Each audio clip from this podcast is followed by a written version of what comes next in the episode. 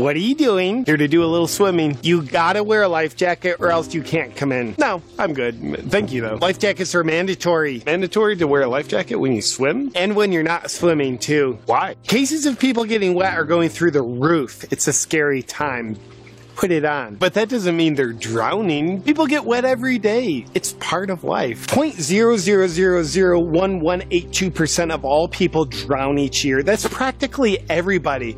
So put on a life jacket. That doesn't make any logical sense. I'm not putting one on. I know how to swim. I- I've had swimming lessons. Oh, swimming lessons? You think those exist? So what? You just think your body has this natural ability to traverse through water in a way that keeps your head up so you can still breathe? Yeah, it's called swimming. Never heard of it. Flotation devices are backed by science. You don't believe in science? I do. It's just I know how to swim. You're kind of being racist right now. What? Look how his life jacket is keeping him from drowning. He's just standing in shallow water. Put a life jacket on now. You're putting everyone at risk of drowning. How am I putting everyone at risk? Their life jackets won't work unless you have one on. Does his life jacket work? Yes, very well. Then why would he need me to wear a life jacket when his life jacket already works? We have to protect the protected swimmers from the unprotected swimmers. But aren't they already protected? Yes very well protected. So they should be fine. They would be, except they're not very well protected because of you. Look, you gotta put one on or you can't go in. This feels creepy. So, where would I get one? Oh, I'm selling them right here. You're selling life jackets? Yes, of course. So you're demanding that everyone wear a life jacket while you are selling life jackets? Yes, for their protection. And they have to buy the life jacket from you? Indeed. Don't you think that's a conflict of interest? No conflict of interest that I can think of. How much money have you made this year from life jackets? Mm, $27 billion. Seems like you're more interested in making money than keeping people safe from the. You're an anti science, anti life jacket, climate change denier. With cases of people getting wet going through the roof, I'm gonna need you to buy a life jacket from me and put it on, or else you'll never have access to swimming pools, showers, rain, or drinking water ever again. You're treating me like I'm the enemy. If you're concerned with people drowning, shouldn't you be treating water like it's the danger instead of treating me like I'm the danger? Your body's made up of 70% water, so you're basically a ticking time bomb. Put one on. Buddy, you are the last person I'd want to take direction from. You're so pushy, it's creeping me out. You're like the Harvey Weinstein of lifeguards. Thank you. But look, just today, a man up the road died from drowning in a head on collision car accident because he wasn't wearing his life jacket. Wouldn't he have died from the car accident? A Bottle of water was found in the car. Counts as a water death. That doesn't make any sense. God works in mysterious ways, and there is no God, so you'll need to obey me. Oh my god, he's drowning! Help him! Sir, please get out of the pool and put this life jacket on. He can't get out, he's drowning! Grab the edge of the pool. It's right behind you. Just reach for it. No, no, no. That's not an approved method of protection against drowning. It's quite dangerous, actually. Just grab the edge. Do not do that. It's unapproved. For God's sake, just grab the edge. Could we censor him, please? For your protection, do not grab the edge. Help him, your lifeguard. Okay, I will.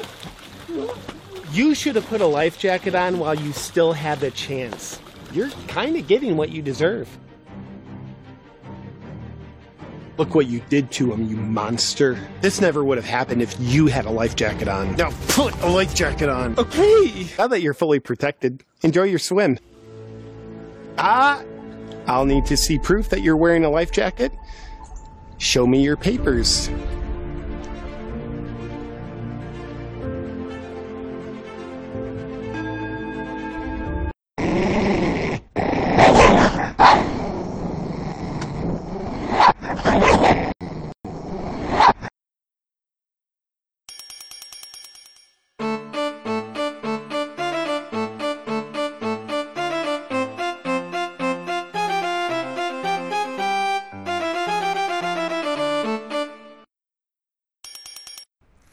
Γεια σας φίλοι μου, είναι Σάββατο 9 Οκτωβρίου 2021 Ελπίζω να είστε όλοι καλά με το καλό, να είστε γεροί και δυνατοί εύχομαι, όπως πάντα λέμε. Έχουμε να τα πούμε μερικές μερούλες, αλλά φυσικά δεν μπορούσαμε να αποφύγουμε από το να συνεχίζουμε να παρατηρούμε τις κινήσεις του εχθρού, ο οποίος ε, μας, έχεις, μας έχει κάνει πλέον το μεγάλο δώρο θα έλεγες να μας έχει αποκαλυφθεί πλήρως τόσο το ποιος είναι όσο και οι μεθοδολογίες του. Και αυτό μας δίνει την ευκαιρία κάθε φορά να έχουμε το περιθώριο να τον ξαναπαρουσιάσουμε μέσα από τα νέα νέα τα οποία μας έχει βγάλει αυτός.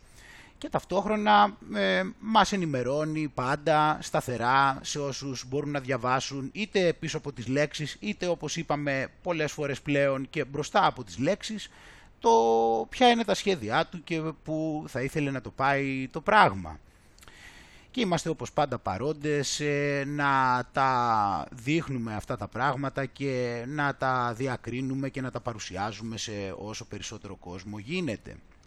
Ε, και να μιλάμε για αυτή την απίστευτη πλεκτάνη η οποία έχει εχμαλωτήσει την ανθρωπότητα όχι μόνο μέσα από τη διαδικασία αυτής της ψευτοπανδημίας αλλά είναι κάτι το οποίο είναι, πάει πολύ βαθύτερα ε, και ισχύει πολύ περισσότερα χρόνια. Ε, τώρα λοιπόν ε, αυτές τις μέρες ε, αρχίσαμε και θα έλεγες ότι βλέπαμε έτσι μια χαλάρωση στο αφήγημα έτσι και στην τρομολαγνία θα έλεγες και μου δίνεται η εντύπωση ότι για αυτές τις μέρες έδωσαν λίγο περισσότερη βάση στο πώς θα γλύψουν ε, όσους έχουν κάνει την ένεση ε, διότι ε, άρχισαν και αυτοί οι ίδιοι που τα πίστευαν πολλοί από αυτούς ε, αυτά τα οποία τους λέγανε, άρχισαν και προβληματιζόντουσαν ε, κατά πόσο τελικά θα πάρουν αυτή την ελευθερία που τους υποσχέθηκαν τα άτομα τα οποία τους δείχνουν εμπιστοσύνη. Ε, γι' αυτό και θα πρέπει να υπήρχε κάποιο τυράκι, το οποίο θα το δούμε τώρα, ποια είναι τα ωφέλη, τα μεγάλα, για αυτές τις μέρες και παράλληλα μέσα σε όλα αυτά θα συνεχίσουμε να λαμβάνουμε υπόψη ότι πρέπει να γίνει και μια ίστατη προσπάθεια.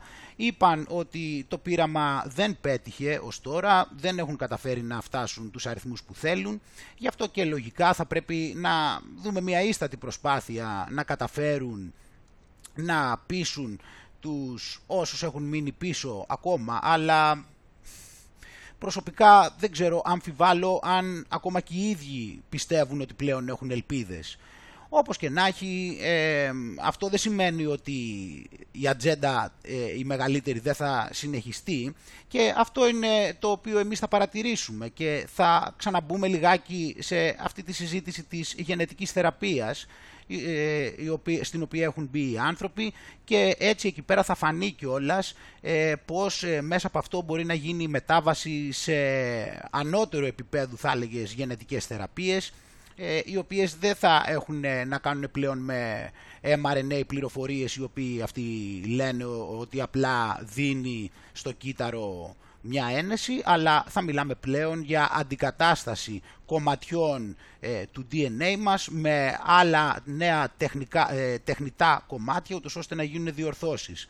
Ε, μη στα πολυλογώ αυτή τη στιγμή, αναφέρομαι στην ε, τεχνολογία CRISPR, την οποία, για την οποία έχουμε ξαναμιλήσει και θα δούμε και πάλι πώς τώρα πλέον γίνεται φανερό πώς θα γίνει μετάβαση προς τα εκεί, αφού πλέον άνοιξαν οι πύλες και όχι μόνο αυτό, αλλά θα πρέπει να δούμε και άλλες δυσκολίες ε, οι οποίες θα πρέπει να προκύψουν ούτως ώστε να ε, δεχθούμε όλα αυτά τα πράγματα ούτως ώστε να διευκολύνουμε τη ζωή μας ή μάλλον όχι να τη διευκολύνουμε, να επιβιώσουμε σε γενικές γραμμές να σου δείξω ενδεικτικά κάποιες καρτέλες, ε, δηλαδή όπως είπαμε θα ξεκινήσουν εδώ οι, οι ελευθερίες ε, για τους εμβολιασμένους. Ε, αυτές οι ελευθερίες όμως θα σου δείξω ότι στη Νέα Υόρκη έχουν πολλές συνέπειες όμως για τα καταστήματα.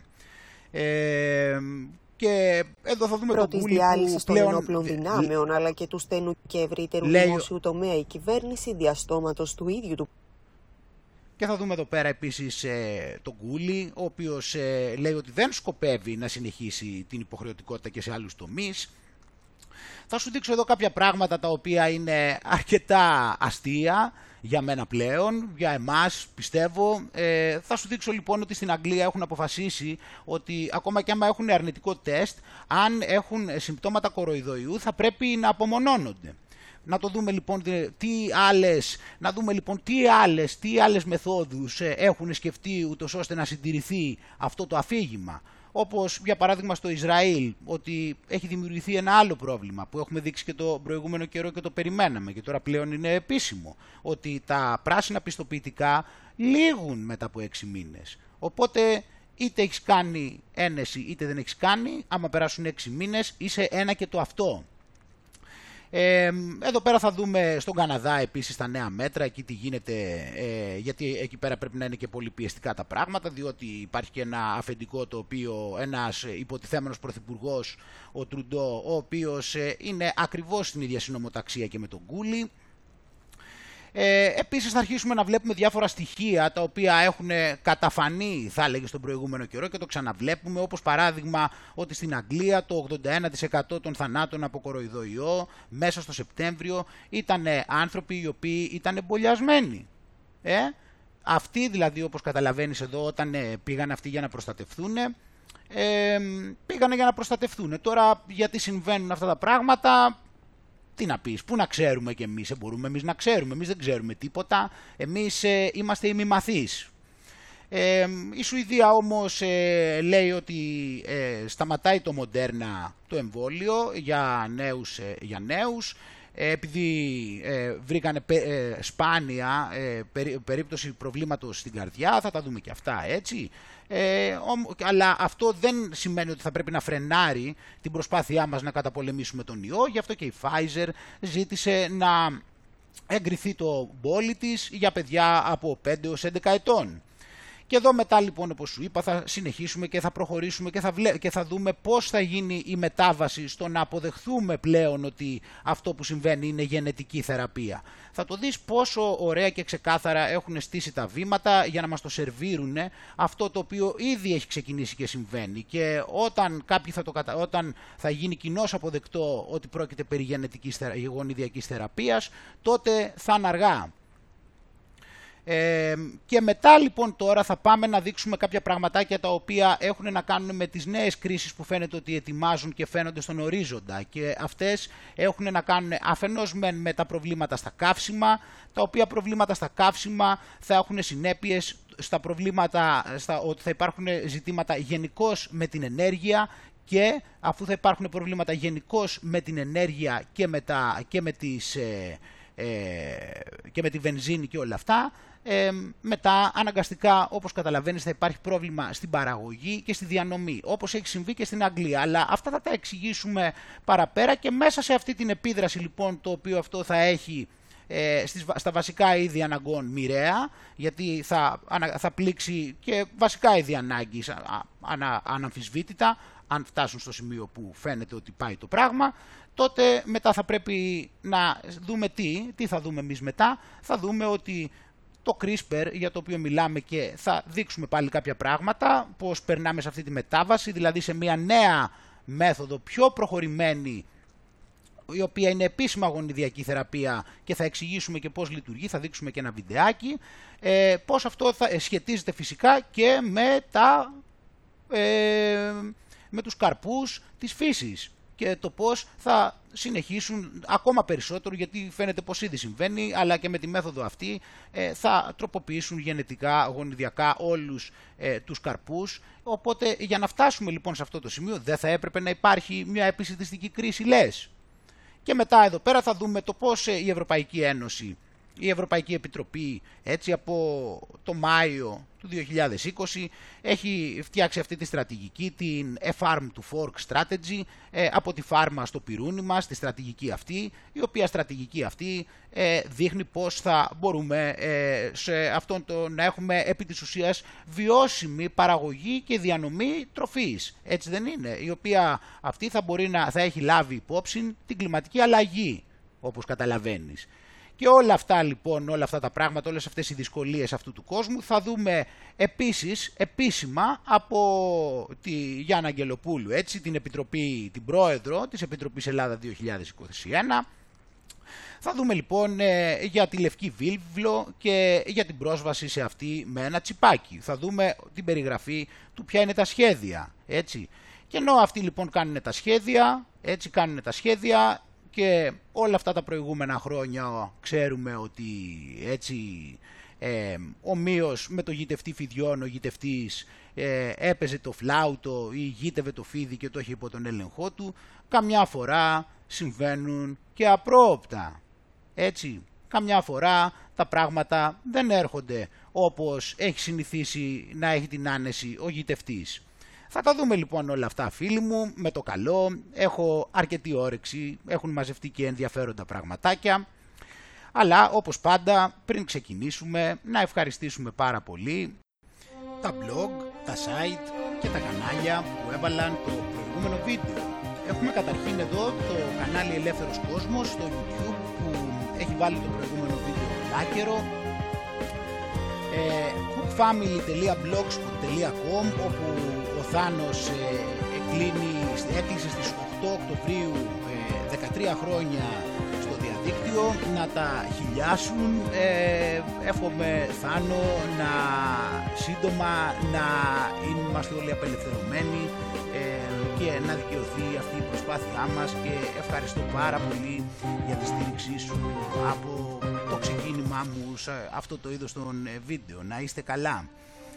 Ε, αττικανέα.info ε, Global Hellenic Resistance του Zionists, Masons and Satanists ε, η σελίδα στο Facebook ε, Διόντοτος ε, pavlak.blogspot.com thesecretrealtruth.blogspot.com το κανάλι στο YouTube Κατακλυσμός Νόε ο parlapipas.gr σκεφτόμαστε ελληνικά.blogspot.com η σελίδα, το group στο facebook, Εγάλεο, η μοναδική πόλη που αρχίζει από το α και τελειώνει στο ω, ε, greek.pavladuts.blogspot.com χαλαράκαφέ.blogspot.com οι μάσκες πέφτουν.blogspot.com εργαζόμενοι τίμος.blogspot.com τρικλοκοτιά.gr ιστορία, μυστήρια απόκρυφα, συνωμοσιολογίες και παράξενα, το group στο facebook, λουτράκιοδησέας.blogspot.com Παναγία Παύλα Ιεροσολυμίτισσα.blogspot.com Κοζανάρα.gr Το group στο facebook Αρχάγγελος Μιχάηλο Ταξιάρχης ένα παύλα argusur.blogspot.com eastwestchess.blogspot.com η σελίδα Καιρών Γνώθη, ταχυδρόμος.gr, conspiral.wordpress.com, Hellas Liberation Organization, το group στο facebook, κορφιάτικο.blogspot.com, α, ταχυδρόμος που δείξαμε και ξυπνήστερε.com και myblogs.gr. Σας ευχαριστώ πάρα πολύ όλους ναι. Ε, πάρα πολύ εννοείται σας ευχαριστώ όλους που βάλατε το βίντεο και βοηθήσατε να προωθηθεί η αλήθεια. Φυσικά ευχαριστώ ε, όπως πάντα όσους τυχόν το έβαλαν και δεν μπόρεσα να το βρω. Να είστε καλά. Πάντα ευχαριστίες και ευγνωμοσύνη για τη στάση σας φίλοι μου και την επικοινωνία σας και τη στήριξή σας και την θετική σας ενέργεια. Ε, με κάνετε να νιώθω πολύ όμορφα, να είστε κι εσείς ε, όλοι καλά. Επιπλέον ε, θα κάνουμε την επόμενη συνάντηση που έχει συνηθίσει πλέον να βλέπεις είτε έχεις έρθει είτε έχεις συνηθίσει να ανακοινώνω εδώ. Η επόμενη συνάντηση λοιπόν ε, θα γίνει και πάλι όπως πάντα στο, στην Αθήνα συνάντηση έτσι θα γίνει όπως πάντα στο Εγάλεο, στο Άλσος Μπαρουτάδικο ε, την Τετάρτη, αυτή την Τετάρτη 13 Οκτωβρίου στις 7 η ώρα. Εκεί θα έχουμε τη μεγάλη χαρά και την τιμή ε, μετά από πρόσκλησή μας να παρευρεθεί ο καθηγητής που πιστεύω οι περισσότεροι γνωρίζετε, ο καθηγητής Κωνσταντίνος Βαθιώτης, ούτως ώστε να μας μιλήσει και να του θέσουμε και κάποια ερωτήματα. Οπότε λοιπόν ε, πηγαίνουμε, όπως είπαμε λοιπόν, θα είναι, ε, είναι την Τετάρτη 13 Οκτωβρίου στο Άλσος Μπαρουτάδικο στο Εγάλεο στις 7 η ώρα το απόγευμα. Εκεί, αν δεν έχεις ξαναέρθει, ε, συναντιόμαστε από την πλευρά της Ιεράς Οδού, από την είσοδο που είναι στην Ιερά Οδό, την κεντρική, ε, έχει ένα πλακόστρωτο και λίγο ευθεία, μερικά μέτρα πιο μπροστά, έχει ένα σαν συντριβανάκι και δίπλα πάνω αριστερά από αυτό ένα, ένα πεζούλι. Εκεί είναι που συναντιόμαστε, οπότε ε, πιστεύω ότι αν έρθεις από την Ιερά Οδό θα είναι και εύκολο να μας δεις. Αν έχεις όμως απορία, πριν από τη συνάντηση κάποια στιγμή, ρώτησέ με να σου πω κιόλας. Πάμε λοιπόν τώρα να μπούμε σε αυτά τα οποία οφείλουμε να μπούμε και να μελετήσουμε. Οπότε όπως είπαμε λοιπόν έχουμε τον Τάκη Θεοδωρικάκο ο οποίος ε, από τη Θεσσαλονίκη μας λέει ότι εντατικοποιούνται οι έλεγχοι για τα νέα μέτρα διότι έχουμε τα νέα μέτρα τα οποία όπως είπαμε θα είναι οι ελευθερίες για τους ανεμβολίαστους. Ε, για τους εμβολιασμένους, συγγνώμη, ε, μην γίνει κανένα μπέρδεμα, οι ελευθερίες αξίζουν μόνο για τους εμβολιασμένους. Οπότε λοιπόν από τώρα σήμερα στις 9 Οκτωβρίου έτσι και μέχρι τις 23 είναι αυτά τα μέτρα ε, τα πλήρως εμβολιασμένα άτομα δεν θα έχουν κανένα περιορισμό. Δηλαδή το προσωπικό φυσικά θα ε, κάνει τη χρήση μάσκας και θα τηρεί όλα τα μέτρα και την ατομική προστασία. Αλλά θα είναι μόνο για τους πελάτες. Και στους χώρους διασκέδασης λοιπόν υπάρχει πλήρης ελευθερία για τους εμβολιασμένους που σημαίνει κανονικά οι όρθιοι κατ' επέκταση επιστρέφει και ο χορός. Δηλαδή φαντάζεσαι τι προνόμιο είναι αυτό. Οπότε λοιπόν ε, μας επιτρέπει πλέον έτσι να ανεβαίνουμε πάνω στα τραπέζια, θα επιτρέπεται λογικά να μπορείς να ανέβεις και πάνω στα τραπέζια, έτσι.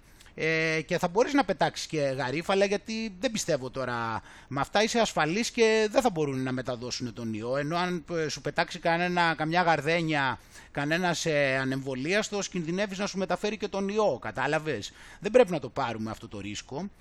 Οι ανοιχτοί χώροι θα λειτουργούν πλήρως και θα είναι πολύ αυστηρό το πλαίσιο σε όσους έχουν μη εμβολιασμένους ή δεν έχουν νοσήσει. Για τους μειχτούς χώρους ε, ισχύουν οι περιορισμοί ως έχουν, γιατί ε, τόσο καιρό έχει αποδειχθεί ότι οι εμβολιασμένοι δεν μεταδίδουν τον ιό, κατάλαβες, δεν έχουμε παρατηρήσει εμείς ε, κανέναν εμβολιασμένο να μεταδίδει τον ιό. Κατά συνέπεια αυτό εδώ πέρα είναι λογικό που συμβαίνει τώρα, έτσι δεν είναι; Ε, να σημειωθεί λοιπόν ότι στις κόκκινες περιοχές δεν θα ισχύουν πλέον μέτρα, αλλά θα γίνεται γνωστή απλώς η επιδημιολογική κατάσταση της κάθε περιοχής.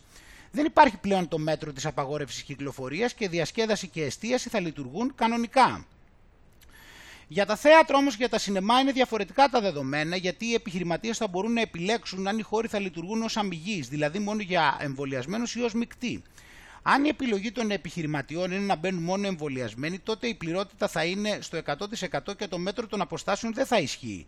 Ωστόσο, θα πρέπει να χρησιμοποιείται η μάσκα. Έτσι, οπότε, όταν θα πας εδώ πέρα και θα ανέβεις πάνω στο τραπέζι, ε, δεν κολλάει ο ιός. Αν όμως πας και κάτσεις εκεί στο σινεμά, κολλάει ο ιός. Οπότε πρέπει να έχεις πάρει τα μέτρα προστασίας με τη μάσκα. Κατάλαβες; Ε, αυτά είναι πράγματα τα οποία έχουν γίνει έτσι, έχουν προέλθει μετά από εξονυχιστικές ε, επιστημονικές έρευνες ε, και προφανώς καταλαβαίνουμε ότι δεν θα μπορούσε να υπάρχει η παραμικρή ένδια λογικής.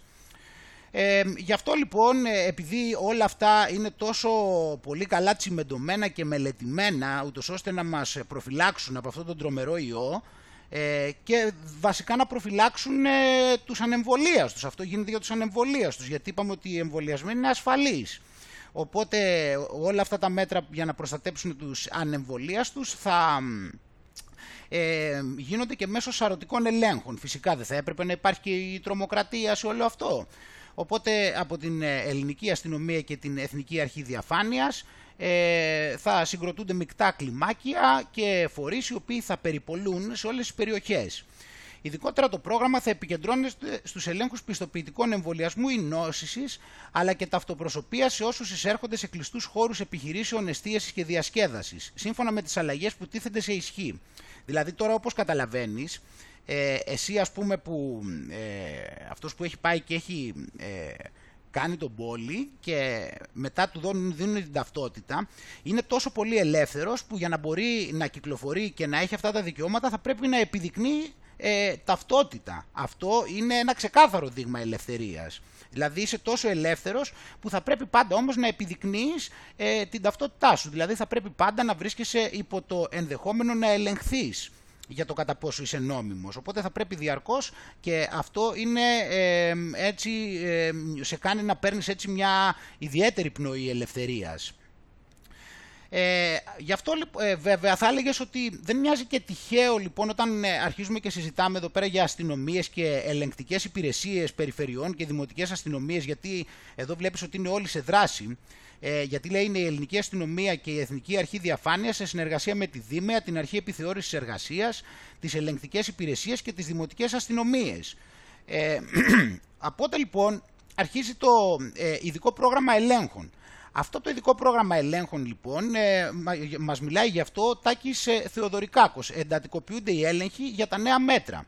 Βέβαια ε, δεν είναι τυχαίο θα έλεγες που έχει επιλεγεί αυτός ε, ο άνθρωπος για το λόγο ότι έχει πάρει την κατάλληλη εκπαίδευση από όταν ήταν νέος για αυτές τις τακτικές. Τι θέλω να πω; Θα βάλουμε εδώ αυτό το βίντεο από το 13ο συνέδριο του ΚΚΕ και σε μερικά δευτερόλεπτα θα τον αντικρίσουμε να παρακολουθεί όταν, όπως, όταν ήταν νεαρός, νάτος, τον βλέπουμε εδώ πέρα να παρακολουθεί με προσήλωση. Έτσι, ε, οπότε όπως καταλαβαίνεις ε, δεν θα μπορούσε να έχει περάσει καλύτερο σχολείο τέτοιων τακτικών από την ΚΝΕ. Οπότε λοιπόν βλέπουμε εδώ πέρα, ε, είναι, ήταν γραμματέας της ΚΝΕ, έτσι. Ε, ε, βρίσκεται εδώ πέρα όπως είδαμε στο Προεδρείο του 13ου Συνεδρίου του ΚΚΕ. Και στη συνέχεια βέβαια τον βλέπουμε έτσι και κοντά σε Λαλιώτη και Σιμίτη. Οπότε φίλοι μου είναι τόσο ξεκάθαρα τα πράγματα πλέον έτσι, εδώ πέρα πάνω πρώτα στην ΚΝΕ, μετά εδώ πέρα με Σιμίτη και Λαλιώτη και τώρα εργαλείο τάχα μου ότι ανήκει στη Νέα Δημοκρατία. Και το τάχα μου το λέω γιατί φίλοι μου πλέον είναι τόσο ξεκάθαρο ότι αυτοί εδώ πέρα είναι άτομα ειδικών αποστολών.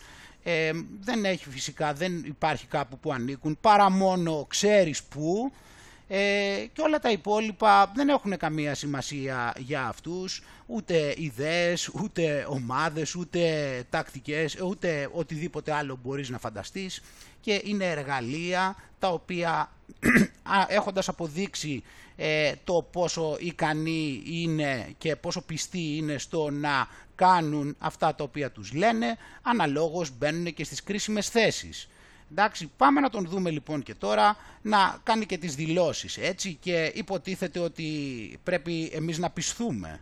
Ε, ενώνουμε τις δυνάμεις μας για να νικήσουμε οριστικά την πανδημία του κορονοϊού. Από σήμερα έτσι. οι συμπολίτες μας που έχουν εμβολιαστεί ή έχουν... Αυτά τώρα γίνονται για να νικήσουμε την ε, πανδημία, έτσι. Αυτά τα μέτρα είναι γιατί εμείς θέλουμε να νικήσουμε την πανδημία, έτσι. Δεν σου έχει φανεί κάτι άλλο. Νοσήσεις μπορούν να μπουν ελεύθερα στην κανονική ζωή σε όλα τα καταστήματα, σε όλα τα μαγαζιά. Θα πηγαίνουν, θα πηγαίνουν στην κανονική ζωή, στην οποία πάντα βέβαια θα πρέπει να επιδεικνύουν το πάσο τους. Έτσι θα πρέπει να έχουν το πάσο μαζί και να αποδεικνύουν πάντα ότι είναι νόμιμοι. Έτσι θα πρέπει, και αυτό είναι όπως είπαμε ένα ιδιαίτερο καθεστώς ελευθερίας. Στην εστίαση παντού. Γι' αυτό το λόγο στη σημερινή σύσκεψη με τη συμμετοχή όλων του Υπουργείου Προστασίας του Πολίτη, της Ελληνικής Αστυνομίας, του Δήμου, της περιφέρειας της κεντρικής ε, Μακεδονίας και ασφαλώς των ίδιων των επαγγελματιών του χώρου της εστίασης ενώνουμε τις δυνάμεις μας, πολλαπλασιάζουμε και εντείνουμε τους ελέγχους ώστε τα μέτρα να εφαρμοστούν άτεντα και με απόλυτη δικαιοσύνη. Αυτό ξεκινά από σήμερα, ιδιαίτερα ελληνική. Είδες όπως είπαμε, γι' αυτόν, ε, γι αυτόν η έλεγχη είναι λουκούμι, όπως καταλαβαίνεις, η καλύτερη του. Η αστυνομία έχει μεγάλη μερίδα σε όλη αυτή την προσπάθεια. Καθημερινά περίπου 500 αστυνομικούς στην πόλη δραστηριοποιούνται για να τηρηθούν τα μέτρα και να λειτουργήσουν όλα κανονικά. Θέλω με αυτή την ευκαιρία να καλέσω και τους υπόλοιπους συμπολίτες που ενδεχομένως έχουν ενδιασμούς, άλλοι φοβούνται, άλλοι το σκέφτονται, άλλοι είναι υπό το καθεστώς διαφόρων παρεξηγήσεων.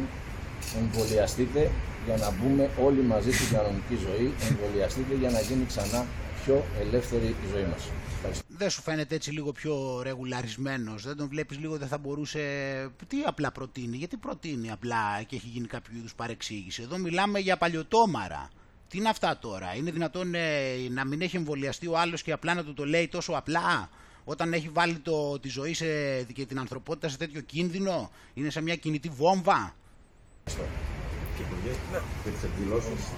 Για την παρέλαση. Για την παρέλαση, αν. Ε, Κοίτα και το πάλι εδώ τώρα για την παρέλαση. Σχετική απόφαση της κυβέρνησης και θα ανακοινωθεί σε πολύ λίγες ημέρες. Ωστόσο, η παρέλαση. Αντιλαμβάνεστε, αντιλαμβάνεστε ότι η σύσκεψη που κάναμε σήμερα που αναδεικνύει ότι υπάρχει πολύ στενή συνεργασία και αυτό είναι εξαιρετικά ικανοποιητικό εδώ στη Θεσσαλονίκη ανάμεσα στην αστυνομία, την αρχή διαφάνειας, τον Δήμο Θεσσαλονίκη, την Περιφέρεια Κεντρικής Μακεδονίας και τους επαγγελματίες.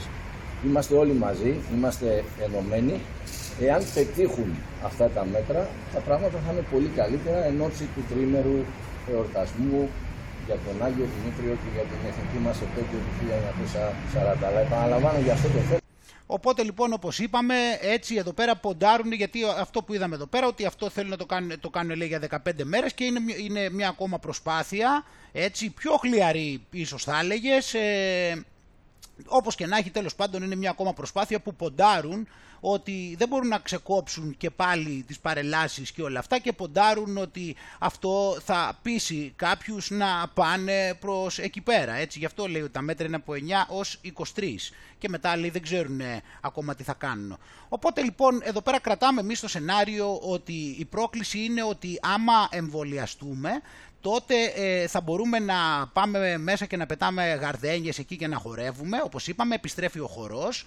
Οπότε λοιπόν καταλαβαίνουμε ότι ε, όπως το σκέφτομαι είναι μια ιδιαίτερη πρόκληση γιατί ε, έτσι ίσως ε, θα μπορέσουμε να βρούμε και γκόμενα ή να βρούμε γκόμενο ανάλογα τι, τι είμαστε κιόλας έτσι γιατί έχει να κάνει τώρα και δεν ξέρουμε και τι ακριβώς θέλει και ο καθένας όπως καταλαβαίνεις. Ε, είναι μια πρόκληση όμως πραγματικά και μάλιστα όχι μόνο αυτό αλλά βλέπεις εδώ πέρα ότι στο Ορεγκόν ε, λέει ότι ε, οι ειδικοί υγείας είπαν ότι άμα, άμα είναι και οι δύο λέει μπολιασμένοι μπορούν πλέον να φιληθούν στο ραντεβού. Οπότε βλέπεις εδώ πέρα ότι τελικά ε, για να... Ε, γιατί κοίτα εδώ πέρα πώς ήταν τα πράγματα, γιατί λέει στο ξεκίνημα της πανδημίας ε, οι ειδικοί υγείας σε, σε εκείνη την πολιτεία είπαν ότι εσύ είσαι ο ασφαλέστερος ε, σεξουαλικός παρτενέρ σου. Ε, και εύκολα πάει το μυαλό κάποιου στο τι πιθανότατα, το τι εννοούμε με αυτό και δεν θέλω να πάω παραπέρα. Όπως και να έχει όμως, ε, αν ε, λέει έχεις εμβολιαστεί και θέλεις ένα φυλάκι, μάλλον πρέπει να πας στο Όρεγκον. Κατάλαβες, στο Όρεγκον ο έρωτας είναι ελεύθερος με, στα χρόνια της πανδημίας, άπαξ και φυσικά εσύ έχεις κάνει αυτά που πρέπει. Εντάξει. Έχουμε λοιπόν, ε, επίσης λέει ότι ε, διόρθωσαν τις ε, τέτοιο, αλλά κοίτα να δούμε τι, ποιες ήταν οι οδηγίες λοιπόν σε ό,τι αφορά τις, ε, τα ραντεβού και λέει λοιπόν ότι πώς θα γίνονται τα ραντεβού κατά τη διάρκεια του κοροϊδοϊού. Οπότε λέει πρώτα κάνεις εμβόλιο. Ε, άμα ε, δεν, φτάνουν, δεν φτάνει λέει το Zoom να πηγαίνεις κάπου έξω, συναντιέστε ε, από κοντά, άμα λέει ε, το ραντεβού σου έχει κάποια ενδεχόμενα συμπτώματα κοροϊδοϊού, να το μεταθέσετε για 10 μέρες. Έτσι. Ε, και άμα λέει ε, είσαι σε ένα εσωτερικό χώρο ή σε κάποιο εξωτερικό χώρο με, με πολύ κόσμο, ε, να φοράς λέει μάσκα και να έχετε φυσικές αποστάσεις. Μια χαρά, ε, normal δεν είναι αυτό, τι μια χαρά θα είναι, δηλαδή θα σφίζει από ρομαντισμό. Ε, και άμα είστε και οι δύο εμβολιασμένοι λέει ε, και πάρετε τα μέτρα του κοροϊδοϊού, ε, η τίμαση, τον έρθετε κοντά δηλαδή, ε, ενδεχομένως να είναι ασφαλής. Εντάξει. Ε, οπότε λοιπόν βλέπεις ότι δικαίωμα, δικαίωμα στο να έχουμε γκόμενο ή γκόμενα βλέπεις μόνο πώς θα έχουμε. Έτσι, μόνο έτσι επιτρέπεται. Τι να κάνουμε λοιπόν, θα το καταπιούμε προκειμένου να ικανοποιηθούμε. Ε, ο, τέλος πάντων, όπως και να έχει βέβαια φίλοι μου, ό,τι και να λένε, ο κόσμος θα τη βρει την άκρη του. Ε, έχουμε δει για την Ιταλία, έχουμε δει στην Ελβετία, ε, πάμε να δούμε όμως και σε εμάς. Εμείς το πάμε και το κάναμε.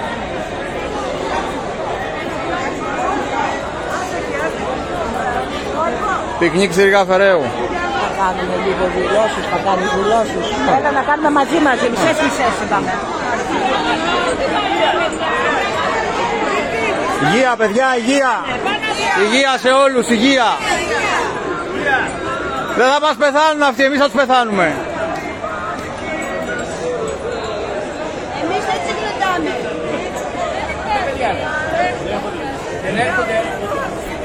Ελάτε, όσοι βλέπετε το live, ελάτε. Πάρτε τα τραπεζοματιλάκια σας και ελάτε κάτω να κλείσουμε όλη τη Ρίγα Φεραίου αν χρειαστεί. Να καταλάβουν και τα μαγαζιά ότι πρέπει να λάβουν θέση. Δεν μπορεί να υπάρχει διαχωρισμός ανάμεσα στους πολίτες. Τι είναι δηλαδή, η μισή είναι ηλίθιοι, η άλλη μισή είναι σωστή.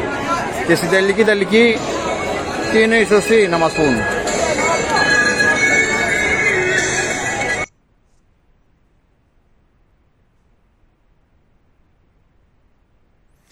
Έτσι. Ε, και όχι μόνο αυτό, ε, όπως δείξαμε και προηγουμένως, εντάξει, λοιπόν, γιατί αυτό το έκανε και το σχόλιο το παιδί, ο άνθρωπος που τράβαγε το βίντεο, έτσι, να σκεφτούν λοιπόν και τα μαγαζιά, τι θέλουν, τι τους συμφέρει τελικά, γιατί ξέρεις τι, να σου πω, οι, τα μεγάλα, οι πολυεθνικές δεν έχουν πρόβλημα, γιατί αυτά θα τους δώσει όσα χρήματα χρειάζονται, θα τους τα δώσει ο μαύρος, δεν έχουν πρόβλημα. Ε, ή θα τα πάρουν από δημόσιο χρήμα, θα τους δώσουν δηλαδή από τα, από τα, χρήματα του, από τα δικά μας τα χρήματα θα τους δώσουν, έτσι γίνεται. Ή τους δίνουν από, τα, από, τα δημόσιο, από το δημόσιο χρήμα ή τους δίνει εξτρά ο μαύρος, ένα από τα δύο. Πιο πιθανό βασικά είναι και το δημόσιο χρήμα. Απλώς μετά θα πρέπει να παίρνουμε εξτρά δάνεια, όπως καταλαβαίνεις, και να επιβαρύνει το κράτος. Οι μικρότερες όμως επιχειρήσεις δεν θα έχουν πρόσβαση σε αυτά τα πράγματα. Εντάξει, και αν δεν το καταλάβουν λοιπόν και συνεχίσουν και πούνε ότι εμείς τηρούμε αυτά τα μέτρα και φοβόμαστε επειδή το κράτος έτσι, επειδή το κράτος αλλιώς, θα οδηγηθούν λοιπόν και σε ένα πάτο. Το οποίο αυτό δεν το χαίρομαι καθόλου, αλλά θα είναι μια πικρή πραγματικότητα την οποία βλέπουμε να δηλώνεται ξεκάθαρα εδώ στη Νέα Υόρκη. Και λένε λοιπόν ότι τα ρεστοράν, τα εστιατόρια έτσι στη Νέα Υόρκη διαμαρτύρονται ότι λόγω της ε, επιβολής της υποχρεωτικότητας του μπολιού ε, που ζητάει για να μπουν μέσα από τους ανθρώπους 12 ε, ετών και μεγαλύτερους να έχουν αυτό εκεί πέρα το πάσο έτσι λέει ότι έχουν πέσει οι δουλειές από 40 έως 60% τόσο απλά. Εντάξει Οπότε επιτέλους θα πρέπει να καταλάβει ο καθένας, όποιος και αν είναι, ό,τι και αν είναι, ότι όταν επιβάλλει μέτρα είναι συμμέτοχος και ένοχος. Και δεν υπάρχει μου είπανε και μου επιβάλλανε και με αναγκάσανε και δεν μπορώ και το λέει ο νόμος που δεν είναι νόμος αλλά είναι οικία και είναι αντισυνταγματικός ούτε και αυτό το ξέρει και ούτω, και ούτω καθεξής. Βέβαια όπως είπαμε οι περισσότεροι από εμάς πλέον το έχουμε πιάσει το θέμα ότι έτσι και αλλιώς δεν τους έχουμε και ανάγκη άμα θέλουν ειδικότερα να συνεχίσουν αυτή την τακτική. Αυτοί θα χάσουν. Εμείς έχουμε την πρόθεση να είμαστε όλοι συνεργαζόμενοι και να τα πηγαίνουμε καλά και ο ένας να βοηθάει τον άλλον. Από εκεί και πέρα να βλέπουμε ποιος θα χάσει περισσότερο. Όποιος θελήσει λοιπόν να πηγαίνει και να δέχεται και να ζητάει πάσα και φήμοτρα και όλα αυτά, θα υποστεί περισσότερες από αυτές, γιατί εδώ είναι και Αμερική. Σκέψου τι έχει να γίνει στην Ελλάδα. Εντάξει. Και μέσα σε αυτό το κλίμα βέβαια αυτοί προσπαθούν έτσι όπως είπαμε αυτή τη στιγμή έχουμε μια φαινομενική σίγαση ε, μετά από τις δηλώσεις ότι το πείραμα έχει αποτύχει. Ε, τώρα είμαστε μάλλον στη φάση του καρότου, έτσι, περάσαμε, δηλαδή βγήκαμε από το μαστίγιο και περνάμε τώρα να δοκιμάσουν την εποχή του καρότου. Οπότε και ο οικονόμου εδώ της, ε, αυτής της Νέας Δημοκρατίας, του κόμματος το οποίο υποτίθεται ότι κυβερνάει, ε, λέει ότι δεν θα ξανακλείσει η χώρα, δεν θα ξαναπάμε λέει σε lockdown. Και η πανδημία αποτελεί μέρος της πραγματικότητάς μας και θα παραμείνει όσο υπάρχουν ακόμα συμπολίτες μας που συμπεριφέρονται σαν να μην υπάρχει. Άκου εκεί, φαντασιόπληκτη. Μα να βλέπεις, τόσα, να βλέπεις όλα τα πτώματα εκεί τους δρόμους, να μυρίζει παντού σύψη και να υπάρχουν συμπολίτες οι οποίοι συμπεριφέρονται σαν να μην υπάρχουν αυτά. Η άρνηση του εμβολιασμού κυρίως συντηρεί μια κατάσταση η οποία είναι επιζήμια και για τους πολίτες και για την πατρίδα. Ε, βέβαια. Αυτοί τα φταίνε όλα, δεν το βλέπεις. Αυτοί, αυτοί τα φταίνε όλα. Και σε λίγο, όπως είπαμε, όπως θα δείξουμε στο Ισραήλ, σε λίγο θα φταίνε και αυτοί που δεν πήγανε για την τρίτη δόση και κάνανε μόνο δύο. Σε λίγο μπαίνουν σε αυτή την κατηγορία όσοι έχουν κάνει μόνο δύο δόσεις. Εδώ πακέτο μαζί με τους αρνητές. Γιατί μπορεί να είναι αρνητές της τρίτης δόσης. Αρνητές είναι και αυτοί. Μπορεί να είναι εμβολιόφιλοι στις δύο πρώτες, αλλά στην τρίτη μπορεί να γίνουν αρνητές. Άρα το τελευταίο μετράει, το αρνητής. Με τις πολιτικές... Οπότε λοιπόν όπως καταλαβαίνεις εδώ πέρα σε λίγο τον επόμενο καιρό θα έχουμε αυτό το θέμα, θα μπουν σε αυτήν την κατηγορία ε, αυτοί που έχουν κάνει μόλις δύο. Με τις πολιτικές μας, όσες ήδη εφαρμόζουμε και όσες σχεδιάζουμε να εφαρμόσουμε, σύντομα δίνουμε λύσεις που αποδίδουν. Ε, βέβαια, μα είναι πάρα πολύ αποδοτικά. Αλλά θα ήταν τέλεια, αλλά είπαμε, υπάρχει αυτός ο αστάθμητος παράγοντας αυτών οι οποίοι δεν ξέρουν. Κατορθώσαμε σε συνεργασία με την κοινωνία και την ιατρική κοινότητα να επαναφέρουμε την κανονικότητα σε σημαντικό βαθμό. Ε, δεν αρκούμαστε όμως αυτό, επιδιώκουμε την πληρότητα, την πλήρη λειτουργία όλων των όψεων της ζωής. Ναι, ε, με, με, πιστοποιητικά, ξέρεις, με τσιπάκια, ε, αυτή θα, θα είναι μια πληρότητα, γιατί αυτά ευνοούν την ελευθερία μας, δεν την ε, υποθάλπτουν, μην νομίζεις. Όπως και να έχει, δεν υπάρχει περίπτωση να ξαναζήσουμε lockdown έτσι όπως το γνωρίζαμε και το ξέραμε την προηγούμενη περίοδο. Γιατί ξέρεις ότι ο λόγος τους είναι σφράγι, δεν είναι άτομα τα οποία είναι έμπιστα. Άπαξ και πούνε κάτι, δεν υπάρχει περίπτωση μετά. Νιώθουν άσχημα να μην τηρήσουν τα λόγια τους. Δεν θα ξανακλείσει η χώρα, δεν θα ξαναπάμε σε lockdown. Παρακολουθούμε τα επιδημιολογικά δεδομένα και αναλόγως προσαρμόζουμε. Ναι, αλλά άμα προκύψει εκεί πέρα καμιά σκληρή μετάλλαξη, εντάξει. Μην κοιτάς που δεν ήθελαν, αλλά τι να κάνουμε μετά. Αναγκαστικά. Υπενθύμησε ακόμη ότι από σήμερα ανοίγει η πλατφόρμα έτσι, στην οποία θα μπορούν να κλείνουν ραντεβού για την τρίτη συμπληρωματική δόση οι συμπολίτες μας άνω των 60 ετών και υγειονομικοί. Έτσι. Και σημείωσε ότι η αναμνηστική δόση μπορεί να γίνεται μετά την παρέλευση των 6 μηνών από την πρώτη, αν πρόκειται για το μόνο δοσικό εμβόλιο ή τη δεύτερη από τις δύο δόσεις εμβολίων. Εντάξει. Ε, θα το δούμε αυτά σε λιγάκι, λίγο περισσότερο τι θα γίνει ακριβώς με αυτό, γιατί τώρα ακόμα ε, είναι υποχρεωτικό μόνο στους υγειονομικούς, αλλά θα δούμε και αυτό έτσι πώς το περνάνε. Οπότε σε αυτό το κλίμα μας λέει ότι δεν είναι και υπέρ της, ότι ο Κούλης δεν έχει σκοπό λέει πλέον, ενώ μας έλεγε ότι είχε σκοπό τον προηγούμενο καιρό, τώρα μας λέει ότι δεν έχει σκοπό να συνεχίσει. Για να δούμε. Και του στενού και ευρύτερου δημόσιου τομέα η κυβέρνηση διαστόματος του ίδιου του Πρωθυπουργού Κυριάκου Μητσοτάκη ανακοίνωσε ότι πάβει τον σχεδιασμό της για υποχρεωτικό εμβολιασμό πέραν των υγειονομικών και υποχωρεί αποδεχόμενη στο στοιχειώδες ανθρώπινο δικαίωμα άρνησης λήψης του πειραματικού φαρμακευτικού σκευάσματος που χαρακτηρίζεται εμβόλιο από τους κατασκευαστές του και τους φιλοεμβολιαστές. Έτσι, πέραν των υγειονομικών, δεν πρόκειται να επιβάλλει την επέκταση της υποχρεωτικότητας στο υπόλοιπο προσωπικό του δημοσίου υπό την πίεση από την πίεση των πραγματικών στοιχείων όσων αντιδρούν στο να δεχθούν τα συγκεκριμένα σκευάσματα στο σώμα τους. Ειδικά ο κίνδυνος οι ένοπλες δυνάμεις όσο και τα σώματα ασφαλείας να οδηγηθούν σε αυτοεξουδετέρωση μέσω της αναγκαστικής αργίας ήταν τεράστιος. Ο Κυριακός Μητσοτάκης, μιλώντας στον δημοσιογράφο του New York Times Steven Erlanger, είπε σχετικά με τα εμβόλια. Γνωρίζουμε πως μπορούμε να αυξήσουμε το ποσοστό εμβολιασμού. Είμαστε λίγο πιο κάτω από τον ευρωπαϊκό μεσόωρο. Δεν θα επιβάλλουμε περαιτέρω υποχρεωτικότητα ως προς τον εμβολιασμό. Οι δηλώσεις αυτές έρχονται σε συνέχεια των αποκαλύψεων του ProNews GR μέσω εγγράφου που ήρθαν στη δημοσιότητα αναφορικά με τις συνέπειες που θα είχε για το πολεμικό πολεμικό ναυτικό εφαρμογή του υποχρεωτικού εμβολιασμού και αντίπεινα σε περίπτωση άρνησης στην αργία και την οικονομική και επαγγελματική καταστροφή. Οπότε δεν βγήκε με το, με το μαστίγιο. Πάμε να δοκιμάσουμε τώρα λοιπόν μια άλλη μέθοδο που θα είναι για λίγο έτσι το καρότο. Και βλέπουμε μετά πώς θα πάνε τα πράγματα. Αλλά ξέρεις ότι όπως έχουμε πει ε, δεν μπορεί να γίνει τίποτα αν δεν θέλει ο κόσμος. Και ε, αν ε, έτσι όπως δείχνουν τα πράγματα υπολόγιζαν ότι όπως είπαμε τα πράγματα θα ήταν πάρα πολύ καλύτερα.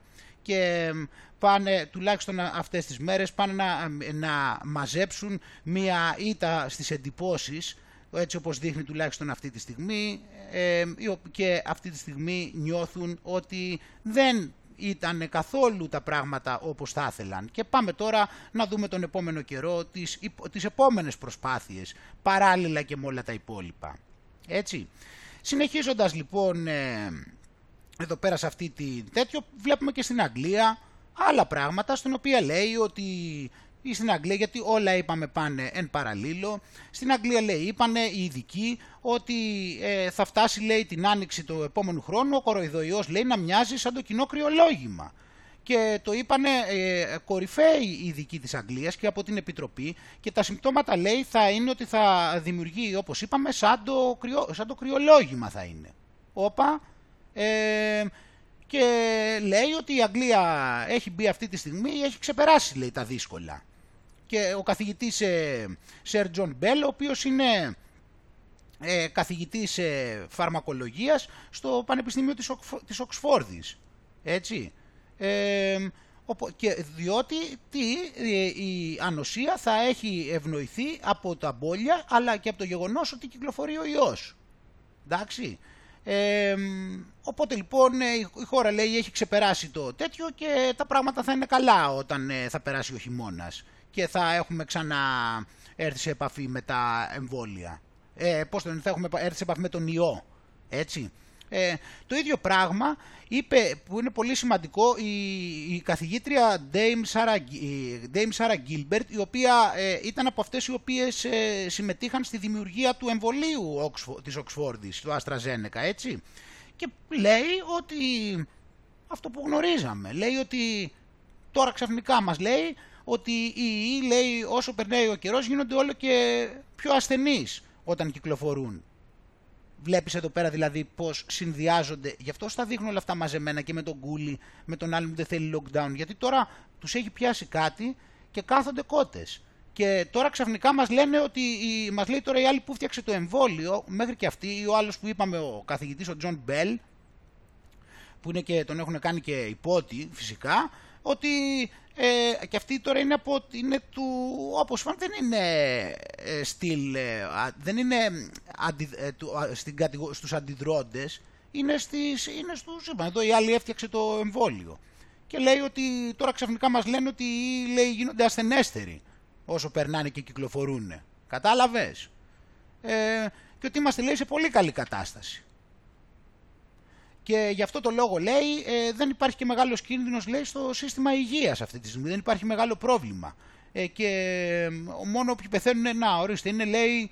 Ε, λένε δηλαδή αυτά σου λέει ότι όσοι πεθαίνουν είναι γυρασμένοι άνθρωποι ε, και δεν είναι και ξεκάθαρο ότι ο κοροϊδοϊός ήταν η αιτία αυτών των θανάτων. Οπότε για αυτούς τους λόγους λέει πιστεύουμε ότι έχουμε ξεπεράσει τα δύσκολα. Και μάλιστα και για τη μετάλλαξη Δέλτα λέει ότι έτσι κι αλλιώς επειδή θα, την, ε, θα έρθουμε πολύ σε επαφή με αυτήν ότι θα κατανικηθεί. Εντάξει. Ε, ακούμε αυτά τα πράγματα λοιπόν και θεωρούν ότι όπως είπαμε τότε όταν περάσει και αυτός ο χειμώνας μετά ο κοροϊδοϊός λέει τότε θα τον θεωρούμε σαν να είναι λέει το κρυολόγημα. Τότε θα το γίνει αυτό. Είναι δηλαδή όλα αυτά τα πράγματα τα οποία έχουμε καταλάβει. Ε, και λέει μάλιστα ε, όταν είναι ότι δεν, δεν υπάρχουν και πολλά μέρη στα οποία μπορεί να πάει ο ιός. Και αυτό που είπαμε, ότι όσο περνάει το τέτοιο, ότι γίνονται ασθενέστεροι. Ε, τι να πούμε τώρα, τι να πούμε τώρα εδώ πέρα, εδώ πέρα σε, αυτό το, σε αυτό εδώ πέρα το κλίμα να μας λένε τέτοια πράγματα. Βέβαια παράλληλα με όλα αυτά που έχουν αρχίσει και από, γίνονται εδώ πέρα και παραδέχονται όπως βλέπουμε, θα πρέπει να βρεθούν και άλλες να σκαρφιστούν άλλους τρόπους. Και κοίτα εδώ τώρα τι θα σου διαβάσω. Τι θα σου διαβάσω. Λέει λοιπόν ότι στην Αγγλία λένε ότι θα πρέπει να ε, απομονωθείς άμα έχεις συμπτώματα κοροϊδοϊού ακόμα και αν το PCR είναι αρνητικό. Εσύ που ξέρεις όμως ότι δεν υπάρχει PCR που εντοπίζει κοροϊδοϊό γιατί δεν έχουν το γονιδίωμα βλέπεις εδώ πέρα και, ολό, και μάλιστα το θέμα είναι ότι έχει γίνει πολύ ντόρος πλέον ότι βγάζανε ότι, όποτε θέλανε θετικά επειδή αυξάνανε τις τροφές έτσι γιατί αν αυξήσεις τις τροφές και πας πάνω από 35 που αυτοί πηγαίνανε 45 είναι πολύ πιθανό να βρεις θετικό έτσι λειτουργεί αυτό. Λέει λοιπόν ότι ε, οι ειδικοί είπαν ότι παρατήρησαν ανομαλίες και είχαν λέει θετικά ε, αυτά self-test αλλά αρνητικά ε, ε, τεστ PCR. Οπότε ενώ εμείς ξέρουμε δηλαδή από πού να το πιάσω και από πού να το τέτοιο. Δηλαδή το PCR σου λέει ότι είναι το καλό, υποτίθεται είναι το καλό και το self-test είναι το κακό, οπότε επιβεβαιώνεις με το self-test, με το PCR αν είναι σωστό το self-test. Εδώ πέρα αυτοί επειδή δεν βρίσκουν, επειδή δεν βρίσκουν με το PCR θετικά καν από ό,τι φαίνεται, γιατί και στην Ελλάδα άμα δεις είναι πολύ μικρά τα ποσοστά, δηλαδή κάνουν 300.000 τεστ και βρίσκουν ξέρω εγώ 2.000 κρούσματα. Τέλος πάντων, ε, οπότε λοιπόν τώρα εδώ πέρα έχουμε ότι άμα βγει θετικό το self-test, ακόμα και αν βγει αρνητικό το PCR, δεν πειράζει, εσύ πιάνεσαι για θετικός και πρέπει να μείνεις και μέσα. Δηλαδή, δε, είναι... Ε, οπότε λοιπόν λέει ε, αυτό πρέπει να γίνει όπως είπαμε επειδή έχουν συμπτώματα. Κατάλαβες δηλαδή όταν έχεις γρήπη ε, και ακόμα και άμα το τεστ ε, βγει αρνητικό, γιατί όπως ξέρουμε και τη γρήπη θετική τη βγάζει, άμα, ακόμα και αν βγει όμως αρνητικό, γιατί δεν υπάρχει κάτι συγκεκριμένο γενικώς, γιατί αυτά τα τεστ δεν είναι για να εντοπίζουν ιό, ε, οπότε λοιπόν όπως και να έχει, με το, όταν, βγάλει, όταν έχεις αυτά τα συμπτώματα που αυτοί λένε ότι είναι του κοροϊδοϊού, δεν θα έχει σημασία το τεστ, αλλά θα πρέπει να κλειδώνεσαι μέσα. Έτσι. Ε, καταλαβαίνεις δηλαδή ότι αυτό απευθύνεται μόνο σε κάποιον ο οποίος πρέπει να έχει την απόλυτη νοοτροπία προβάτου και θα σπεύσει να κλειστεί μέσα ακόμα και άμα δεν έχει κάνει τεστ. Γιατί βλέπεις, το, άμα θυμάσαι, έχουμε δείξει πολλές περιπτώσεις ανθρώπων οι οποίοι φτάνανε να κάνουν 5 και 6 και 7 και 8 και ένας της Νέας Δημοκρατίας έλεγε ότι έκανε 11 μέχρι να βρει θετικό. Έτσι, για να πιστεί ότι έχει τον ιό και να κλειστεί μέσα. Κατάλαβες. Είναι η νοοτροπία ε, οπότε έχουμε εδώ πέρα ότι υπήρχαν, παρατήρησαν λοιπόν, βλέπεις ότι είναι τελικά τα τεστ αυτά είναι ανάξια. Αλλά είναι ανάξια μόνο για το να μην το βρούνε, δεν είναι το ανάποδο. Ε, οπότε λοιπόν βρήκαν ότι παρατήρησαν ότι ε, έχουν παρατηρήσει ένα μεγάλο αριθμό ε, ανώμαλων έτσι, ε, αποτελεσμάτων στα τεστ. Ενώ τόσο καιρό όλα τα πράγματα ήταν ρολόι, φυσιολογικότατα. Οπότε ε, εδώ πέρα το θέμα είναι ότι ε, αυτή εδώ πέρα παράδειγμα η κόρη της Dr. Joe Price, η Rosie, ε, είχε συμπτώματα στην αρχή της εβδομάδας και είχε ένα θετικό self-test αλλά μετά πήγε έκανε δύο PCR και βγήκαν αρνητικά. Άρα πώς είναι δυνατόν να πιστέψεις ότι, μα όμως και πάλι είδες, ε, δεν ξέρω εδώ τελικά τα τεστ ε, δεν πειράζει, πώς, δεν χρειάζεται να φτάσουμε σε ένα συμπέρασμα, εσύ πρέπει να κλειστείς μέσα, το θέμα είναι το αποτέλεσμα. Ε, οπότε λοιπόν μετά η, η 14χρονη λέει πέρασε την ημέρα στο νοσοκομείο ε, επειδή είχε, ε, είχε αφυδάτωση λόγω της ασθένειας, λόγω του ιού που είχε βρει το self-test που βγάζει θετική την Coca-Cola π.χ. Ε, εντάξει, οπότε είχε τέτοιο και μετά ε, δεν έβγηκε μεν θετικό, αλλά αυτή ήξερε από μόνη της, έτσι, επειδή δεν είχε την αίσθηση της μυρωδιάς. Αυτό συμβαίνει μόνο με τον κοροϊδοϊό, δεν συμβαίνει με τίποτα άλλο, έτσι, επειδή δεν μύριζε ε, και βγήκε αρνητικό, ε, ήξερε ότι είχε κοροϊδοϊό όμως. Πάλι, έτσι, το έβγαλε το τέτοιο. Και δύο κιόλας. Και δύο. Ε, Οπότε λοιπόν ε, ήταν ξεκάθαρο ότι δεν πίστευε τα τεστ PCR, δεν τα πίστευε, βγαίνουν αρνητικά αλλά δεν τα πίστευε, λέει έχω σίγουρα τον ιό. Όπως ο άλλος που είπαμε που είχε κάνει 11 μέχρι να βρει, να βρει θετικό. Ε, και φοβάται λοιπόν ότι υπάρχουν και άλλοι άνθρωποι οι οποίοι μπορεί να κάνουν το λάθος και να νομίσουν ότι δεν έχουν τον ιό επειδή δεν τα βγάζει θετικά το PCR. Ε, δεν, δε, τελικά δε, απλώς δεν, δεν μπορώ να το εκφράσω. Τι τελικά τι δεν είναι καλό. Εκεί καταλήγουμε. Τι δεν είναι καλό το PCR. Τι, τι κάνει λάθος; Είναι καλύτερο το self. Τελικά. Είναι πιο normal γιατί εδώ πέρα λέει να βγάζει το self test θετικό και το PCR λέει αρνητικό. Το PCR δεν είναι καλό τελικά. Ε, Βλέπουμε εδώ πέρα πώς βγαίνουν όλα στην επιφάνεια και στην Αμερική που είπαν ότι το αποσύρουν και θα βγάλουν άλλο PCR ε, το οποίο θα μπορεί να ξεχωρίζει αυτή τη φορά και θα ξεχωρίζει, θα εντοπίζει δηλαδή λέει και κοροϊδοϊό και γρήπη λέει άμα χρειαστεί. Θα κάνουν άλλο λέει τεστ, καλύτερο. Ε, γιατί πέρυσι είχε εξαφανιστεί και η γρήπη μεταξύ άλλων βλέπεις. Αλλά ο λόγος όπως είπαμε ήταν τα μέτρα τι έχουμε μαζέψει φίλοι μου, δηλαδή πόσο, πόσο πιο φανερό είναι, τι, αστι, τι είναι αυτό που ζούμε μιλάμε, τι απολαυστικό είναι αυτό το πράγμα, τι, τι άλλο θα σκαρφιστούν οι άτιμοι, δεν παίζονται μιλάμε, τι άλλο θα σκαρφιστούν. Ε, Οπότε, όπως είπαμε, θα πρέπει, έχουμε μάθει ότι υπάρχουν κάποια ζητήματα ε, που ε, υπάρχει πρόβλημα και ενώ βγάζουν θετικά λοιπόν rapid και self ξέρω εγώ, ε, έχουν αρνητικά PCR. Αλλά όπως είπαμε αυτό δεν σημαίνει ότι δεν νοσούν και πάνω απ' όλα ότι δεν πρέπει να κλειδωθούν στο σπίτι. Εντάξει.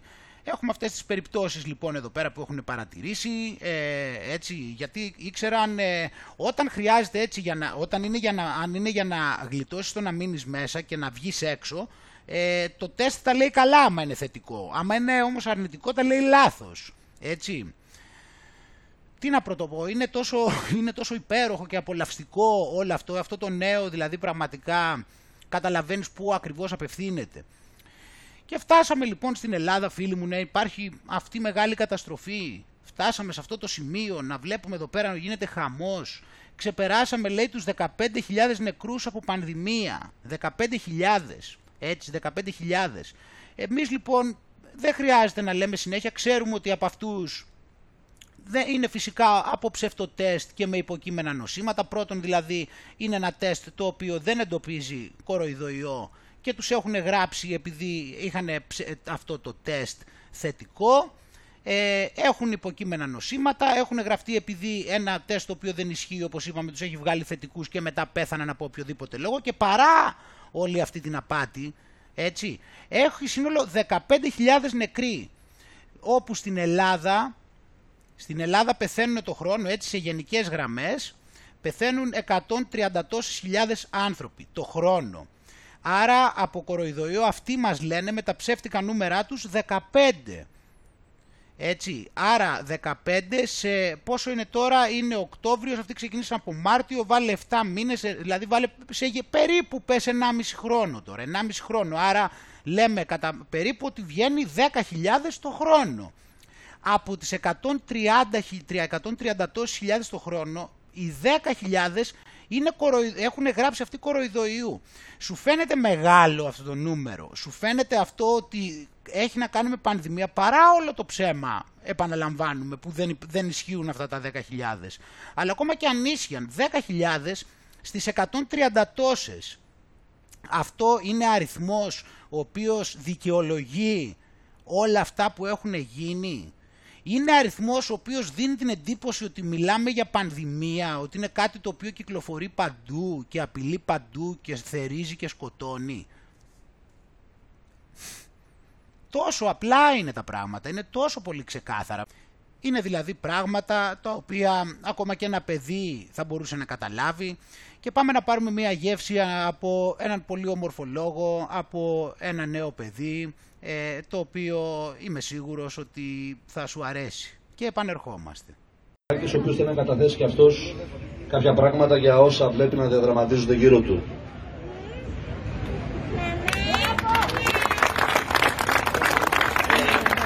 Γεια σας, ονομάζομαι Φώτιος Ξεπαπεδάκης και είμαι Δευτέρα Λυκείου και ως μαθητής έχω να πω ότι προσωπικά εγώ δεν θα το κάνω το εμβόλιο και δεν πρόκειται να το κάνω.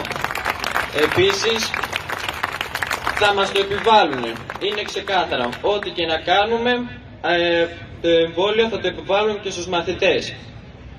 Το θέμα είναι ότι καταρχήν ξεχάστε το σύνταγμα που το έχουν αλλάξει εντελώς, που το, που το καταπατάνε. Ξεχάστε τα ανθρώπινα δικαιώματα.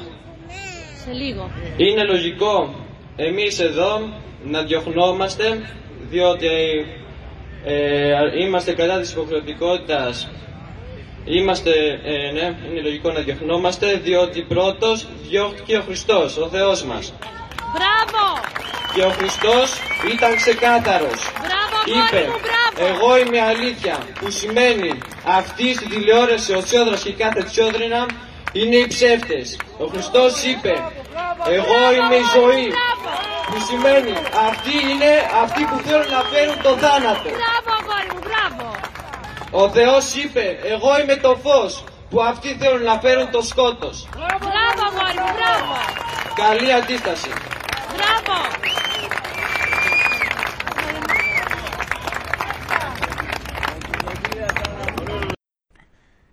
Και μετά από αυτό, όπως, όπως επίσης είπαμε προηγουμένως, θα σου δείξω επίσημα πλέον από την Jerusalem Post ή από την, ε, για το Ισραήλ ότι τώρα πλέον την προηγούμενη Κυριακή άλλαξαν τα δεδομένα για το πράσινο πιστοποιητικό και έχουν γίνει πλέον σβήνονται, γράφονται στο χιόνι για όσους μετά από έξι μήνες. Οπότε βλέπουμε εδώ ότι 1,5 εκατομμύριο, έτσι, 1,5 εκατομμύριο Ισραηλινοί χάνουν το πιστοποιητικό επειδή πλέον δεν θεωρούνται πλήρως εμβολιασμένοι και φυσικά ασφαλείς από αυτόν τον τρομερό ιό τόσο για τους ίδιους όσο και για τους άλλους. Οπότε λέει ότι οι άνθρωποι πρέπει να έχουν κάνει δύο δόσεις ε, μέσα στους ε, τελευταίους έξι μήνες ή να έχουν κάνει την τρίτη δόση έτσι, τους τελευταίους έξι μήνες για να μπορούν να έχουν το πιστοποιητικό. Πράγμα που σημαίνει λοιπόν, όπως είπαμε, ότι μετά από έξι μήνες θα πρέπει για να είσαι ξανά ασφαλής για εσένα για την κοινωνία να ξαναπεράσεις από την ένεση και να ανανεώσεις το πιστοποιητικό. Έτσι λειτουργεί επίσημα πλέον στο Ισραήλ όπως είδαμε. και μάλιστα ε, για, την τρίτη δόση θα πρέπει να περιμένεις και μια εβδομάδα όταν την κάνεις για να πάρεις το πιστοποιητικό έτσι. Μην το ξεχνάς αυτό, μην νομίζεις ότι πας την κάνεις και το παίρνεις απευθείας. Πρέπει να περιμένεις και μια εβδομάδα να δράσεις. Έτσι θα το πάρεις μια εβδομάδα μετά. Οπότε εντάξει ε, ξέρουμε, αυτά τα πράγματα τα περιμέναμε, απλά θέλουμε να το, να το ανακοινώσουμε έτσι και βέβαια αυτά τα πράγματα πάντα είναι για το καλό μας, ε, γιατί θα σου δείξω εδώ πέρα πώς έχει... Η υγειονομική είναι Θα δούμε για την Ελλάδα, έτσι, βλέπεις να δεις... Κοίτα εδώ. Η υγειονομική θα δεις είναι εδώ εκτεθειμένη σε τετραπλάσιο το επίπεδο του κινδύνου, άκου. από όλους τους υπόλοιπους ε, συμπολίτες μας. Και μεταφέρουμε και το άγχος των συναδέλφων, οι οποίοι επιθυμούν, να κάνουν την τρίτη, την τρίτη δόση τους. Αυτό το οποίο είναι δικαιολογημένο. Δεν σας κρύβω ότι έχουμε και περιπτώσεις ανθρώπων οι οποίοι έχοντας εμβολιαστεί αρχικά αυτή τη στιγμή παλεύουν με τον ιό. Ενδεχομένως να μην βρισκόντουσαν σε αυτή τη θέση mm-hmm. εάν είχαν κάνει την τρίτη δόση. Όχι ενδεχομένως. Πιστεύουμε ότι δεν θα βρισκόντουσαν σε αυτή τη θέση αν είχαν κάνει την τρίτη δόση. Βλέπεις; Κατάλαβες τι γίνεται. Κάθεσαι εκεί πέρα, κάθονται μπόσικοι με δύο δόσεις. Μα είναι κατάσταση αυτή. Βλέπεις τι πάθανε; Βλέπεις. Πήγανε κάνανε τις δύο δόσεις και νομίζαν ότι έτσι ασφαλίζεσαι τόσο απλά. Και κάθονται εκεί πέρα μπόσικοι. Αντί να πάνε να κάνουν την τρίτη δόση. Και όχι μόνο απειλούνται οι ίδιοι. Βλέπεις, έχω αγχώνονται. Σου λέει πότε θα μας τη φέρετε; Γιατί κινδυνεύουμε. Έχουμε κάνει μόνο δύο. Και είναι επικίνδυνα. Πρέπει να βιαστείτε να μας φέρετε την τρίτη. Γιατί εδώ πέρα πεθαίνουμε. Και όχι μόνο αυτό. Απειλούμε και την κοινωνία να τους μεταδώσουμε τον ιό. Αυτά είναι προβλήματα φίλοι μου. Βλέπεις, γι' αυτό λοιπόν πρέπει να προσέχουν πάρα πολύ με το πιστοποιητικό ούτε μέρα παραπάνω από τους έξι μήνες. Ούτε μέρα γιατί μπαίνουμε σε πάρα πολύ μεγάλο κίνδυνο. Ούτε μέρα. Γι' αυτό μη σου πω ότι μια εβδομάδα πριν τελειώσει το εξάμεινο τότε θα πρέπει να πας να κάνεις την ένεση γιατί όπως είπαμε ε, χρειάζεται και μια εβδομάδα ούτως ώστε μην μείνεις καμία μέρα χωρίς ε, πιστοποιητικό και νιώσεις την απώλεια της ελευθερίας η οποία απλόχερα σου χαρίζεται από το μαύρο. Είναι και αυτό ε. ε Τώρα λοιπόν ε, υπάρχουν και άλλα θέματα όμως τα οποία θα πρέπει να μας απασχολούν όπως για παράδειγμα εδώ πέρα ότι παρότι τα πράγματα πάνε πάρα πολύ καλά φυσικά για αυτούς οι οποίοι έχουν κάνει την τρίτη δόση όπως καταλαβαίνεις. Έτσι τώρα είμαστε στη φάση που είσαι ασφαλής με την τρίτη δόση. Υπάρχουν όμως και άλλες περιπτώσεις οι οποίες ε, θα πρέπει και αυτές με κάποιο τρόπο να αντιμετωπιστούν. Έχεις ακούσει λοιπόν, έχουμε μιλήσει ξανά και ίσως έχεις δει κιόλας για τα προβλήματα του, μακρο, του μακροχρόνιου COVID, έτσι.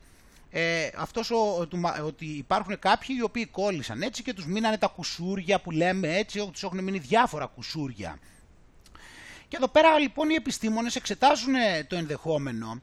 Αυτό που ψάχνουν έτσι στην έρευνα, αυτό είναι από τις 10 Ιουλίου και ψάχνουν ότι και σκέφτονται ότι θα μπορούσαν να αντιμετωπίσουν το μακροχρόνιο COVID ε, με μία μηνιαία δόση εμβολίου. Και εδώ έχουμε λοιπόν την έρευνα, ούτως ώστε να...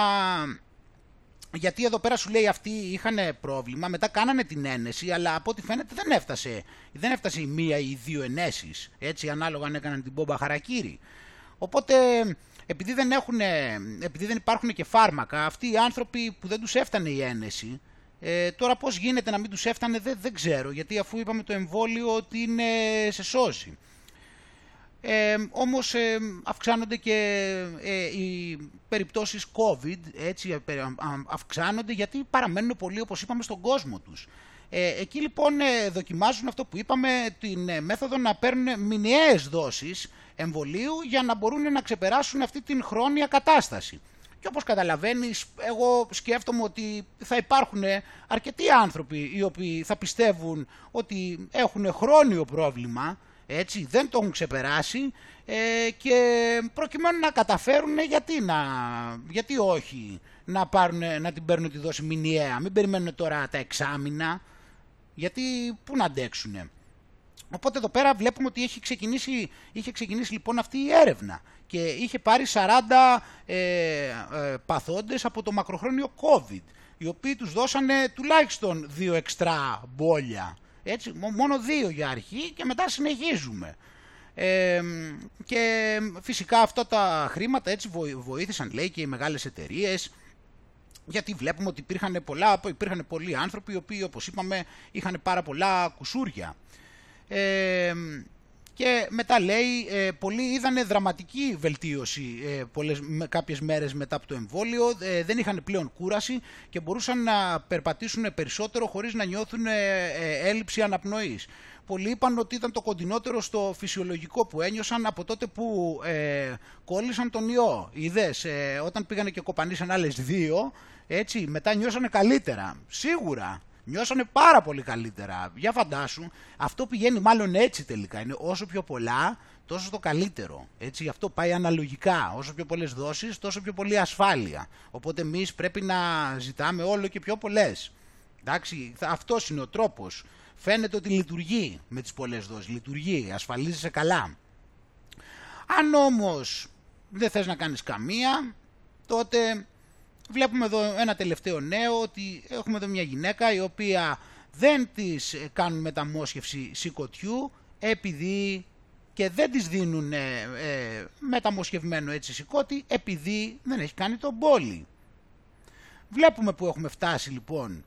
Έτσι, δεν της επιτρέπεται. Είναι μια γυναίκα από το Κολοράντο και δεν της επιτρέπουν να πάρει ε, τεχνητό νεφρό ε, επειδή δεν έχει εμβολιαστεί ενάντια στον ιό. Έτσι, υπάρχει, αυτή, υπάρχει αυτή πλέον η πρόβλεψη εκεί πέρα, η αυτή η κατάσταση εκεί πέρα ε, και για να το κάνουν αυτό πρέπει να έχουν κάνει εμβόλια, ε, εντάξει, έτσι πρέπει, είναι απαραίτητο γιατί δεν γίνεται να διακινδυνεύεις την κοινωνία. Τώρα με αυτό ακριβώς ε, δεν έχω καταλάβει ε, για ποιο ακριβώς λόγο, δηλαδή σε τι αυτή η λογική σε τι ακριβώς προστατεύει την κοινωνία από τον ιό.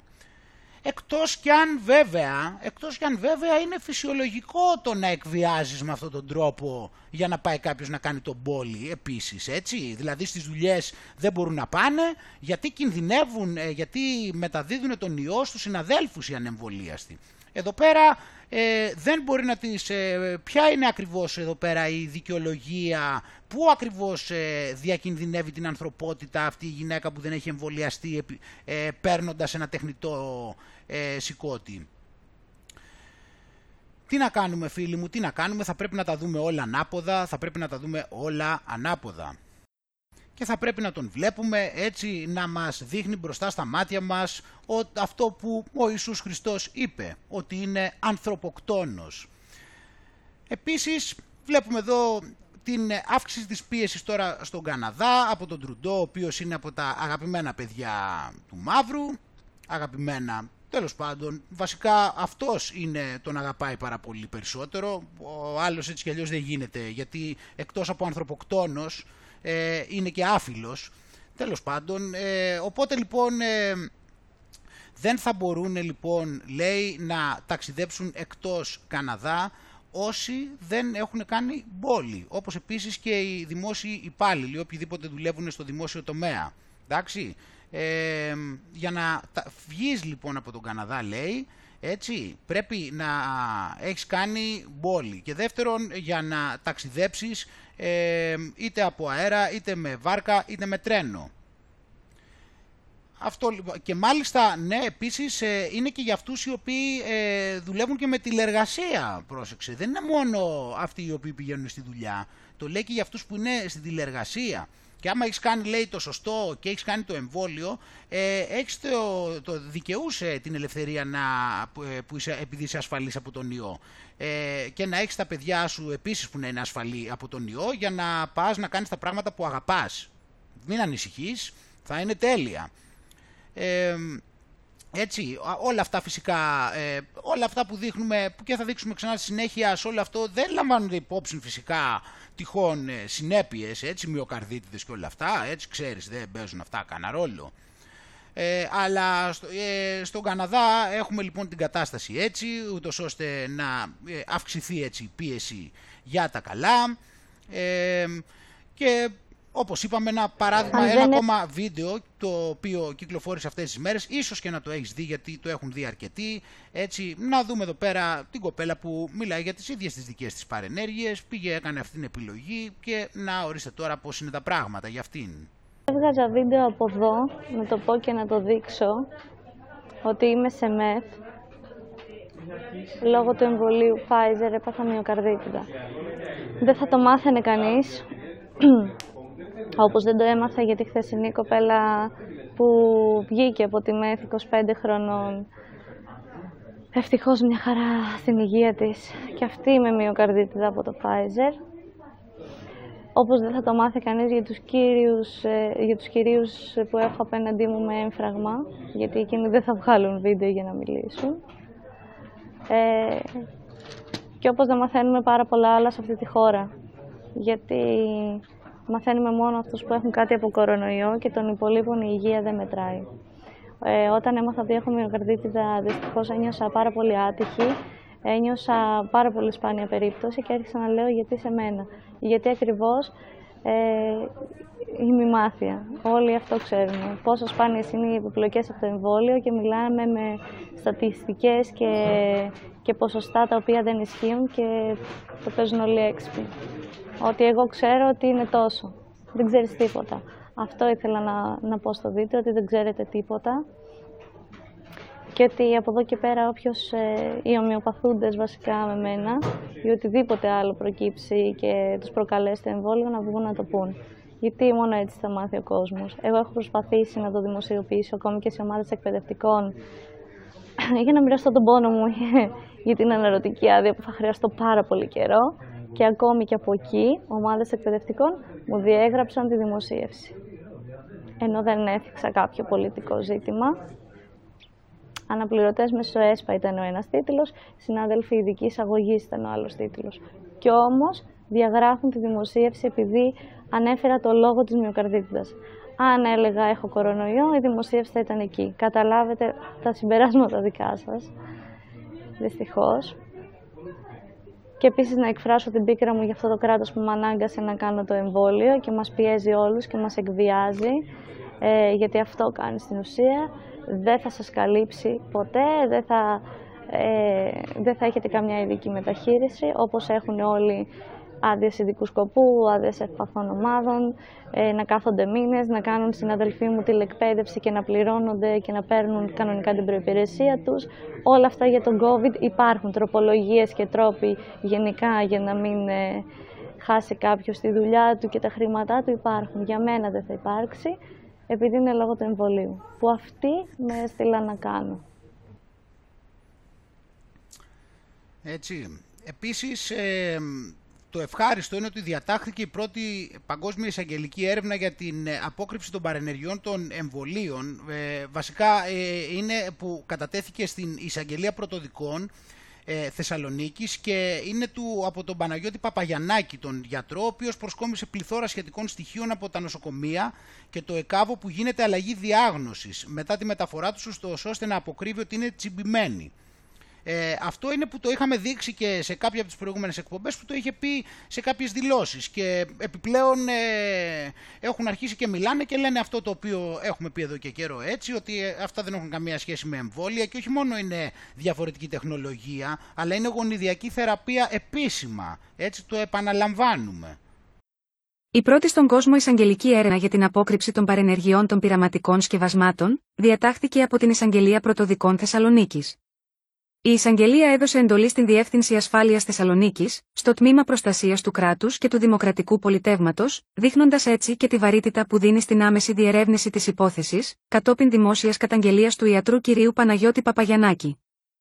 Ο κύριος Παπαγιανάκη παρέδωσε στη Διεύθυνση Ασφάλειας Θεσσαλονίκης λίστα 58 ασθενών που μεταφέρθηκαν με το ΕΚΑΒ σε νοσοκομεία της Θεσσαλονίκης, και που ενώ στα δελτία ασθενών είχαν καταγραφεί ότι οι ασθενείς αυτοί είχαν συμπηθεί με τα σκευάσματα, στη συνέχεια, από τα τμήματα επιγόντων περιστατικών αυτά αγνοήθηκαν.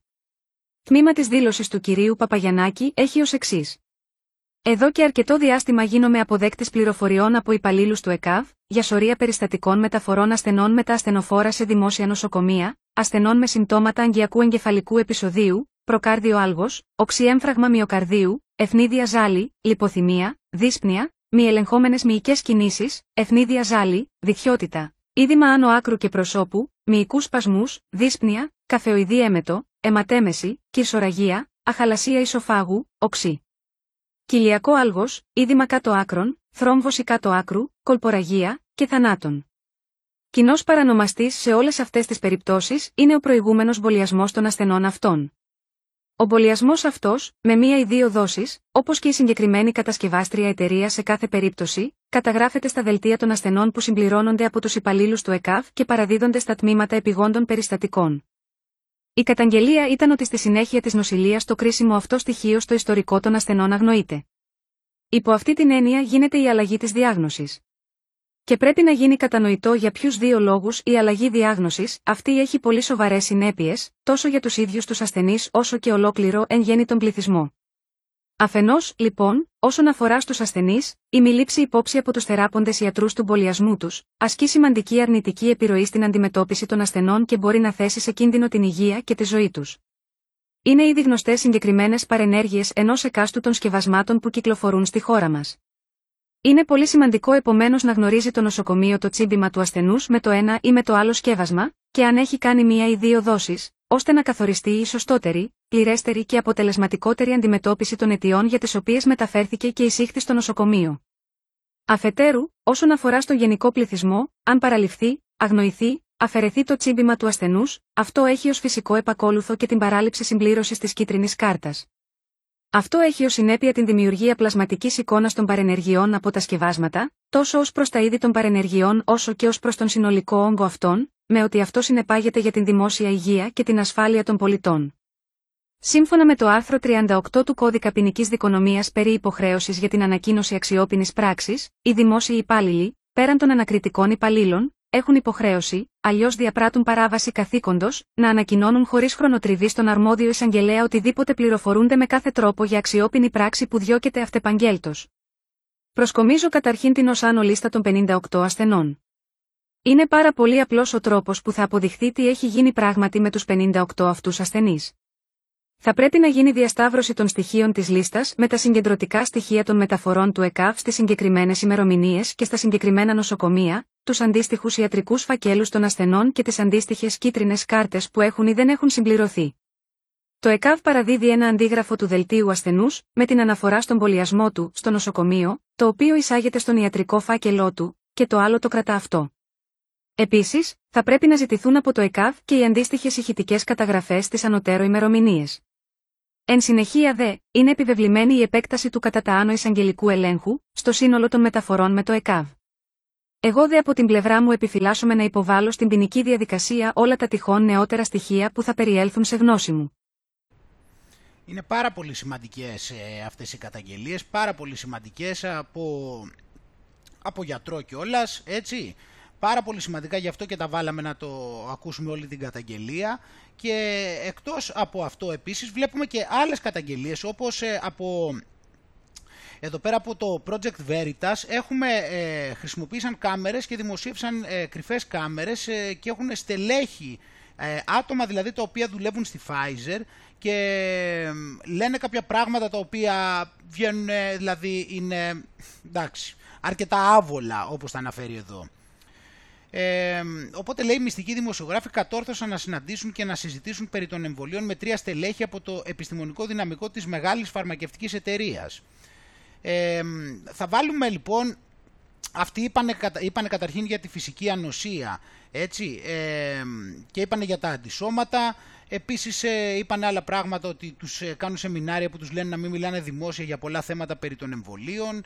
Ε, άλλος λέει νιώθω ότι εργάζομαι για μια σατανική εταιρεία, προσπαθούν να καταγράφουν όλους όσους εμβολιάστηκαν και δεν υπολογίζουν επίτηδες πόσοι πραγματικά άνθρωποι ανέφεραν ότι νόσησαν. Ο οργανισμός μας λειτουργεί με τα χρήματα από τον COVID λέει τώρα. Ε, απαγορεύεται να μιλάς για οτιδήποτε μπορεί να εμπλέξει εσένα ή την Big Pharma. Ακόμα και αν κλείσεις την πόρτα στο γραφείο, έχεις την αίσθηση ότι κάποιος σε ακούει. Ε, πάμε να βάλουμε ένα απόσπασμα. Υπάρχουν διάφορα, μιλάνε για τις ε, ενδεχόμενες θεραπείες, αυτά που είπαμε. Πάμε να δούμε ένα απόσπασμα. I feel like what they're doing, like, for instance, like the city needs like vax cards and everything. It's just like about making it so inconvenient for like unvaccinated people to the, to the point where they're just like, it, okay. You know? What do you mean? Like if you are restricting people that are unvaccinated from doing anything, and then like vaccinated people are allowed to do anything they want, eventually they, they're just going to be like, let me just get vaccinated. Εντάξει, αυτά, αυτά είναι εδώ πέρα τώρα λέει πράγματα όλα τα οποία τα έχουμε πει έτσι, τα έχουμε καταλάβει όλοι μας ότι ακολουθούνται αυτές οι τακτικές και πολλές άλλες έτσι και εγώ εδώ παίρνουμε μια επιβεβαίωση. I mean, you have multiple companies that were basically given a ton of money to produce vaccines and they're pushing them. So what happens to the monoclonal, monoclonal antibody treatments? Push to the side; Why? Money. It, it's disgusting. You're not wearing a wire, right? you want to check? I mean, I still feel like I work for like an evil corporation because it comes down to profits in the end. And I mean, I'm there to help people, not Και ε, μπορείς να δεις εδώ είναι 10 λεπτάκια αυτό, μπορείς να το δεις και όλο, φυσικά είναι το link όπως πάντα έτσι από κάτω. Και εδώ πέρα είδες ότι είδες που έχει πιάσει έστω τουλάχιστον έχει αντιληφθεί δεν ξέρουμε σε ποιο επίπεδο βάθους αλλά έχει αντιληφθεί ότι ο οργανισμός είναι σατανικός. Και ό,τι αφορά τα κέρδη όπως έχουμε πει πολλάκις τα κέρδη αφορούν τα χαμηλά ψάρια. Τα μεγάλα ψάρια δεν ασχολούνται με χρήματα γιατί τα παράγει το αφεντικό τους εκ του μηδενός Οπότε δεν είναι καθόλου πρόβλημα και είναι απεριόριστα για αυτούς. Έχουν, μπορούν να έχουν όσα χρειάζεται ούτως ώστε να υλοποιηθεί η ατζέντα. Έτσι. Και τώρα μετά από αυτό ας πάμε και λίγο να πάμε και λιγάκι και στο παρελθόν, έτσι στο κοντινό παρελθόν. Έχουμε δει διάφορες προετοιμασίες ε, οι οποίες είχαν γίνει ούτως ώστε να φτάσουμε στο σημείο που φτάσαμε, δηλαδή να υπάρξει μια πανδημία. Είχαμε δει το Bill να μιλάει γι' αυτό, είχαμε δει το Lockstep Document από το Rockefeller Foundation, το οποίο 10 χρόνια πριν ε, μιλούσε γι' αυτό με τη μόνη διαφορά ότι μιλούσε για πολύ περισσότερους νεκρούς τους πρώτους μήνες. Μιλούσε για, αν θυμάμαι καλά, 7 εκατομμύρια νεκρούς ε, τους πρώτους 6 μήνες. Όλα τα υπόλοιπα έχουν πάει ε, ε, ακριβώς τα ίδια. Το οποίο αυτό είναι το, ήταν από το 2010 νομίζω είναι του Rockefeller. Ε, έχουμε ε, είχαμε πει ότι στη Γερμανική Βουλή τους είχαν προειδοποιήσει. Σε λίγο μετά θα σου δείξω ότι επίσης τους είχαν βγει και τώρα στη δημοσιότητα τους είχαν προειδοποιήσει και στην Αγγλία τέσσερα χρόνια πριν. Και θα δεις τι. Ε, εδώ πέρα βλέπουμε ότι ο Φάουτσι ε, μαζί με την παρέα του ε, μιλάνε το 2019 μιλάνε για το πώς έπρεπε να καταφέρουν να επιβάλλουν μία ε, mRNA, στυλ mRNA εμβόλιο που θα είχε να κάνει με το κρύωμα. Γιατί τότε δεν αναφερόντουσαν να πούνε έτσι σε κοροϊδοϊό. Και θα το δούμε εδώ πέρα στο Milken Institute, όπως είπαμε το 2019, ε, είπε ότι ενδεχομένως είπαν ας πούμε ότι αυτός εκεί δίπλα ο, ο καθηγητής Bright ότι μπορεί να υπάρχει μια ξαφνική ανάγκη ε, ούτως ώστε και θα χρειαστεί να ξεπεράσουμε διάφορα γραφειοκρατικά ζητήματα. Πάμε να το δούμε λιγάκι και να μεταφράζω όμως. Uh, an entity of excitement out there that's I mean, obviously, we can't just turn off the spigot on the system we have and then say, hey, everyone in the world should get this new vaccine we haven't given to anyone yet. But there must be some way that we grow vaccines mostly in eggs, the way we did in 1947. In order to make the transition. Έτσι, εδώ καταρχήν μίλησε και μίλησε αυτός και είπε, βλέπεις εδώ 29 Οκτωβρίου 2019, ε, εκείνη την εποχή που γινόταν και το event 201, έτσι, ακριβώς την ίδια εποχή και εδώ λέγανε για πώς θα ε, μπορούσαν να, έτσι, αν βγάζανε δηλαδή πολύ γρήγορα ένα εμβόλιο το οποίο ήταν ε, τέτοιας τεχνολογίας, ε, τι θα, πόσο δύσκολο θα ήταν να το δεχτεί ο κόσμος. Δεν μπορούσαμε να τους πούμε έτσι ξαφνικά, να ορίστε, ε, πάρτε το. From getting out of the tried and true egg growing, which we know gives us results that can be, you know, beneficial. I mean, we've done well with that, to something that has to be much better. Έτσι, εδώ μιλάει ότι από την παλιότερη λοιπόν μέθοδο που είχαν, λέει εδώ ότι πρέπει να πάμε κάπου σε κάτι το οποίο πρέπει να είναι πολύ καλύτερο. Uh, you have to prove that this works. And then you've got to go through all of the clinical trials, phase one, phase two, phase three, and then show that this particular product is going to be good over a period of years.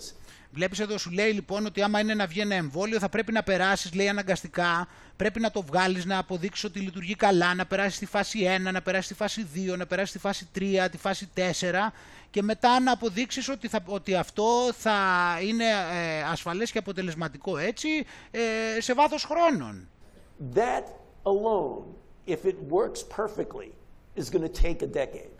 Αυτό λοιπόν λέει ότι αυτό θα πάρει 10 χρόνια για να το κάνουμε όλο αυτό κανονικά όταν θα βγάλουμε αυτή τη νέα τεχνολογία. Κανονικά παίρνει τόσο. Might be a need or even an urgent call for uh, an entity of excitement out there that's completely disruptive, that's not beholden to bureaucratic strings and, and, and processes. So we το βλέπεις εδώ λοιπόν και λέει ότι για να μπορέσουμε λοιπόν λέει να το κάνουμε αυτό θα πρέπει να υπάρχει κάτι, μια κατάσταση η οποία θα δημιουργήσει έτσι πάρα πολύ μεγάλο ενθουσιασμό ή αναστάτωση να το πεις έτσι το οποίο θα μπορέσει να μας κάνει να ξεπεράσουμε αυτές τις γραφειοκρατίες.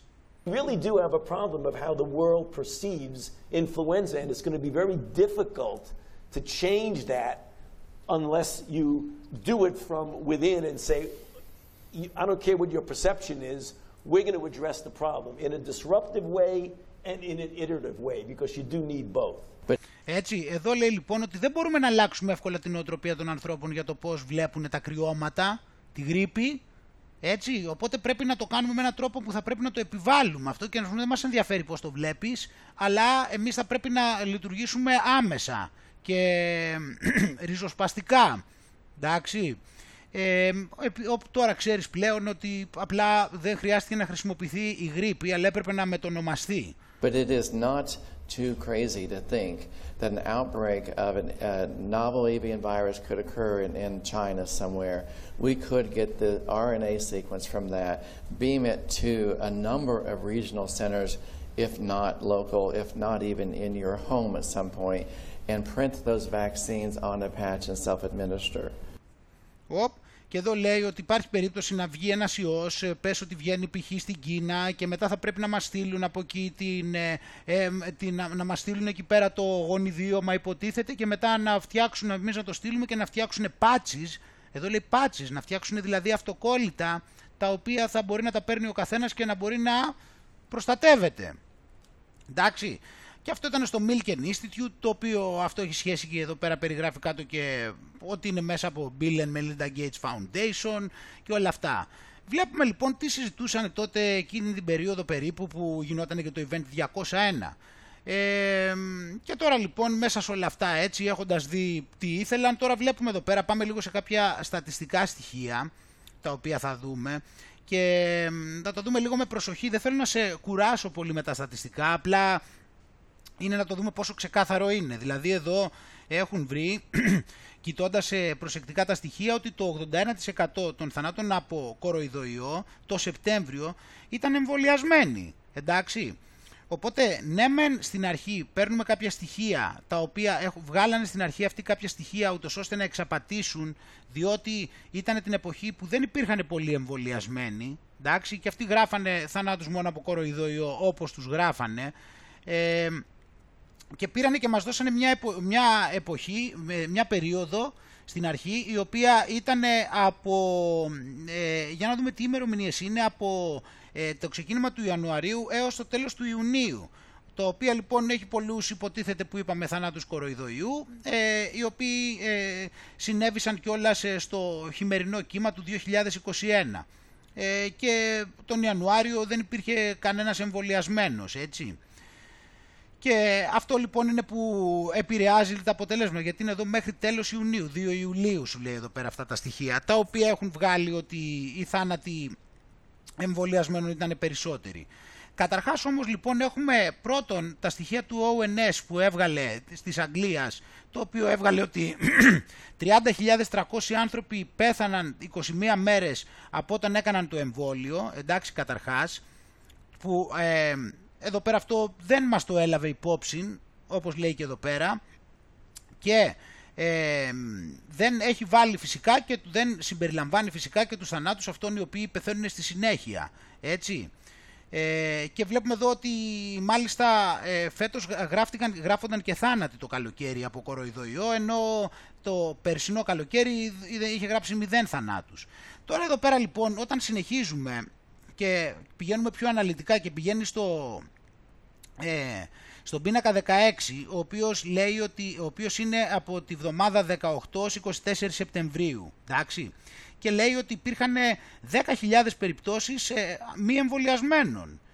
Υπήρχαν λοιπόν 10.000 περιπτώσεις μη εμβολιασμένων κρουσμάτων, όπως τα λένε αυτοί κρούσματα, αλλά λέει ότι υπήρχαν 1.330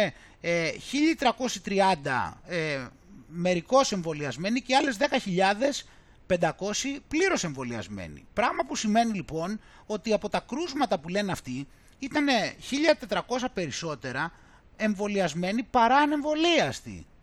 Βλέπουμε εδώ στα τελευταία στοιχεία αυτή της εποχής. 18-24 Σεπτεμβρίου. Άρα έχουμε 11.844 κρούσματα εμβολιασμένων και 10.400 μη εμβολιασμένων. Εντάξει.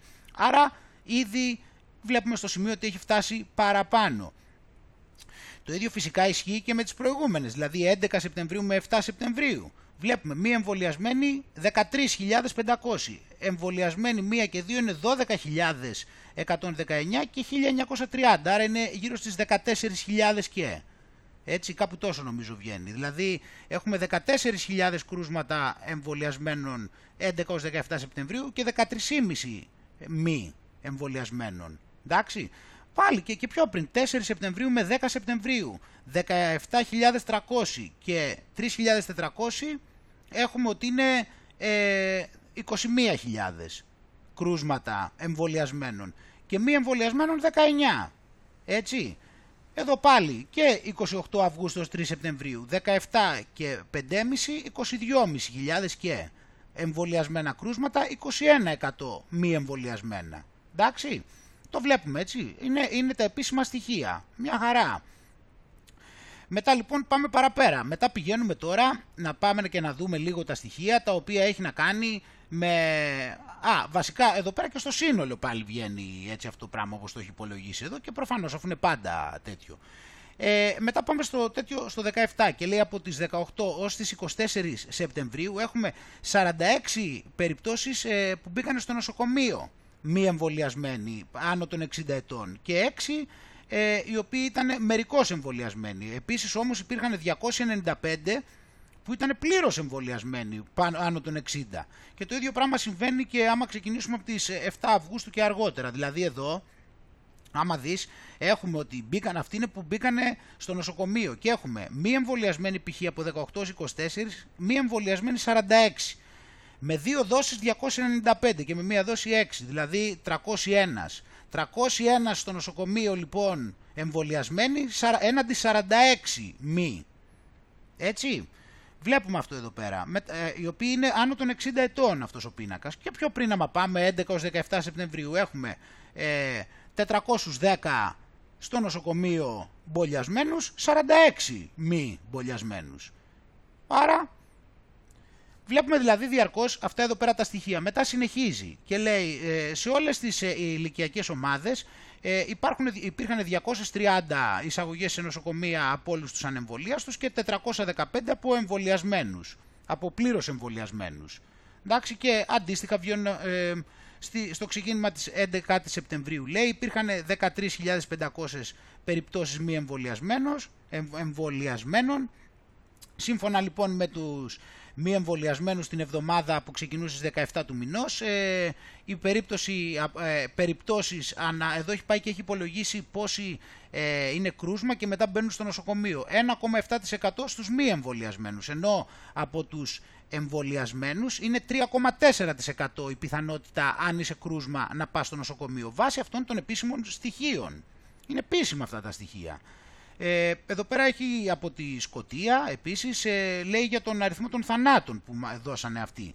Ε, αυτό εδώ πέρα έχει, ε, του λείπει μια εβδομάδα βέβαια, αλλά δείχνει ότι από τις 21 Αυγούστου ως τις 17 Σεπτεμβρίου υπήρχαν 59 θάνατοι από μη εμβολιασμένους και 10 μερικώς εμβολιασμένους.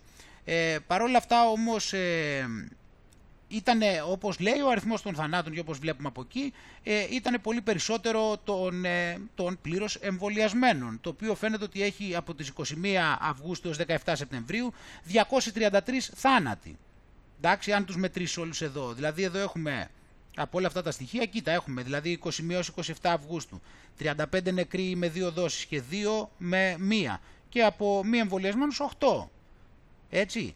Άρα ε, δεν θέλω να σε κουράζω άλλο τώρα με τα στοιχεία για αυτά που είναι, αλλά νομίζω ότι είναι σαφές εδώ πέρα. Αν το δει κάποιος δηλαδή είναι ξεκάθαρο ότι σε κάθε περίπτωση είτε έχει να κάνει με κρούσμα, είτε έχει να κάνει με εισαγωγή σε νοσοκομείο, είτε έχει να κάνει με την πιθανότητα αν είσαι κρούσμα να μπεις στο νοσοκομείο, είτε έχει να κάνει με θάνατο. Είναι πολύ παραπάνω συνήθως όσοι έχουν εμπολιαστεί. Είναι σαφή τα στοιχεία. Έτσι. Και τα κοίταξα και εγώ έτσι προσεκτικά και έχει γίνει και εδώ πολύ καλή δουλειά φυσικά ε, για να είναι τόσο πολύ φανερό. Πάλι εδώ μετά και βλέπουμε εδώ πέρα ότι η συντριπτική πλειοψηφία, ε, πώς το λένε, δέλτα θανάτων από, τον, ε, από την μετάλλαξη δέλτα είναι εμβολιασμένη. Έτσι.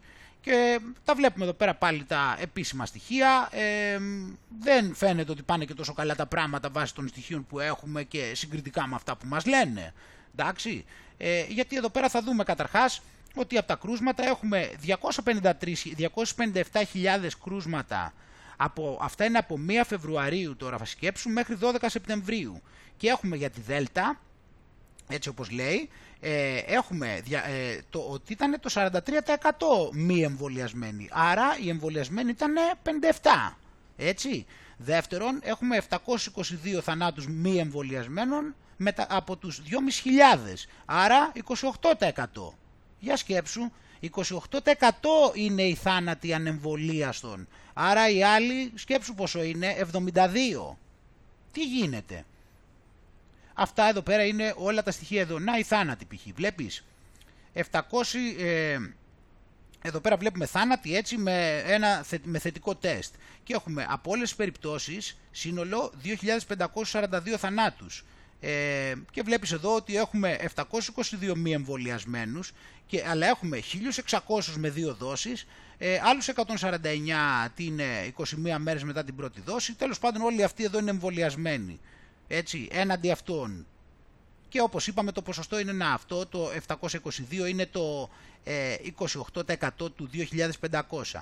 Εντάξει, αυτά με τα νούμερα, είναι, είναι, είναι και τα νούμερα δηλαδή μιλούν από μόνα τους φυσικά. Ε, αυτοί θα προσπαθήσουν να κρύψουν, ε, θα αρχίσουμε να διαβάζουμε γελιότητες, δηλαδή κοίτα εδώ πέρα αυτό το αστείο πάλι, κοίτα λίγο εδώ. Διάβασα εδώ πέρα αυτό, κάτσε να το βρω, που είναι το αυτό, κοίτα. Λοιπόν, να δεις τι, τι ψέματα θα συνεχίσουν να λένε. Λοιπόν, κορονοϊός, αυτό είναι 9 δεκάτου. 2.197 νέα κρούσματα σήμερα. Στο 86% οι ανεμβολίαστοι διασωληνωμένοι. Έτσι είναι οι ανεμβολίαστοι διασωληνωμένοι. 86% λέει. Για πάμε εδώ. Και πάμε εδώ πέρα. Για να δω. Και λέει εδώ ότι μεταξύ των ασθενών λέει, που νοσηλεύονται διασωληνωμένοι 287, αυτό το 86,71% είναι λέει ανεμβολίαστοι ή μερικώς εμβολιασμένοι. Δηλαδή, βλέπεις εδώ που έλεγε ανεμβολίαστη, δηλαδή πλέον αν έχεις κάνει μία δόση ε, θεωρείς, ε, σε βάζουν μαζί με τους ανεμβολίαστους. Δηλαδή, άμα, ε, άμα, κάνεις το, άμα κάνεις την πρώτη δόση και σε κοπανίσει και πάθεις κάτι, πιάνεσαι για ανεμβολίαστος και μετά στις μετρήσεις ε, πιάνεται ότι δεν έχεις κάνει εμβόλιο, βλέπεις; Ε, οπότε αυτό το 86% που, είναι, που έχουν υπολογίσει αυτοί ότι είναι διασωληνωμένοι συμπεριλαμβάνουν και αυτούς που έχουν κάνει μία δόση. Μην κοιτάς που τους ονομάζουν ανεμβολίαστους, έτσι. Και οι άλλοι 44 που λέει είναι πλήρως εμβολιασμένοι. Άρα βλέπεις ότι έχουμε πλέον εμβολιασμένος είσαι μόνο αν έχεις κάνει και τις δύο. Αν έχεις κάνει μία, είσαι μη εμβολιασμένος. Καταλαβαίνεις λοιπόν ότι φυσικά ε, το όμοιο θα συμβεί μετά και μεταξύ τρίτης και δεύτερης. Εδώ βλέπεις ότι διαχωρίστηκε η δεύτερη από την πρώτη. Ήδη εδώ πέρα βλέπουμε να μπήκε στην κατηγορία, το βάλαν αυτή στην κατηγορία του ανεμβολίαστου. Έτσι. Ε, να δεις τι ωραία που βγάζουν τα νούμερα. Ε, μέσα από τη ζωή όμως τα πράγματα είναι διαφορετικά φίλοι μου. Έχουμε ότι, α, καταρχήν θέλω να, να αναφερθώ εδώ πέρα, ε, ο γιατρός Αντωνίου, ο Δημήτρης Αντωνίου, ο χειρούργος και ο ογκολόγος, ε, θα έχουμε το σύνδεσμο από κάτω, έτσι είναι μια μεγάλη ε, συγκλονιστικές αποκαλύψεις. Ε, σε περίπτωση που δεν την έχεις δει θα τη βάλω από κάτω τη συνέντευξη αυτή στο δίκτυο ελληνισμού ε, και μάλιστα μεταξύ άλλων ε, ζήτησε να μάθει ε, ποια, ε, ποια είναι τα ποσοστά θανάτων ε, εμβολιασμένων έναντι μη εμβολιασμένων και αυτά τα πράγματα τα οποία θα έπρεπε να είναι διαφανή έτσι; Και του είπαν ότι θα τον μηνύσουν κιόλας και που τα ζήτησε. Σκέψου. Όχι μόνο δηλαδή δεν απαντάνε αλλά θα τον μηνύσουν κιόλας και που τα ζήτησε και το πράγμα, ξέρεις, γίνεται τόσο πολύ φανερό, όχι μόνο λόγω, των, ε, όχι μόνο λόγω του αυτό το, ότι δείχνουν ε, αυτό το πράγμα, αλλά και του γεγονότος ότι αν ακούσεις τα νέα, στην ουσία σου λένε δηλαδή, ε, βρίσκουν, βρίσκουν με, σου αναφέρονται μόνο σε μεμονωμένα περιστατικά τα οποία πέθαναν από τον ιό ανεμβολίαστα. Έτσι. Αν, αν ήταν πολλοί, δεν θα πηγαίνανε μόνο σε μεμονωμένα περιστατικά. Δηλαδή σου λένε πέθανε ο τάδε από κορονοϊό και δεν είχε κάνει εμβόλιο. Και ενώ κάθε μέρα σου λένε 30 άτομα, 40 άτομα, σου λένε σε αριθμό, αυτοί όταν βρούνε κάποιον που έχει γραφτεί με κοροϊδοϊό χωρίς εμβόλιο, το κάνουν είδηση. Πράγμα που σημαίνει ότι μπορούμε εμείς να υποψιαστούμε μετά και να φανταστούμε ότι κάτι, κάτι δεν πάει καλά εδώ πέρα. Τι συμβαίνει με όλους τους άλλους, ε, τους άλλους 39 π.χ εκείνη την ημέρα που πέθαναν 40 από κοροϊδοϊό, αλλά μόνο για έναν μας λένε ότι δεν είχε κάνει εμβόλιο. Για σκέψου. Και μια άλλη σημαντική συνέντευξη που είχε δοθεί και είναι αυτές οι αποκαλύψεις ε, Διευθυντή Γραφείου Κηδιών στο Ηνωμένο Βασίλειο ο οποίος καταλαβαίνουμε ότι είναι μέσα στη ζωή, αυτόν το, μέσα στα πράγματα, ε, αυτόν τον έδιωξαν κιόλας από την, ε, τον, τον έδιωξαν από την, ε, πώς το λένε, την, ε, εκεί την οργάνωση που έχουν, εν πάση περιπτώσει, των ατόμων που δουλεύουν σε, που έχουν γραφεία κηδιών, κατάλαβες τι λέω, από την Ομοσπονδία εκεί, επειδή τους τα ε, γιατί και, και μάλιστα λέει ότι και δέχονται πιέσεις στα γραφεία κηδιών ε, και απειλούνται για να αποκρύψουν την πραγματική αιτία θανάτων όσων προετοιμάζουν για ταφή και λέει ότι κανένας από αυτούς δεν πέθανε από COVID, αλλά από σοβαρές ασθένειες που είχαν πριν εκτεθούν στο COVID. Και μετά, κατά τη διάρκεια του 20, έλεγαν ότι ήταν τα γεμάτα από θύματα με COVID. Ωστόσο, εκτός από μερικά σκηνοθετημένα γεγονότα που χρησιμοποιούσαν ηθοποιούς κρίσης, ε, τα νοσοκομεία ήταν άδεια. Καλά, αυτά ξέρουμε. Αλλά λέμε εδώ πέρα ότι τα λέει και ο άνθρωπος εδώ πέρα και λέει τα, βραδι, τα βραδινά δελτία ειδήσεων ανέφεραν συνεχώς ότι χιλιάδες νέοι θάνατοι από COVID. Ε, συνέβαιναν καθημερινά, αλλά λέει ότι το συνολικό ποσοστό θανάτων από όλες τις αιτίες ήταν χαμηλότερο από το κανονικό. Πράγμα που το ξέρουμε και το έβλεπε αυτός γιατί είχαν αναδουλειές. Αυτή είναι τώρα η συνέντευξη, δυστυχώς δεν υπάρχει με υποτίτλους. Ε, αλλά λέει, λέει πολύ σημαντικά πράγματα στον ε, Max Egan. Ε, και μάλιστα λέει το μεγαλύτερο σοκ στην εν λόγω καταγγελία είναι αυτό που ανακάλυψε ο Λούνεϊ από τους φίλους του που εργάζονται στα νοσοκομεία. Του είπαν ότι από τα μέσα του 21, όταν άρχισε να προωθείται η λεγόμενη παραλλαγή, η μετάλλαξη, η θάνατη από τη μετάλλαξη ήταν στην πραγματικότητα θάνατη από εμβόλια. Και άλλες τρομερές αποκαλύψεις, φίλοι μου. Και ενώ βλέπουμε τη Φιλανδία να σταματάει τους ε, εμβολιασμούς με τη Μοντέρνα για νέους, ε, επειδή υπάρχουν έχουν παρατηρηθεί αρκετές φλεγμονές στην καρδιά, το οποίο το έχουμε συνηθίσει, εν πάση περιπτώσει, και βρήκανε μια, μια έρευνα λοιπόν σκανδιναβική, έτσι είδε ότι στη Φιλανδία, στη Σουηδία, στη Νορβηγία και στη Δανία ε, οι νέοι κάτω των 30 ετών ε, που πήραν το τέτοιο έχουν ελαφρώς μεγαλύτερο ρίσκο ε, να αναπτύξουν μυοκαρδίτιδα. Μια χαρά. Ε, γι' αυτό λοιπόν το ίδιο συνέβη και στη Σουηδία το ίδιο πράγμα, επειδή υπάρχουν σπάνια βέβαια, έτσι, ε, ενδεχόμενα φλεγμονής στην καρδιά, εντάξει. Ε, πράγμα που πλέον έχει γίνει δηλαδή τόσο πολύ γνωστό, έχουμε πει τόσα πράγματα, ε, ας πάνε να κάνουν και ένα D-dimer όσοι έχουν κάνει τον πόλη και να καταλάβουν και ιδανικά θα ήταν να συγκρίνουν και τα D-dimer με το πριν, τον πόλη και μετά, ε, από ό,τι έχουν πει όλοι οι ειδικοί. Και εδώ πέρα τώρα πάλι έτσι, ε, σε αυτό εδώ πέρα την ε, κατάσταση την οποία παρατηρούμε λοιπόν και ξέρουμε ότι πάντα μας τα έχουν πει, πάντα τα λένε πιο πριν, πάντα τα αφήνουν κάπου και ας μην είναι πάνω πάνω στη συνείδησή μας, πάντα υπάρχουν αυτά, όπως είπαμε εδώ Βλέπουμε ότι τώρα αποκαλύπτεται ότι υπήρχε μια αναφορά λοιπόν στην Αγγλία η οποία του είναι του 2006 και έλεγε ότι πρέπει να κάνουν τι, να μαζέψουν ε, πώς το λένε όλα αυτά τα υλικά, να το πεις ε, όλα τα εργαλεία τα οποία θα μας προστάτευαν, δηλαδή ότι θα έπρεπε να είχαν στόκ από π.χ. μάσκες ξέρω εγώ και όλα αυτά και ταυτόχρονα ότι έλεγαν ότι θα πρέπει να έχει αναπτυχθεί ένα σύστημα υπολογιστών το οποίο θα μπορεί να ελέγχει τον κόσμο, να κάνει αυτό το contact tracing, να μπορεί να κάνει την ιχνηλάτηση που λένε, την ιχνηλάτηση. Έτσι. Ε, και τότε λοιπόν είχαν προειδοποιήσει ότι υπάρχει περίπτωση να έρθει από τη Μέση Ανατολή έτσι, ε, αυτό ένα, ένα πρόβλημα με το αναπνευστικό ε, να έρθει στο Λονδίνο και στο Μπέρμιγχαμ και να υπάρξει ένα πολύ μεγάλο ξέσπασμα. Έτσι, όπως ε, για τον ιό MERS το σκεφτήκανε τότε, έτσι, όπως με τον κοροϊδοϊό, ε, το οποίο θα προκαλούσε ε, θανατηφόρα προβλήματα στα, στους πνεύμονες, στο, έτσι, στο αναπνευστικό και μπορεί να μεταδοθεί ασυμπτωματικά και δεν θα υπήρχαν τρόποι θεραπείας και ούτε εμβόλια. Βλέπεις πώς τα σκεφτήκανε οι άνθρωποι, τα είχαν καταλάβει από τι κινδυνεύαμε και δεν τους ακούγανε. Έτσι. Ε, οπότε, οπότε ασχολούνταν περισσότερο λέει με το κρυολόγημα και με τη γρήπη και δεν προετοίμασαν λέει το κράτος, δεν προετοίμασε τις ανάγκες ε, ούτως ώστε να είναι έτοιμα τα νοσοκομεία, να έχουν υλικό εκεί πέρα και τα οίκους ευγυρίας. Έτσι. Και οπότε λοιπόν αυτό όπως καταλαβαίνεις επειδή απευθύνεται φυσικά σε πρόβατα, γιατί έτσι μας βλέπουν, εντάξει το γνωρίζουμε, επειδή μας βλέπουν για γκογίμ, όχι μόνο το βγάζουν αυτό στην επιφάνεια, το βγάζουν στην επιφάνεια, ενώ εμείς ξέρουμε ότι πάντα ενημερώνουν.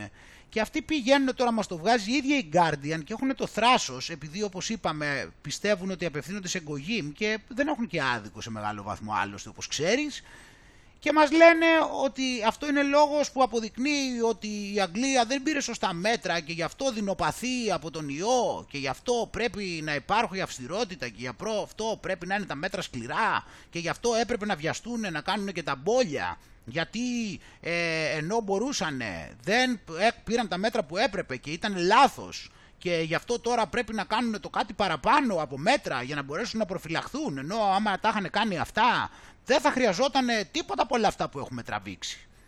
Έτσι, έτσι λένε. Έτσι λένε και τα λένε για σοβαρά. Αυτά είναι τα πράγματα που λέει εκεί πέρα. Αντί δηλαδή να το θεωρούν ξεμπρόστιασμα, που έτσι το βλέπουμε εμείς γιατί ξέρουμε, εδώ πέρα το παρουσιάζουν και όλας τι κακός που είναι και καλά ο Μπόρις Τζόνσον υποτίθεται και ότι δεν είχε πάρει αρκετά μέτρα και υποτίθεται και όλα αυτά. Και είναι εδώ η αναφορά έτσι 15 Φεβρουαρίου 2016 ε, υπήρχε ενδεχόμενο έτσι να ε, μιλάνε για τον κοροϊδοϊό τον πρώτο ξεκάθαρα βλέπεις που θα ερχόταν, ε, θα είναι πνευμονικό, θα ήταν στο, στα πνευμόνια, θα δημιουργούσε σύνδρομο και θα ερχόταν από τη Μέση Ανατολή. 15 Φεβρουαρίου 2016. Εντάξει. Ε, και μετά εδώ πέρα αναφέρει, όπως είπαμε όλα αυτά τα πράγματα, λέει για το web-based tool, a live dataset of contacts with classification, δηλαδή μιλούσε από τότε γιατί, για τον ψηφιακό έλεγχο. Αυτό ήτανε. Λέει για τον υπήρχε σύστημα εχνηλάτησης, το οποίο θα ήταν βασισμένο στο ίντερνετ, έτσι, στο διαδίκτυο, εντάξει, ε, το και φυσικά ε, μιλάει για αυτά, για τα πώς θα μπορούσαν, εκτός από το να είχαν στόκ, όπως είπαμε, για, τα, ε, για το υλικό αυτό, μάσκες και όλα αυτά που χρειαζόντουσαν και αναπνευστήρες και τέτοια, ε, λέει ότι θα, το πώς θα γινόταν ο έλεγχος, ε, ειδικότερα σε αυτούς που μπαίνουν μέσα στη χώρα. Οπότε έτσι κάνανε πολλά λάθη ε, γιατί το κράτος δεν τα έλαβε αυτά υπόψη, βλέπεις δεν τα έλαβε υπόψη και τώρα αναγκαστικά θα, πρέπει να, να, θα έπρεπε και πρέπει να παίρνονται αυτά μέτρα γιατί είπαμε αν το είχαν λάβει τότε υπόψη δεν θα χρειαζόταν τίποτα από όλα αυτά. Δεν φταίνε οι ειδικοί σε τίποτα, δεν φταίνε, φταίνε, θα την πληρώσουν την ύφη όμως οι πολιτικοί. Αχ, ε, ναι, οπότε έτσι διάφορα ωραία πραγματάκια. Βλέπουμε δηλαδή μία ακόμα αποκάλυψη. Για μας είναι καταφανές έτσι ότι είναι στα πλαίσια τους, ότι και πάλι εδώ και εδώ μαζί με όλα, μαζί με τις ταινίες που έχουμε δει με όλα αυτά και εδώ πάλι και στην Αγγλία όπως και στη Γερμανία υπήρχαν έτσι σαφείς ε, αναφορές για το τι θα γίνει. Έτσι. Και μέσα σε όλα αυτά που γίνονται βέβαια να αναφέρουμε και κάποια άλλα πραγματάκια έτσι μιλώντας για τον ιό διότι να δούμε εδώ το, το CDC της Αμερικής έτσι το Υπουργείο Υγείας ε, λέει το εξής καταλήγει εδώ πέρα και λέει ότι πρέπει οι υγειονομικοί να, να προτείνουν πολύ δυναμικά στις εγγύους ή αυτές που είναι πρόσφατα είχαν, είναι τώρα λεχόνες που είχαν πρόσφατα εγκυμοσύνη ή προσπαθούν τώρα να μείνουν έγκυος ή ίσως μείνουν έγκυος στο μέλλον να πάρουν ένα από τα εμβόλια τα οποία έχουν εγκριθεί. Όσο πιο γρήγορα γίνεται. Είτε λοιπόν θέλουν να κάνουν παιδί, είτε είναι τώρα έγκυες, είτε κάνανε, είτε μπορεί να κάνουν, είτε παίζεται να κάνουν, είτε πώς να σου πω στο τέλος και να μην θέλουν να κάνουν καλά. Αυτό εννοείται, όποια σχέση και να είναι. Αυτά σου λέει πρέπει να βιαστούν να πάνε να κάνουν το εμβόλιο. Βλέπεις τι, τι λένε, σε τι σημείο βρίσκονται, τι, τι αδίστακτοι. Γιατί εδώ θα δούμε ότι έχουν κρατα... την ίδια στιγμή που βγάζει αυτές τις οδηγίες στο CDC, την ίδια στιγμή βγάζει και την αναφορά το ίδιο το CDC από το VAERS, έτσι, από εκεί που καταγράφονται οι κίτρινες κάρτες και εκεί έχουν γραφτεί 1969 θάνατοι εμβρίων μεταξύ εγγύων που πήρανε το εμπόλι. Καταλαβαίνεις εδώ γιατί μιλάμε, γιατί αντινόηση, γιατί παραλογισμό, γιατί, γιατί τι, τι κουφά πράγματα κάνουν μπροστά στα μάτια μας. Έτσι. Ε, και εδώ πέρα μετά, αφού έχουν λοιπόν έχουν καταγραφεί αυτά όπως είπαμε από το CDC, ε, έκανε το ίδιο έλεγχο λέει για μη εμβόλια κοροϊδοϊού για τα τελευταία 30 χρόνια και για τα τελευταία 30 χρόνια από όλα τα εμβόλια έβγαλε 2.183 θανάτους ε, εμβρίων έτσι από έγκυες, έγκυες γυναίκες ε, μετά από εμβόλιο εδώ και 30 χρόνια. Εντάξει. Πάρα πολύ καλά. Οπότε λοιπόν επειδή όπως είπαμε ε, είναι περισσότερα τα ωφέλη, εντάξει, θα πρέπει να πάνε και να το κάνουν. Και εδώ έχει και περιστατικά τα οποία αναφέρονται εδώ πέρα σε αυτό. Ε, πολλά τα σβήνουν, ξέρω εγώ, αλλά να και εδώ πέρα λέει ε, υπάρχουν οι περιπτώσεις εδώ πέρα των γυναικών, να εδώ πέρα η έγκυος δυστυχώς παλέψαμε λέει για, παλέψαμε πολύ για σένα, θα, θα είμαστε σίγουροι ότι πάντα θα, να είσαι, θα προσπαθούμε πάντα έτσι να σε γιορτάζουμε και να σε αγαπάμε ε, και να συμβαίνει πολύ καλό στον κόσμο για σένα, έτσι. Ε, επίσης εδώ βλέπουμε αυτή την παιδίατρο η οποία πρώτα είναι περήφανη ε, που πήγε και έκανε το, έκανε τον μπόλι βλέπεις εδώ πέρα και μετά βλέπουμε ότι 8 μέρες μετά άστα Βλέπουμε εδώ τη φωτογραφία. Ε, και εδώ πέρα είναι όλα αυτά έτσι. Έχουμε αυτές εδώ πέρα όλες τις ε, αναφορές. Εδώ πέρα έχουμε ότι είχε τέτοιο miscarriage. Βλέπουμε εδώ πέρα την περίπτωση αυτή. Ε, και εδώ πέρα έχει και βίντεο. Υπάρχει και αυτό το βίντεο έτσι το οποίο δείχνει διάφορες από τις περιπτώσεις. Έτσι την ίδια στιγμή που είπαμε έτσι ότι οτιδήποτε είτε θες να κάνεις είτε έχεις κάνει είτε είσαι τώρα έγκυος είτε οτιδήποτε πρέπει να βιαστείς. Λέει έτσι ε, as soon as possible όσο πιο γρήγορα γίνεται. Επιπλέον όχι μόνο αυτό. Βλέπουμε έρευνα για την Αγγλία τώρα που έρευνα εδώ πέρα που έχουν κάνει βάσει των στοιχείων και βλέπουμε μια 400% αύξηση από τότε που ξεκίνησαν να δίνουν τα εμβόλια στα παιδιά. Αύξηση θανάτων ε, αγοριών. Εντάξει. Και αν κατέβουμε πιο κάτω, ε, μεταξύ άλλων αναφορών που έχει εδώ πέρα, θα πάμε και θα δούμε ότι έχει πάει και έχει βρει ότι ε, το 2020, αυτή την εποχή, ε, την εβδομάδα δηλαδή που τελειώνει 25 Σεπτεμβρίου, είχαμε ένα θάνατο αγοριού στην Αγγλία μεταξύ 10 και 14 ετών. Έτσι το βλέπεις εδώ, 10 ως 14 ετών, ένας θάνατος ε, τη βδομάδα που τελειώνει 25 Σεπτεμβρίου του 20. Και πηγαίνουμε μετά το 2021 και βλέπουμε ότι ε, η εβδομάδα που τελειώνει 24 Σεπτεμβρίου του 2021 έχουμε 5 θανάτους 10 ως 14 ετών. Από τότε λοιπόν που ξεκίνησαν τα εμβόλια βλέπουμε αυτήν εδώ πέρα την αύξηση. Εντάξει. Έχουμε την αύξηση που είναι 400% όπως καταλαβαίνεις. Από ένα 10 ως 14 χρονών θάνατο εκείνη τη βδομάδα τώρα μόλις ξεκίνησαν τα τέτοια 5. Και μάλιστα, ε, αν το πάμε και συνολικά, έχουμε 22 πέρυσι θανάτους, 28 φέτος συνολικά, από μέχρι δεκα, παιδιών κάτω από 14 ετών συνολικά. Έτσι, από 22 πήγε 28. Αλλά ειδικά σε 10 ως 14 ετών είχαμε μόνο ένα θάνατο και τώρα μετά έχουμε 5 μέσα σε μια εβδομάδα, όταν ξεκίνησαν τα εμβόλια. Εντάξει. Ε, αλλά είναι όλα αυτά, εντάξει, είναι τυχαία όλα αυτά τα γεγονότα, δεν έχει να κάνει με τίποτα από αυτά που νομίζουμε, ούτε όλα αυτά και πάνω απ' όλα ε, είναι το θέμα ότι ξέρεις τι, τα μοτό τους ποια είναι. Θες πω, δηλαδή τα ξέρεις και τα έχεις ακούσει, οπότε ό,τι και να πεις, στην επιστήμη δεν μπορούμε να είμαστε και 100% σίγουροι, ούτε υπάρχει φάρμακο το οποίο είναι χωρίς παρενέργειες. Έτσι, οπότε όμως αυτοί βάλανε κάτω τα νούμερα με αυτά τα μοντέλα τους τα ρεαλιστικά και υπολογίσανε το όφελος έναντι της ζημίας. Έτσι, γιατί όλα λειτουργούν βάσει του, της λογικής του χρήματος και, και όλα ε, μπορούν να κοστολογηθούν σε αυτό τον κόσμο αυτού νου, έτσι δεν είναι. Οπότε τα βάλανε κάτω, όπως είπαμε, και είδανε ότι είναι πολύ περισσότερα τα ωφέλη του μπολιού όποια και αν τα ρίσκα, σε σχέση με τις ζημίες. Γιατί τα παιδιά απειλούνται πάρα πολύ από τον ιό, οπότε οποιασδήποτε παρενέργειες τώρα είναι αμελητές μπροστά στην προφύλαξή τους ε, να μην πεθάνουν όπως καταλαβαίνεις. Ε, γι, αυτό, γι' αυτό και επειδή είναι όλα ομαλά δεν συμβαίνει κάτι περίεργο προφανώς συνεχίζουμε κανονικά η οποία Pfizer ζήτησε από το FDA στην Αμερική να εγκρίνει το εμβόλιο για παιδιά πάνω των 5 ετών από 5 έως 11 γιατί μέχρι τώρα έχει εγκριθεί από 12 και πάνω. Και τώρα λοιπόν ε, ζήτησε έγκριση, όταν λέμε έγκριση φυσικά εννοούμε έγκριση έκτακτης ανάγκης.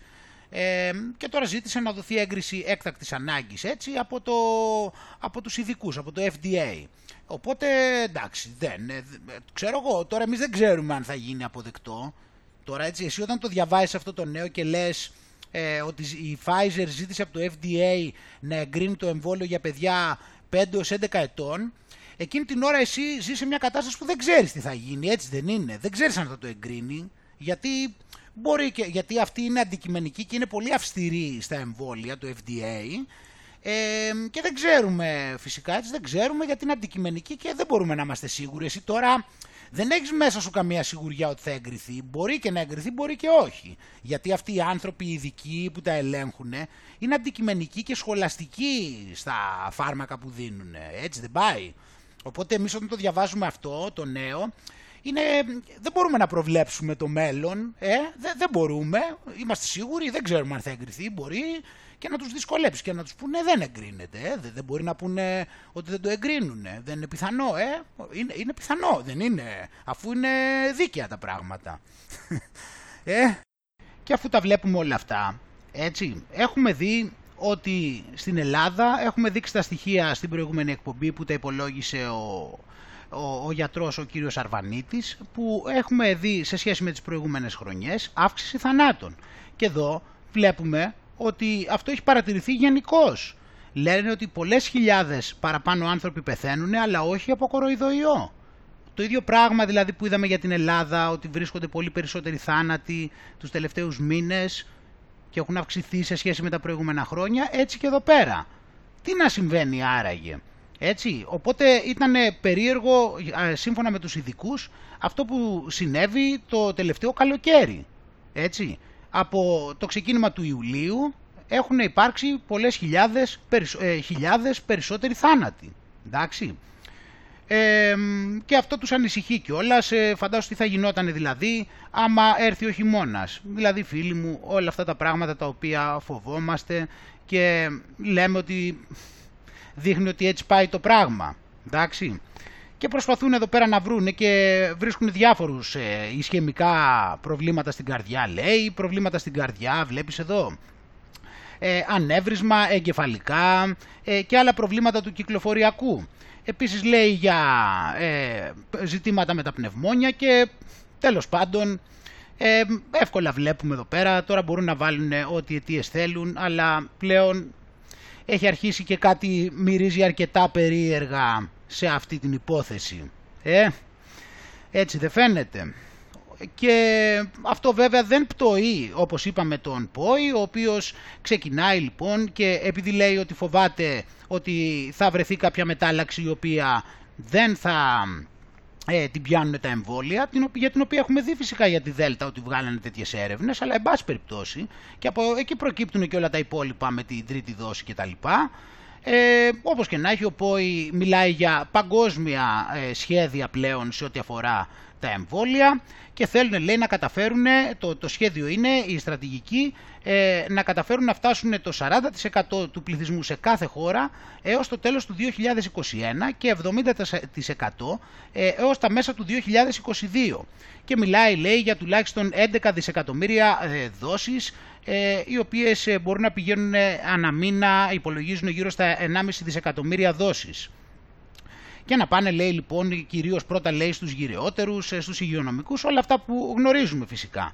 Και πρέπει λέει να προσέξουμε για να μην, ε, είπε λέει ο, ο Γκουτιέρες ε, ότι δεν πρέπει να αφήσουμε τον ιό να μεταδοθεί σαν φωτιά έτσι ε, στο παγκόσμιο νότο ε, και ξέρουμε ότι θα υπάρξουν και άλλες μεταλλάξεις ε, και ξέρουμε ότι υπάρχει ένα μεγάλο ρίσκο το οποίο μία μέρα μπορεί να βρεθεί λέει κάποια μετάλλαξη η οποία θα είναι πολύ ισχυρή και δεν θα μπορούν να την αντιμετωπίσουν τα εμβόλια. Εντάξει. Ε, οπότε λοιπόν πρέπει να γίνει έτσι όπως ξέρουμε μια παγκόσμια προσπάθεια ε, και βλέπουμε και από τον Boy λοιπόν εδώ πέρα αυτούς τους στόχους τους οποίους ε, πρόσφατα έβαλαν. Δεν μπορούν να πτωηθούν φυσικά από όλα αυτά. Ε, πρέπει να συνεχίσει η ατζέντα κανονικά ό,τι και αν γίνεται. Και το βλέπουμε εδώ πέρα πως σε μεγαλύτερη εικόνα υπάρχει αυτό το πλαίσιο έτσι παγκόσμια, ε, παγκόσμιοι στόχοι. Και μέσα σε αυτό λοιπόν όπως θα ε, δούμε να ανοίγει αυτή η βεντάλια και μιλάνε έτσι και για άλλες χώρες για όλες τις χώρες του κόσμου φυσικά, ενώ ξέρουμε επίσημα ότι η μεγαλύτερη βάση έχει δοθεί ως τώρα στους λευκούς. Ε, εδώ πέρα μιλάνε περισσότερο για παγκόσμια, αλλά ε, να ξαναναφέρουμε αυτά που έχουμε πει ότι, ε, ότι αυτά τα, αυτού του είδους τα εμβόλια, τα mRNA εμβόλια, τα προηγούμενα, οι τεχνολογίες αυτές ε, υπήρχαν από τα πολλά χρόνια πριν, αλλά υπήρχαν διάφορα γραφειοκρατικά ζητήματα και πολλοί επιστήμονες ήταν αρνητικοί σε σχέση με τις επιπτώσεις που αυτά μπορεί να έχουν και βρέθηκε αυτή η μεγάλη πανδημία που έφερε την ανάγκη να κατασκευαστούν και να χρησιμοποιηθεί αυτή η τεχνολογία τελικώς. Και τώρα άπαξ και μπήκαμε σε αυτή την κατάσταση και χρησιμοποιείται αυτό που ήδη ονομάζουν γονιδιακή θεραπεία, ε, σε αυτό εδώ το μακροσκελές άρθρο για τα πολλά ωφέλη έτσι, αυτής της μεθόδου, η οποία πλέον υπάρχει, δηλαδή τα RNA εμβόλια, εντάξει, ε, πλέον ε, μας δίνει την ικανότητα να αλλάξουμε γενικώς τη φαρμακευτική, έτσι. Οπότε εδώ πέρα συζητάμε ότι πάμε για να φτιάξουν λοιπόν και μεθόδους να καταπολεμούν τον καρκίνο ε, και διάφορα άλλα. Εδώ είναι ένα μακροσκελές άρθρο έτσι το οποίο λέει διάφορα πράγματα αλλά εδώ είναι πρώτον να κρατήσουμε ότι εδώ πέρα συζητάμε ότι αυτή η τεχνολογία θα χρησιμοποιείται γενικώς ε, για την καταπολέμηση διάφορων ασθενειών. Αυτή η γονιδιακή θεραπεία. Και γι' αυτό επειδή συμβαίνει αυτό λοιπόν στη συνέχεια μιλάμε και για, το, για τη μέθοδο που είπαμε λοιπόν τη μέθοδο CRISPR. Έτσι. Αυτή τη μέθοδο ε, για την οποία θα δούμε στη συνέχεια και με ποιο τρόπο λειτουργεί, η οποία φαίνεται ότι είναι η επόμενη μεγάλη λέξη της τεχνολογίας και της φαρμακευτικής, από ό,τι καταλαβαίνουμε. Κρατάμε λοιπόν αυτά τα πραγματάκια από εδώ πέρα, ότι πρέπει να θυμόμαστε ότι αυτή η τεχνολογία ε, έχει σκοπό να χρησιμοποιείται γενικώς και δεν είναι μόνο για τα εμβόλια κοροϊδοϊού ή αυτά, εν πάση περιπτώσει, τα σκευάσματα τα οποία χρησιμοποιούν. Έτσι, ανοίγει η βεντάλια, δίνει το περιθώριο ε, και από τον καρκίνο να γίνεται αυτό και επίσης βλέπουμε εδώ ότι ερευνητές ετοιμάζουν μάλιστα και φαγώσιμα εμβόλια με τη μέθοδο mRNA. Ε, άρα λοιπόν αυτό θα δώσει μια επανάσταση και θα τους κάνει λοιπόν να, θα μπορούν να καταφέρουν να καλλιεργήσουν λαχανικά όπου θα μπορούν να εμβολιάσουν όσο τα καταναλώσουν. Οπότε λοιπόν κάποιος θα εμβολιάζεται απλά τρώγοντας μια σαλάτα. Το κατάλαβες πως είναι; Έτσι εκεί πέρα θα είναι σαν να ρίχνεις λίγο πιπεράκι και λίγο αλατάκι. Θα ρίχνεις και λίγο ένα εμβολιάκι πάνω στη σαλάτα έτσι για να την κάνεις πιο εύγευστη. Έτσι και πιο θρεπτική και πιο ασφαλής. Αν οι ερευνητές τα καταφέρουν, τα ωφέλη θα είναι πολλαπλά αφού θα μπορούν να εμβολιάζονται όσοι, όχι μόνο όσοι δεν το κάνουν επειδή φοβούνται τις βελόνες, αλλά παράλληλα η μεταφορά αυτών των φυτικών εμβολίων θα είναι πιο απλή και πολύ χαμηλότερου κόστους από τα σημερινά. Βλέπεις, θα είναι και πιο φτηνά. Εντάξει, και εδώ πέρα δείχνει το πώς ε, θα χρησιμοποιείται αυτό και θα έχει τεράστια επίδραση στη ζωή των ανθρώπων. Ιδεατά, ένα φυτό θα παράγει ικανά ποσοστά mRNA για να εμβολιαστεί επαρκώς ένας άνθρωπος. Δοκιμάζουμε αυτή την προσέγγιση στο σπανάκι και το μαρούλι. Αν τα καταφέρουμε, θα μπορεί κάποιος να καλλιεργήσει το εμβόλιό του στην αυλή ή τον κήπο του, ενώ φυσικά θα μπορεί κάποιος αγρότης να καλλιεργήσει μεγάλες εκτάσεις. Έτσι. Ε, οπότε λοιπόν βλέπουμε εδώ πέρα ότι θα μιλάμε και για ειδικά φυτά προφανώς, έτσι, πέραν οτιδήποτε άλλο. Και αφού βλέπουμε λοιπόν εδώ πέρα και αρχίζουμε και πηγαίνουμε και βλέπουμε και μιλάμε για, αρχίζει η συζήτηση ότι ξέρεις ε, κάτι γίνεται εδώ πέρα με το γονιδίωμα και με όλα αυτά. Και αρχίζουμε εδώ και διαβάζουμε εδώ στο Earth News, το οποίο μας λέει ότι οι επιστήμονες ανακάλυψαν γονίδιο που βοηθά στην ανοσολογική απόκριση στον κορονοϊό.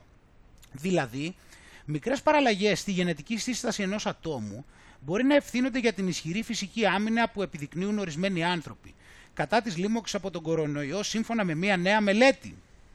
Εντάξει, Οπότε λοιπόν αυτή η μελέτη στο Science δείχνει ότι οι αντιγικές αντιδράσεις είναι καλύτερες σε άτομα που έχουν μια προστατευτική έκδοση του γονιδίου OAS1.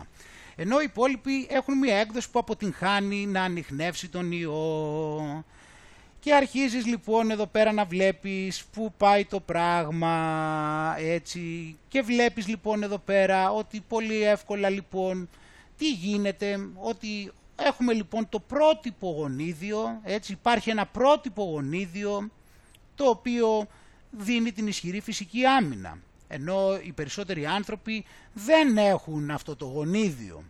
Άρα λοιπόν για να είναι ασφαλείς αυτοί οι υπόλοιποι άνθρωποι που δεν έχουν αυτό το γονίδιο, πώς θα μπορούσαν πολύ εύκολα να γίνουν ασφαλείς; Άμα τους γινόταν μια γενετική θεραπεία και μπορούσαν να περάσουν αυτό στη γενετική σύσταση ενός ατόμου. Να κάνουν μια παραλλαγή λοιπόν στη γενετική σύσταση ενός ατόμου και να το κάνουν μετά να είναι ασφαλές και να μπορεί να επιβιώνει σε αυτόν τον κόσμο που έχει αυτόν τον τρομερό ιό. Τόσο απλά. Και λοιπόν αυτά τα πράγματα αρχίζουν και όχι απλά αχνοφαίνονται, αλλά αρχίζουν και έρχονται στα μούτρα μας. Πράγματα για τα οποία μιλάμε τον προηγούμενο καιρό. Βλέπουμε εδώ πέρα πώς αρχίζει και μας σερβίρεται. Επιπλέον βλέπουμε ότι ένα πείραμα αυτές τις μέρες, ένα πείραμα γενετικής επεξεργασίας, γονιδιακής επεξεργασίας, έκανε ανθρώπους χωρίς όραση να δουν. Και βλέπουμε λοιπόν εδώ πέρα ότι φτάνουμε σε αυτά τα πράγματα που περιμέναμε, σε πράγματα τα οποία θα μοιάζουν με θαύματα από την πλευρά του. Έτσι. Έχουμε εδώ λοιπόν ότι χρησιμοποιήθηκε ποια μέθοδος, η μέθοδος CRISPR που θέλουμε να δούμε και θα δούμε ένα βιντεάκι στη συνέχεια και με τη μέθοδο λοιπόν CRISPR τη γενετική αυτή θεραπεία κατάφεραν και έκαναν έναν άνθρωπο να δει, μας λένε. Οπότε περισσότεροι πρέπει να θεραπευτούν και να ακολουθήσουν αυτό. Έτσι. Και εδώ πέρα περιγράφει διάφορα πράγματα που για να μην κρατήσουμε το, να μην ε, πάρουμε το χρόνο από αυτά, γιατί θέλουμε να μείνουμε στο κεντρικό μας θέμα. Βλέπουμε λοιπόν ότι όπως περιμέναμε μέσα από την επιστήμη, μέσα από την ιατρική, μέσα από όλα αυτά τα οποία θα βοηθούν τους ανθρώπους, θα αρχίσουν αυτά τα πράγματα και θα γίνονται αποδεκτά. Έτσι. Ε, λέει λοιπόν ότι πλέον έχει αλλάξει η κατάσταση στην οποία δεν έβλεπε επειδή χτυπούσε παντού και συμμετείχε σε αυτό και τώρα δεν τρομάζει τους ανθρώπους και δεν χτυπάει πάνω κάτω το σώμα έτσι όσο ε, κινιόταν και δεν έβλεπε καλά. Και αυτή είναι η πρώτη φορά λοιπόν που οι ερευνητές ε, δούλεψαν με το CRISPR με αυτόν τον τρόπο. Ε, εντάξει, είχαν κάνει και διάφορα άλλα πειράματα πιο πριν, πιο απλά όμως, έτσι και άλλοι λοιπόν ε, πρέπει να ακολουθήσουν, αυτή ε, εδώ πέρα βλέπει καλύτερα και ούτω καθεξής. Εντάξει, ε, οπότε αυτό είναι κάτι που ανοίγει για τα καλά τους ορίζοντες. Λέει βέβαια εδώ πέρα ότι αυτό δεν λειτουργήσε για όλους που παρακολουθήθηκαν, αλλά είμαστε σε καλό δρόμο θα έλεγες. Έτσι δεν είναι. Και μιας και μιλάμε τώρα έτσι για την τεχνολογία CRISPR, ε, ας βάλουμε να δούμε λίγο από το Πανεπιστήμιο του Μπέρκελεϊ ε, ένα βιντεάκι το οποίο περιγράφει σε γενικές γραμμές ε, πώς λειτουργεί αυτή η τεχνολογία. Και επανερχόμαστε. I think the thing that's amazing about, about science and about biology for me is that there's always more to be discovered. And, and every time we feel like we've figured something out, it seems to open up several more questions. Scientists have appreciated for a long time that, that once we understood the DNA sequence in cells, if we had a tool that would allow easy manipulation of that sequence, that that would be a very powerful kind of technology.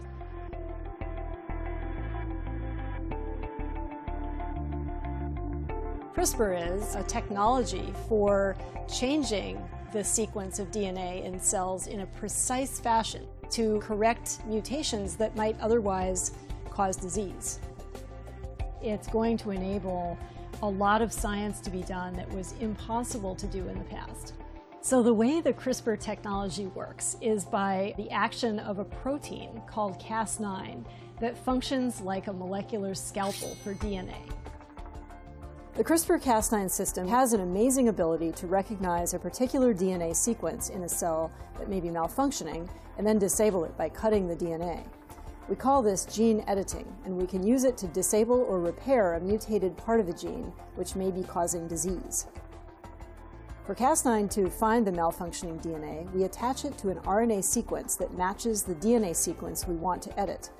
Then we put this RNA Cas9 combination into the cell it finds the mutant DNA and uses a chemical reaction to cut the DNA strand right at the spot where it's malfunctioning. After that, we can sometimes insert the correct version of the gene for the cell to work properly again. It's a very, a very exciting technology that's going to do a lot of good in human society and for human health. It stretches from human therapeutics to agricultural applications to thinking about how do we make better biofuels. These would be incredible uh, outcomes, I think, of using this kind of technology in the future.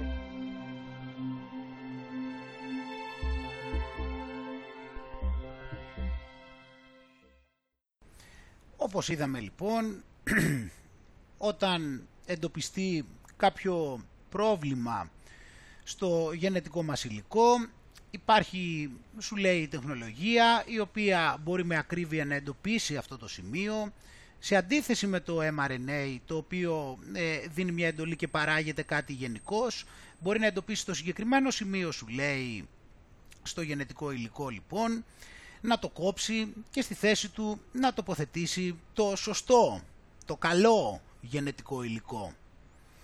Έτσι.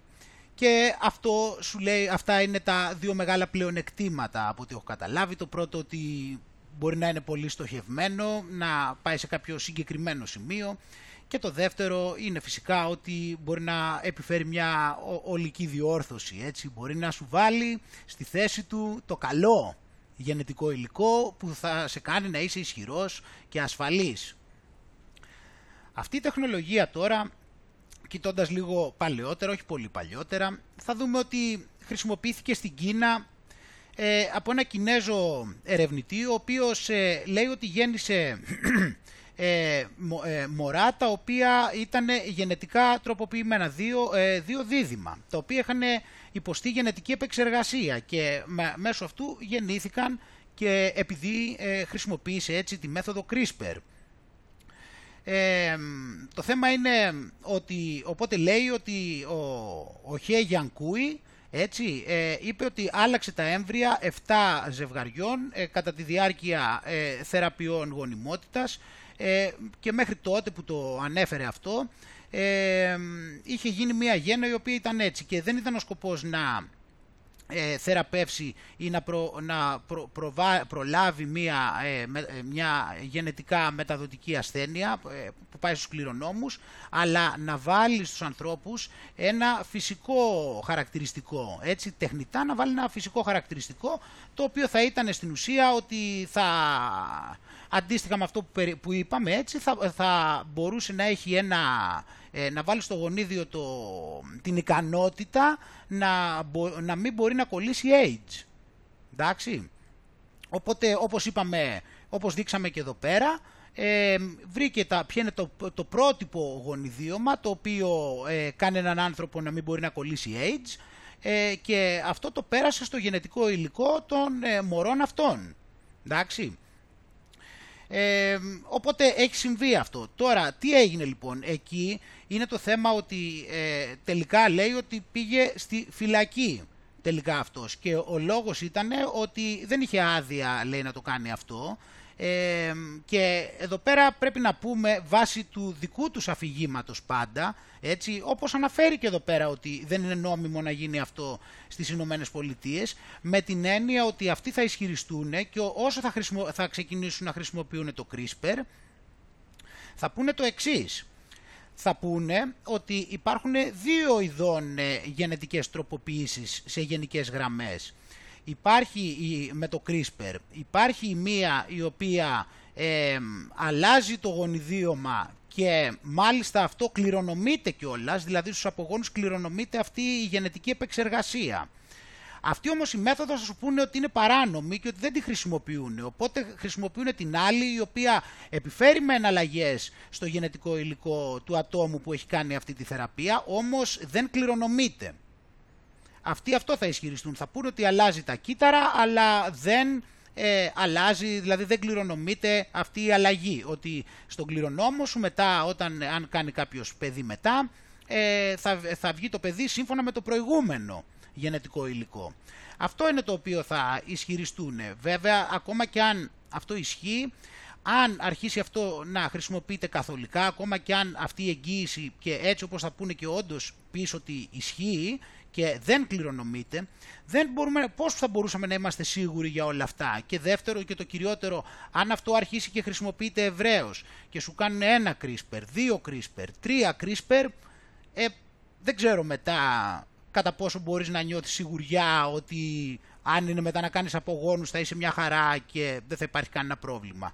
Αλλά αυτά έτσι είναι πράγματα, είναι προβληματισμοί, άμα τα σκεφτούμε όλα αυτά, έτσι μπορεί ο καθένας να φανταστεί εδώ σε πόσο επικίνδυνα και άσχημα μονοπάτια πάμε.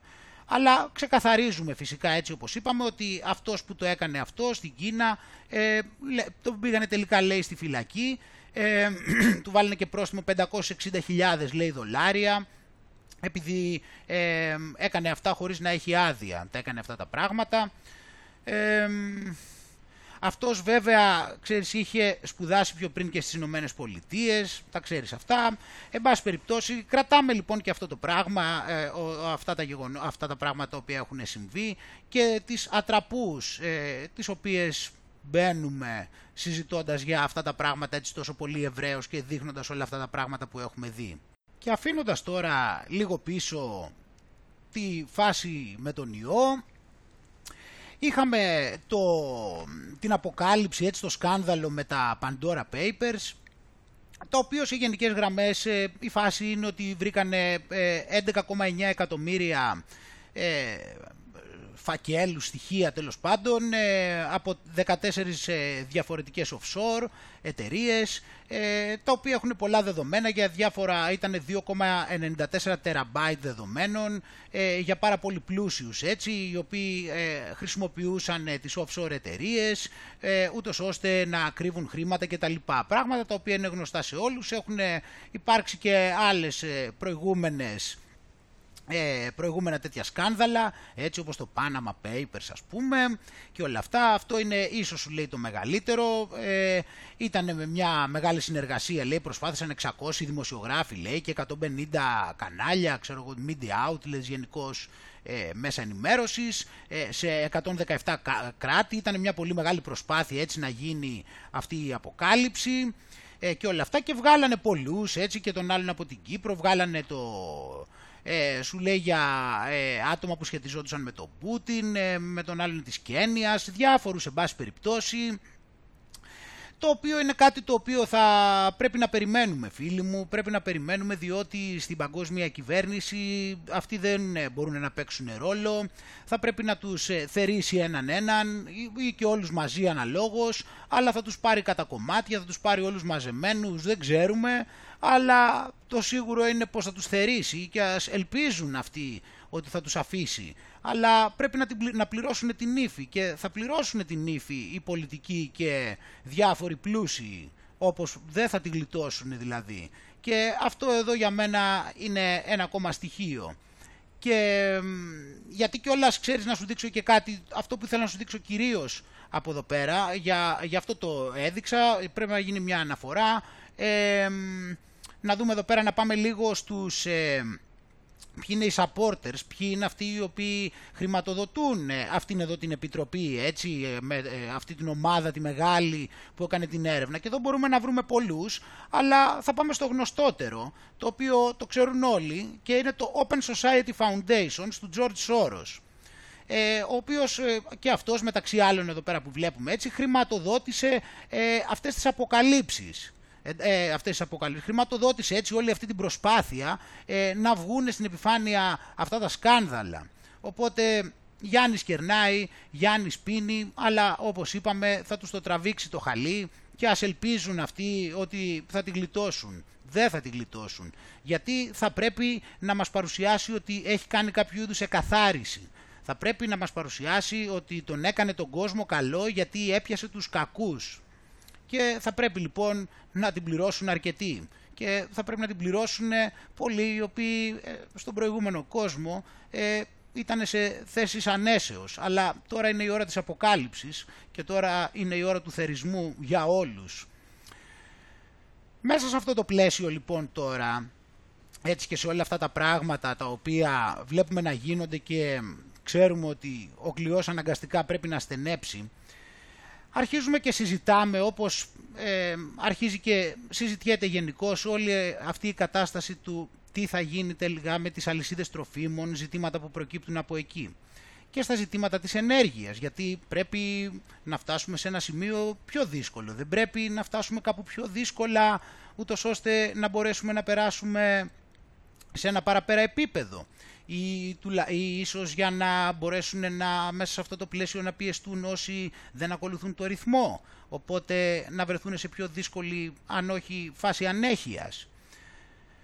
Βλέπουμε λοιπόν στην Αγγλία καταρχάς ότι υπήρχε έλλειψη βενζίνης.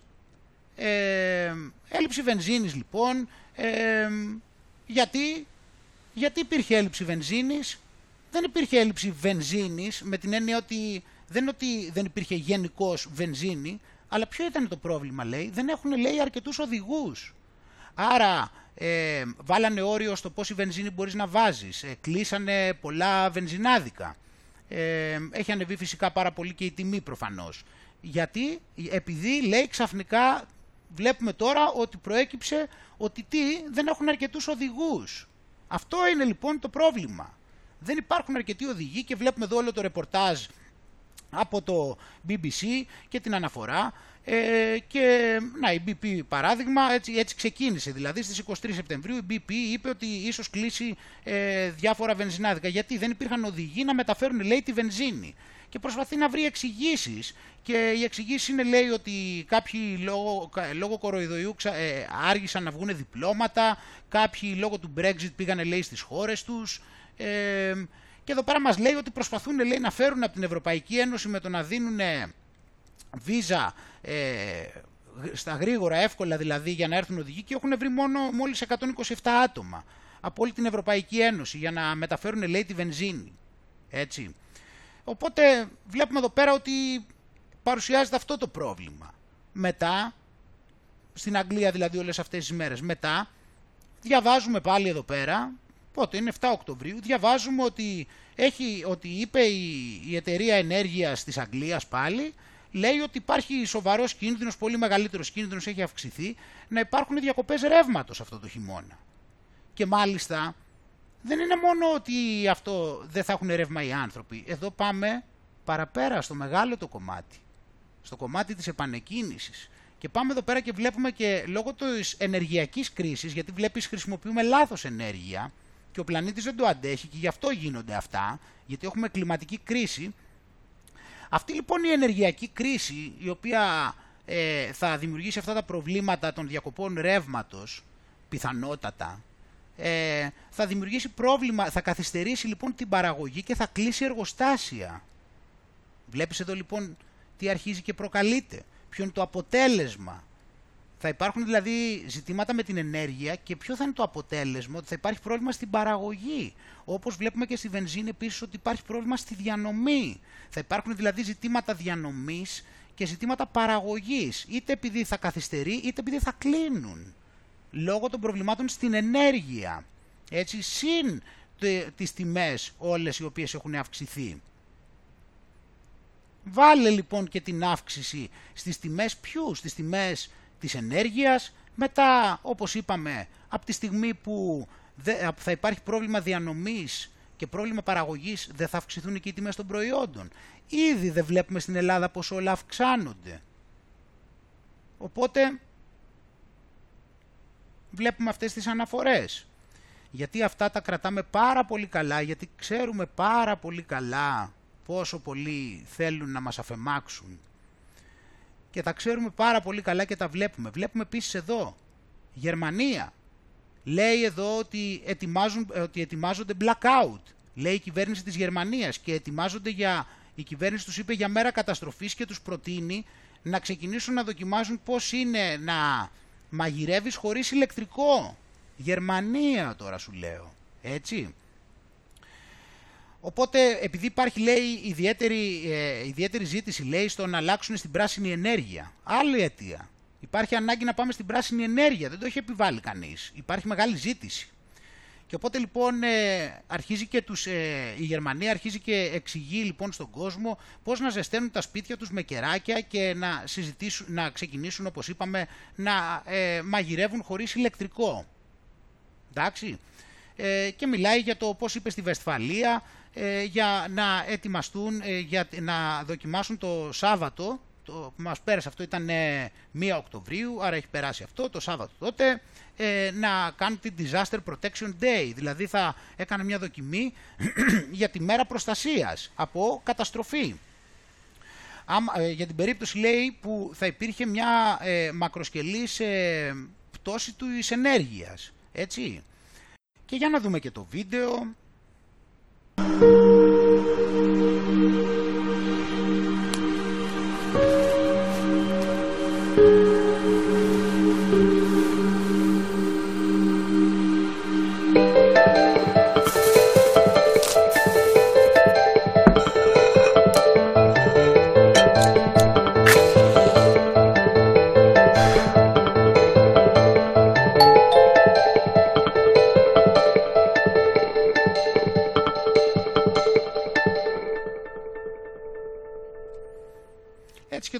Δοκιμάσανε αυτό σου λέει έτσι στις 2 του μηνός ήταν και το, το δοκίμασαν έτσι ούτως ώστε να προετοιμάζονται γιατί υπάρχουν βλέπεις προβλήματα με την ενέργεια.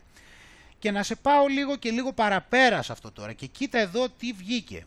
Και βλέπουμε εδώ τώρα ότι στο Λίβανο, βλέπουμε εδώ από το Al Jazeera, ότι λόγω των προβλημάτων λοιπόν όπως είπαμε στη βενζίνη και εκεί κλείνουν στο Λίβανο τα κεντρικά, οι κεντρικοί σταθμοί παραγωγής ενέργειας επειδή δεν έχουν πετρέλαιο. Το βλέπεις; Οπότε τώρα εδώ πέρα ένα παράδειγμα, μια φωτογραφία που ε, κάποιου πελάτη ο οποίος ε, να πως πάει να ψωνίσει με το κινητό του γιατί δεν έχει ρεύμα.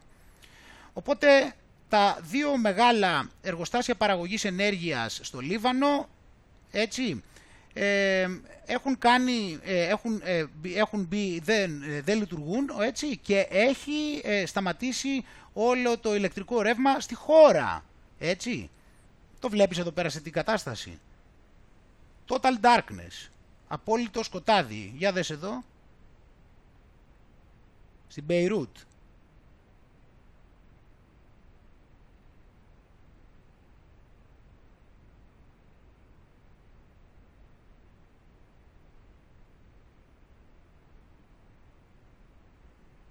επειδή και εκεί έτσι έχουν έλλειψη καυσίμων, έλλειψη καυσίμων.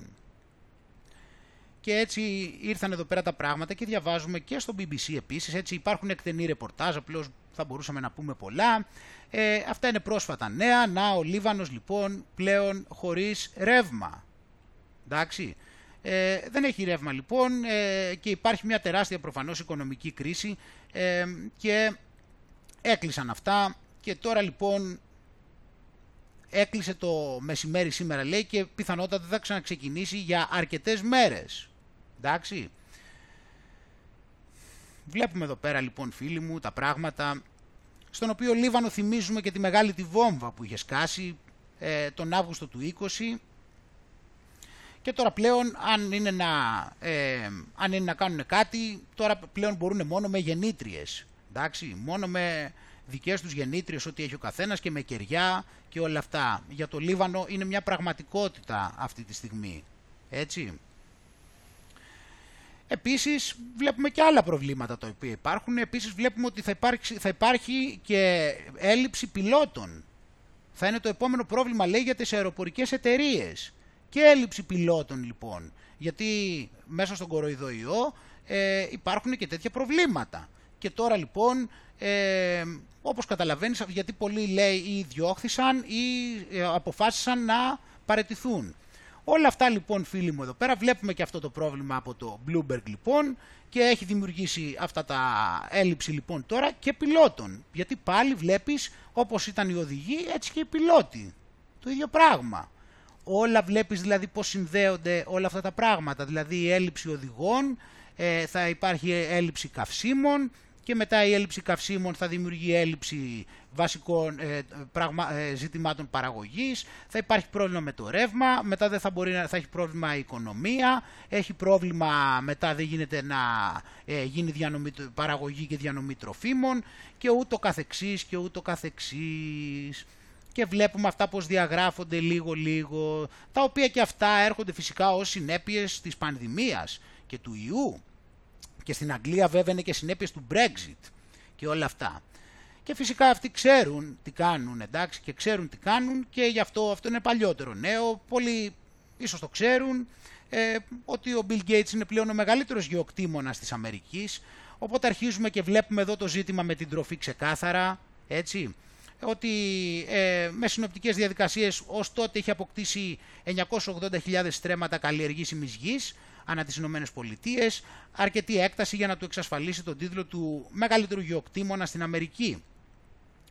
Ε, μετά από αρκετά χρόνια δημοσιευμάτων έτσι και όλα αυτά, ε, το Land Report ε, και είναι όλα οργανωμένα. Βλέπουμε εδώ ταυτόχρονα πώς έχει επενδύσει σε συνθετικό κρέας. Βλέπουμε την εταιρεία του, η οποία η εταιρεία αυτή, η Meatable, έχει μαζέψει 47 εκατομμύρια για να φτιάχνει αυτό το συνθετικό κρέας που είπε ο Bill Gates, ε, στο οποίο βλέπουμε δηλαδή πώς προσπαθεί να καλύψει κάθε τομέα τροφής, έτσι κάθε τομέα.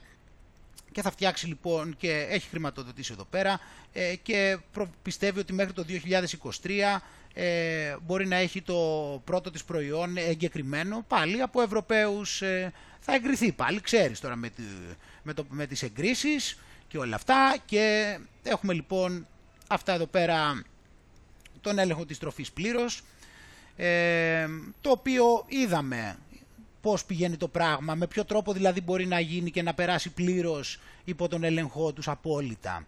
Και με ποιο τρόπο θα μπορούσαν, δηλαδή αν τα μαζέψεις και αν μαζέψεις λοιπόν και βάλεις και το τι θα κάνουν τώρα στα καταστήματα τα οποία θα τα βάλουν να λειτουργούν με εμβολιασμένους μη εμβολιασμένους, ε, αυτά που είπαμε με τους κλειστούς χώρους, δες πώς μαζεύονται όλα αυτά. Και όπως είπαμε πάνω στην τροφή λοιπόν, στην τροφή δεν είναι μόνο το θέμα να έχουν τον έλεγχο, γιατί όπως είπαμε έχουμε το συνθετικό κρέας και εδώ γιατί αυτό το είδαμε και στο βιντεάκι προηγουμένως για το CRISPR από τον Berkeley. Κοίτα εδώ πέρα λοιπόν, a CRISPR way for accelerating improvement of food crops. Το πώς δηλαδή θα χρησιμοποιηθεί η μέθοδος CRISPR, ούτως ώστε για τα φυτικά προϊόντα αυτά για την παραγωγή να υπάρχει εξέλιξη, να υπάρχει βελτίωση. Ε, έτσι δεν πάει.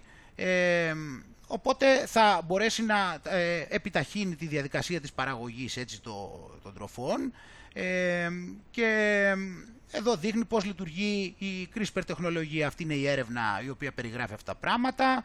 Ε, και θεωρούν ότι θα έχει, θα έχει σχέση με τη συνθετική βιολογία και με, το, με την παραγωγή έτσι, της, ε, της αγροτικής τροφής. Και αυτά είναι και τα ζητήματα μετά. Έχει και η έρευνα αναφέρει και τι έχει να γίνει σε σχέση με τις εγκρίσεις και όλα αυτά τα πράγματα. Βλέπουμε λοιπόν το πώς ε, η τροφή φυσικά θα πηγαίνει στο να είναι πλήρως γενετικά τροποποιημένη, εντάξει. Και επειδή όλα πάνε μαζί, όλα πάνε μαζί, έχουμε τη γενετική τροποποίηση, είτε συνθετικό και έχουμε και την τεχνητή νοημοσύνη που μπαίνει κυριολεκτικά στο χωράφι για να μπορεί να συνδέει όλα αυτά, να μπορεί να καθοδηγεί όλα τα υπόλοιπα. Με στόχο λοιπόν να γεφυρώσει το χάσμα ανάμεσα στις τεχνολογίες επεξεργασίας εικόνας και τα πραγματικά προβλήματα στον αγροτικό τομέα, η Eden Library πρωτοπορεί και αποτελεί την πρώτη ψηφιακή πλατφόρμα που φιλοξενεί φωτογραφικό υλικό αγροδιατροφής και αλγόριθμους τεχνητής νοημοσύνης, επιτρέποντας την ανάπτυξη εργαλείων τεχνητής νοημοσύνης και μηχανικής μάθησης για την επίλυση προβλημάτων αγρού, όπως ανίγνευση παρασίτων, απομάκρυνση ζυζανίων, κατηγοριοποίηση και πρόβλεψη παραγωγής. Έτσι προσφέρει μια καινοτόμο λύση στην ανάγκη για ποιοτικά δεδομένα εικόνας που θα επιτρέψουν την ανάπτυξη εφαρμογών υπολογιστικής όρασης για τη βελτιστοποίηση της παραγωγής στον αγροδιατροφικό τομέα. Ήδη πάνω από 7.000 δεδομένα εικόνας είναι διαθέσιμα που αφορούν φυτά και καλλιέργειες με ποικιλία χαρακτηριστικών συμπτωμάτων. Και εδώ πέρα τώρα βλέπεις ότι εντάξει, ναι, αυτό ξεκινάει με εικόνα, αλλά φυσικά μετά όταν, θα μιλάμε για τη, όταν μιλάμε για τη γενετική τροποποίηση, προφανώς θα υπάρχει και το ανάλογο chip μέσα. Εδώ μιλάμε για τους ανθρώπους, ανάλογα θα υπάρχουν και τα ανάλογα τσιπάκια ή οποιοδήποτε αισθητήρες χρειάζονται, ούτως ώστε να μπορούμε να ελέγχουμε πλήρως την παραγωγή μας και να μπορούμε να ξέρουμε ε, ή μάλλον όχι εμείς, η τεχνητή νοημοσύνη, να ξέρει πλήρως την κατάσταση της καλλιέργειάς μας και μετά να μπορεί να μας καθοδηγήσει για το τι πρέπει να κάνουμε ή να εντοπίζει που είμαστε παράνομοι και δεν τηρούμε τους βιώσιμους κανόνες. Γιατί περί αυτού πρόκειται και εκεί πάει όλη η ιστορία. Όλη η ιστορία.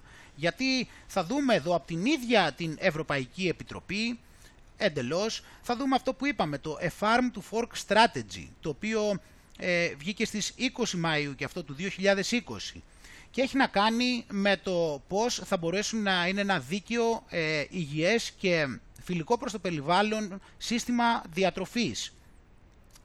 Και οπότε λοιπόν εδώ πέρα όλη αυτή είναι μια αναφορά η οποία λέει για το πώς ε, θα υπάρχει η, αλυσίδα, η διατροφική αλυσίδα. ε, η, τροφική αλυσίδα η οποία θα έχει να κάνει με τους καταναλωτές έτσι, με τους παραγωγούς, ε, το κλίμα και το περιβάλλον και το πώς θα έχουμε όπως είπαμε βιώσιμη παραγωγή τροφής. Πάντα. Αυτό είναι το, ο σκοπός. Ο σκοπός είναι, είπαμε, να είναι βιώσιμο. Εντάξει, και οπότε θα υπάρχει ασφάλεια με τη διατροφή. Ε, επίσης, όπως είπαμε, βιώσιμη επεξεργασία τροφής φυσικά. Ε, το πώς θα πωλείται χονδρικής, ε, έτσι και όλα αυτά. Ε, πάλι ε, βιώσιμη ε, κατανάλωση τροφής, πάντα βιώσιμα είπαμε όλα.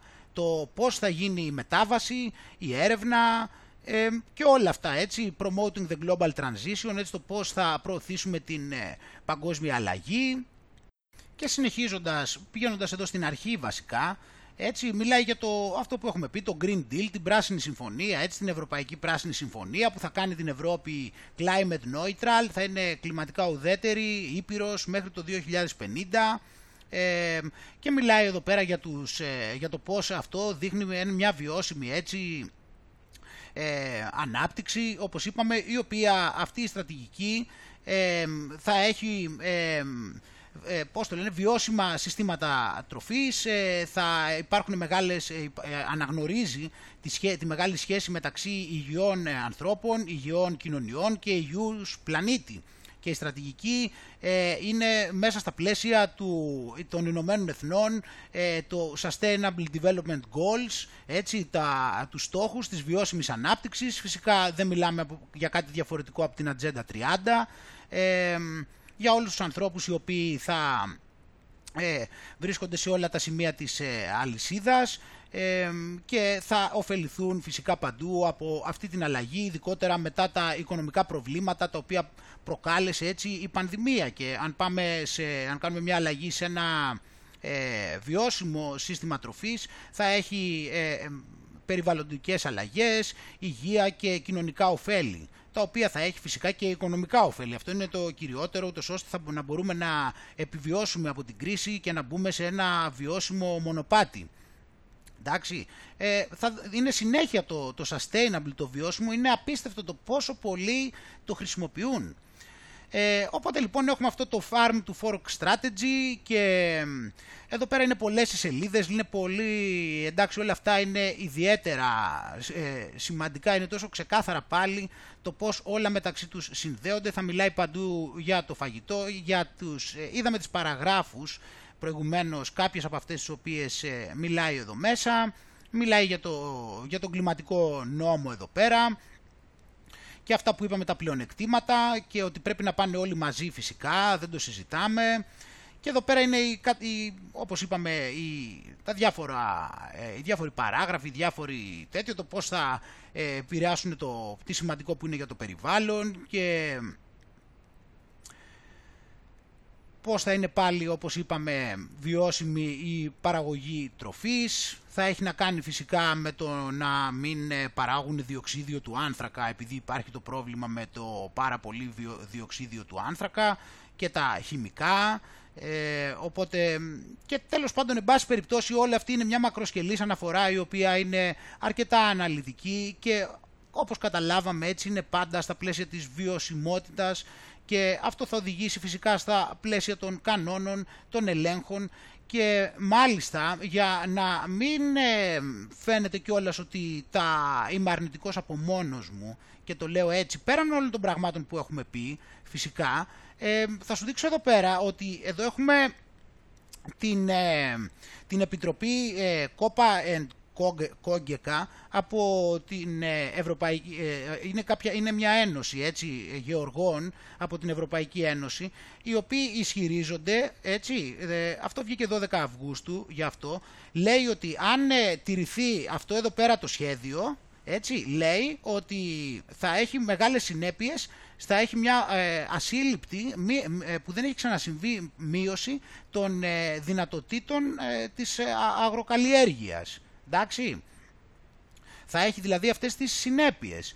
Και αυτό είναι μια αναφορά, όπως είπαμε, η οποία βγήκε τώρα πρόσφατα από αυτούς εδώ, αυτή την ένωση, ε, που έχει να κάνει, όπως είπαμε, με το Farm to Fork Strategy και γενικότερα όλη αυτή τη βιώσιμη ατζέντα. Εντάξει. Ε, και λέει ότι ε, αυτό είναι, αυτά τα συμπεράσματα τα οποία βγήκαν από αυτή την αναφορά είναι στην ίδια κατεύθυνση με τις περισσότερες έρευνες που έχουν γίνει σε σχέση με αυτό το ζήτημα. Έτσι. Ε, και μέσα σε αυτό αναφέρονται πάλι εδώ πέρα μπορούμε να πούμε πολλά πράγματα. Το θέμα είναι ότι το, το κυριότερο είναι ότι εδώ βλέπουμε με ακρίβεια ότι Μιλάει για μια πτώση στην παραγωγή 5 με 15% όπως επίσης λέει κιόλας ότι ε, οποιοδήποτε και αν είναι το σενάριο ε, οι τιμές της παραγωγής δείχνουν ότι θα έχουν μια αύξηση περίπου στο 10% το οποίο θα έχει αρνητικές συνέπειες στα, στα έσοδα των περισσότερων γεωργών. Ε, και αναφέρει επίσης ότι το πιο σημαντικό όμως από όλα είναι ότι από τη μία θα έχουν ότι αυτές οι, οι στρατηγικές με αυτούς τους κανονισμούς θα φέρουν λέει ένα 28,4 μείωση στα αέρια του θερμοκηπίου ε, μέχρι το 2030. Ε, και αυτό το παρουσιάζουν για καλό. Όμως ε, μια έρευνα, ε, ένα μεγάλο συμπέρασμα που βρέθηκε από αυτή την έρευνα είναι ότι σε όλα τα σενάρια τα οποία περιγράφουν ότι θα συμβούν, ότι στην ουσία μειώσουν από, από αέρια του θερμοκηπίου σε αυτές τις χώρες που θα γίνουν στην Ευρωπαϊκή Ένωση, θα καλυφθεί αυτό από, από αέρια τα οποία θα προέλθουν από τις χώρες του τρίτου κόσμου. Ε, οπότε όπως αυτές ε, ε, μπορούν να δημιουργήσουν ένα πολύ μεγάλο κενό λέει στις ε, μεθόδους και στην, στην, στον ανταγωνισμό με τους διεθνείς ανταγωνιστές έτσι ότι θα, λειτουργήσουν, ότι θα δημιουργήσουν αυτά προβλήματα οπότε αυτά τα λένε οι ίδιοι οι, αυτοί οι οποίοι τους αφορούν αυτά και είναι ειδικοί σε αυτά τα πράγματα και βλέπουμε εδώ πέρα πως τα πράγματα φαίνονται ότι δεν είναι και πολύ βολικά για τους ίδιους, αλλά ξέρουμε για ποιους είναι βολικά, όπως πάντα. Και τώρα, μέσα σε όλα αυτά, πάμε να δούμε τώρα, πηγαίνοντας και πηγαίνοντας προς το τέλος, να δούμε την ε, πρόεδρο του, της Επιτροπής Ελλάδα 2021, τη Γιάννα Αγγελοπούλου Δασκαλάκη, η οποία θα μας μιλήσει για το πώς ε, βλέπει την Ελλάδα έτσι πώς βλέπει την Ελλάδα για τον επόμενο καιρό και τι θα ακολουθήσουν και τι έχουν σκεφτεί οι ίδιοι, έτσι. Για πάμε. Θα αλλάξει νοοτροπίες. Πάντως, θέλω πράγματι να ρωτήσω για το φόρουμ. Ναι. Είναι 18 Οκτωβρίου, αν δεν κάνω λάθος. 18 Οκτωβρίου με παρουσία του Πρωθυπουργού και έχουν ναι. κληθεί όλα τα κόμματα ε, στη τι, Βουλή. Τι κάνει η Επιτροπή 2021 για το 2040. Λοιπόν, λοιπόν γιατί σκεφτήκαμε ναι. ότι αυτό που σας είπα, το να μνημονεύσουμε έτσι λέει για το 2040 πώς, θα, πώς βλέπουν μπροστά το μέλλον έτσι και πώς σχεδιάζουν. Τώρα βλέπεις εδώ αυτή, αυτή η γυναίκα είναι τώρα ένα λαμπρό πνεύμα ούτως ώστε να μπορέσει να οραματιστεί την Ελλάδα του μέλλοντος. Ανέβεις μόνο το παρελθόν δεν αρκεί. Όταν ξέρεις ότι η ζωή σου... Έτσι, γιατί, γιατί, λέει, γιατί θα γίνει το φόρουμ η Ελλάδα του 2040 στις 18 Οκτωβρίου. Συνεχιστεί στο μέλλον. Είπαμε λοιπόν τι από όλα αυτά που μάθαμε, ψάξαμε, θυμηθήκαμε, διαβάσαμε, θα μας βοηθήσει τόσο ώστε να, να κρατήσουμε τα θετικά, όπως αυτό που είπα, η αλληλεγγύη. Η αλληλεγγύη είναι πια το οξυγόνο της κοινωνίας. Έτσι. Και αυτό έδειξε η κοινωνία μέχρι τώρα και δείχνει. Πώς θα προχωρήσουμε όμως μετά, τι θα χρειαστούμε, τι αποσκευές θέλουμε να έχουμε; Λοιπόν, απευθυνθήκαμε σε όλους αυτούς που λέγονται κοινωνικοί εταίροι. Με λίγα λόγια, εργοδότες και εργαζόμενοι. Όλοι οι θεσμικοί φορείς, οι ενώσεις των δικαστών και εισαγγελέων, όλα τα επιμελητήρια της χώρας. Τι τους είπαμε λοιπόν, προσπαθήστε να χαρτογραφήσετε την πορεία μας 20 χρόνια μετά. Ό,τι μας δώσετε θα βγει ένα λευκό χαρτί, μια λευκή βίβλος Άκου λοιπόν εδώ πέρα. Εδώ τώρα λέει θε, ζήτησε από όλους τους θεσμούς. Εμείς ξέρουμε ποιος κανονίζει αυτούς τους θεσμούς. Εντάξει, γιατί είναι ξεκάθαρο πλέον. Οπότε αυτοί δήθεν είπανε στους θεσμούς, σε οποιοδήποτε θεσμό, στους δικαστές, αυτούς τους ε, αντικειμενικούς δικαστές π.χ., και τους είπαν έτσι στου, στους επικεφαλείς του, του κάθε θεσμού του, που είναι όλοι πουλημένοι. Αυτοί λοιπόν υποτίθεται ότι θα τους πούνε πως οραματίζονται την Ελλάδα για τον επόμενο καιρό. Βέβαια καταλαβαίνουμε εμείς τι θα, από πού θα προκύπτει το πως οραματίζονται. Το, γιατί είναι το ίδιο πράγμα με το από πού προκύπτει το γιατί όλοι συμφωνούν ότι πρέπει να πάμε όλοι στον πόλη και ότι αυτό είναι νορμάλ. Που θα είναι προσβάσιμη σε όλους μας σε όλους σας σε μαθητές. Αυτό θα είναι προσβάσιμο σε όλους, ούτως ώστε όλοι να τους γνωστοποιηθεί ποιο, ποια είναι η κοινωνία την οποία θέλει ο Μαύρος να φέρει. Σε φοιτητές, σε γονείς, σε δασκάλους, σε εταιρείες, σε αυτούς που παίρνουν αποφάσεις, τους πολιτικούς, για την στρατηγική του μέλλοντος. Και αυτά όλα που θα μας δώσουν αφορούν και στην καταστροφή του περιβάλλοντος και πώς επηρεάζουν και αντιμετωπίζουμε τις φυσικές καταστροφές. Και πώς καταστροφές όπως η πανδημία, έτσι, ή μία πυρκαγιά ή μία... Ε, μία ας πούμε φυσική καταστροφή. φυσική καταστροφή που έρχεται που αλλάζει τη ζωή ανθρώπων, χάνονται τα εισοδήματα, χάνονται τα προϊόντα, χάνεις τους πελάτες σου. Μιλάμε τώρα για αυτά πράγματα. Ή ποιοι πάνε να σπουδάσουν τι. Βλέπεις λοιπόν τώρα εδώ πέρα Ποιο, τι τους ζητάνε να τους πούνε. Τι θα γίνει με τις φυσικές καταστροφές και με τις πανδημίες. Όλες τις κρίσεις δηλαδή που ετοιμάζουν θα πάνε και θα, θα μας τις κατονομάσουν κιόλας και θα μας τις ε, εξηγήσουν και τι ακριβώς να κάνουμε. Και είτε κάνουν τις κρίσεις είτε δεν τις κάνουν, αυτό δεν είναι. Δηλαδή στην ουσία θα τους πούνε να τους περιγράψουν τη βιώσιμη ανάπτυξη. Επειδή κινδυνεύουμε από όλα αυτά που κινδυνεύουμε, ε, πείτε μας όλοι εσείς πώς ε, θα μπορέσουμε να φτιάξουμε την κοινωνία μας ούτως ώστε να μπορεί να είναι βιώσιμη και να αποφύγει αυτές τις καταστροφές ή να αντιδράσει γρήγορα. Όπως αυτά που είδαμε προηγουμένως. Άρα, άλλα επαγγέλματα τα έχει χτυπήσει η ναι. πανδημία, άρα τα έχει βοηθήσει, ε, άλλα τα έχει βοηθήσει τεχνολογία, άλλα τα βοηθάει η καινοτομία. Δεν πρέπει όλοι να ξέρουμε τι συνθήκες θα έχουμε μπροστά μας. Ναι. Όλα αυτά λοιπόν... Αυτό βλέπεις, πρέπει όλοι να ξέρουμε τι συνθήκες θα έχουμε μπροστά μας. Άρα λοιπόν πλέον θα φτάσουμε στο σημείο που όλα θα μας τα ανακοινώσουν κιόλας. Κατάλαβες; Πλέον θα μας τα ανακοινώνουν και δεν θα χρειάζεται να κοιτάμε πίσω από τις λέξεις όπως παλιά και να προσπαθούμε να τους καταλάβουμε. Τώρα πλέον θα μας τα δίνουν φάτσα κάρτα. Με ένα τσιπάκι θα είναι διαθέσιμα σε όλους. Βλέπεις και πώς; έτσι γίνεται για πρώτη φορά Άκου εδώ πώς. Μία στρατηγική με ένα τσιπάκι θα είναι διαθέσιμα σε όλους. Και έτσι γίνεται για πρώτη φορά μία στρατηγική πώς προβλέπουμε το μέλλον. Εκτός αυτού έχουμε και ανθρώπους πολύ σημαντικούς, πώς κάναμε... Βλέπεις πώς προβλέπουμε το μέλλον. Πλέον θα μας το λένε κανονικά τις προβλέψεις τους. Δεν θα μας τις λένε έμεσα, θα μας λένε κανονικά το τι θα γίνει. Και εμείς πλέον επειδή έτσι κι αλλιώς έχω, επειδή θα πρέπει να έχουν σκύψει όλοι το κεφάλι, απλά θα είναι όλοι αδύναμοι και απλά θα υπακούν και θα τρώνε τα χαστούκια από το μαύρο με τον Μενέντες ναι. που ήρθε και μίλησε για τη γεωπολιτική κατάσταση. Θα έχουμε και άλλους. Θα τους δείτε, δεν μπορώ να σας τα πω. Ένα όνομα τώρα. δεν μας δώσετε. Ε; Κανένα. Ένα όνομα για μια είδηση. Ο Υπουργός Εξωτερικών της Γαλλίας. Αλλά και η συνύπαρξη των θρησκειών. Ναι. Εδώ δεν θα σας πω ονόματα. Δεν χρειάζεται τώρα να μας πεις εντάξει, πρέπει, δεν πρέπει να γίνει κάτι. Οπότε λοιπόν έχουμε, καταρχήν λοιπόν ξεκινάμε. Όπως τα έχουμε πει και ξέρουμε ακριβώς. Κοίτα να δεις πώς τα κατονομάζει όλα. Πρώτον λοιπόν έχουμε την ε, κλιματική κρίση. Έτσι, αυτά τα πρώτα πηγαίνουν στην κλιματική κρίση όπως και στις πανδημίες. Αυτά τα δύο ανέφερε. Είπε φυσικές καταστροφές που έχουν να κάνουν με το κλίμα και τις πανδημίες. Δεύτερο τώρα. Δεύτερο είναι η συνύπαρξη των θρησκειών. Έτσι, δηλαδή πανθρησκεία. Για πάμε. Πρέπει να τα φανταστείτε. Ή ακόμα οι πρόσφυγες και οι μετανάστες. Το τρίτο λοιπόν εδώ πέρα όπως ξέρουμε είναι το σχέδιο Καλέργη. Μεγάλα θέματα. Αυτά δεν είναι θεωρία. Είναι τα, τα προβλήματα τα που μας απασχολούν τώρα, όλους. Τα πιο λοιπόν, είναι. αυτό είναι λοιπόν το φόρουμ η Ελλάδα το 2040. Έτσι, αυτό είναι το φόρουμ. Βλέπεις, είναι η πρόθεση της γνωστής ατζέντας. Τόσο απλά. Και το άλλο είναι βέβαια το Ινστιτούτο Τεχνητής Νοημοσύνης. Ε, και... Δεν μπορούσε αυτό να λείπει, βλέπεις, ε, μα σε παρακαλώ, αυτό είναι το κερασάκι, αυτό είναι που τα καλύπτει όλα.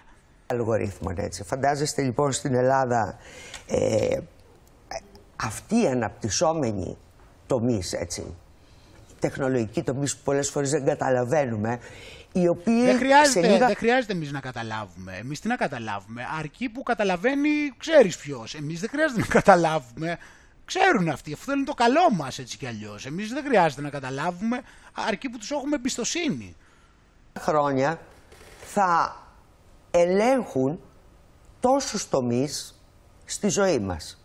Δόξα, ευτυχώς, λοιπόν... ευτυχώς, ευτυχώς είδες θα ελέγχουν τι, τι λαμπρό που φαίνεται το μέλλον. Για να δούμε. Θα ελέγχουν Για κάτσε, κάτσε. δημοσύνης ε, και αλγορίθμων έτσι. Φαντάζεστε λοιπόν στην Ελλάδα ε, Κοίτα. αυτοί οι αναπτυσσόμενοι τομείς έτσι. Κοίτατε πόσο λαμπρό είναι το μέλλον. Πολλές φορές δεν καταλαβαίνουμε οι οποίοι σε λίγα χρόνια θα ελέγχουν τόσους τομείς στη ζωή μας. Όπου ανυπομονώ, λοιπόν, ανυπομονώ για αυτό το μέλλον που μας ετοιμάζουν. Ότι εδώ οι καλύτεροι που είναι και Έλληνες θα καλέσουν και άλλους καλύτερους και τα παιδιά στην Ελλάδα θα μπορούν να μορφώνονται εδώ, να εκπαιδεύονται και να δουλεύουν εδώ.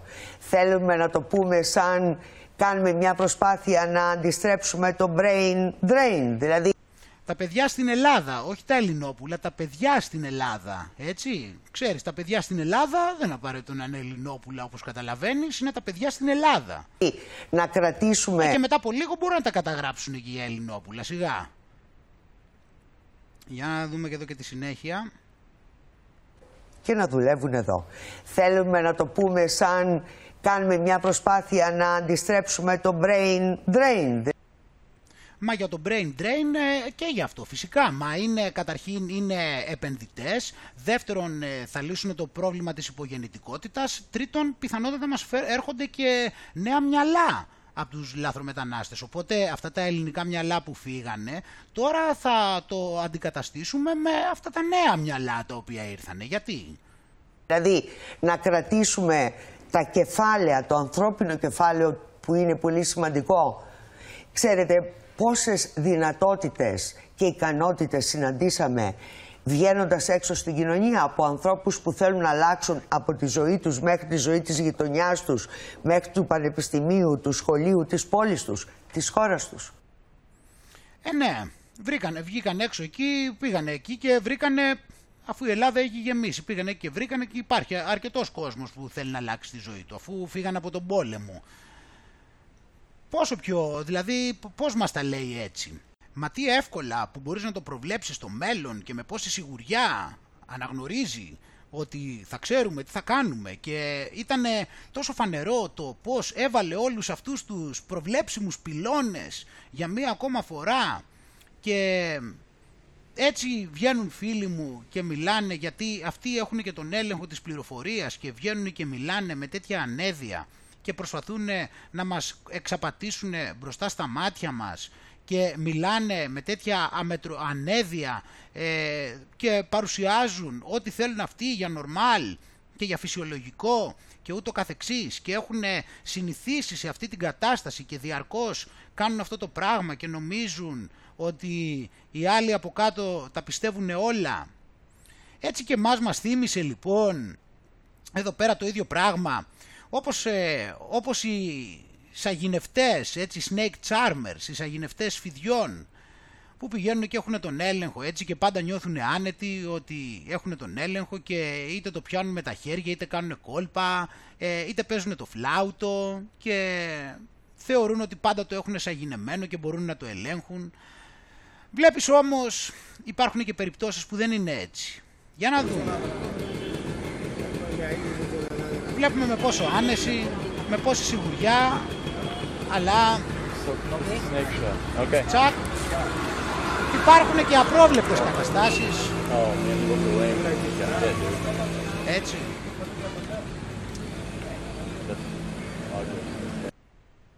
Καμιά φορά τα πράγματα δεν πάνε όπως το περιμένει και πάμε να ξαναδούμε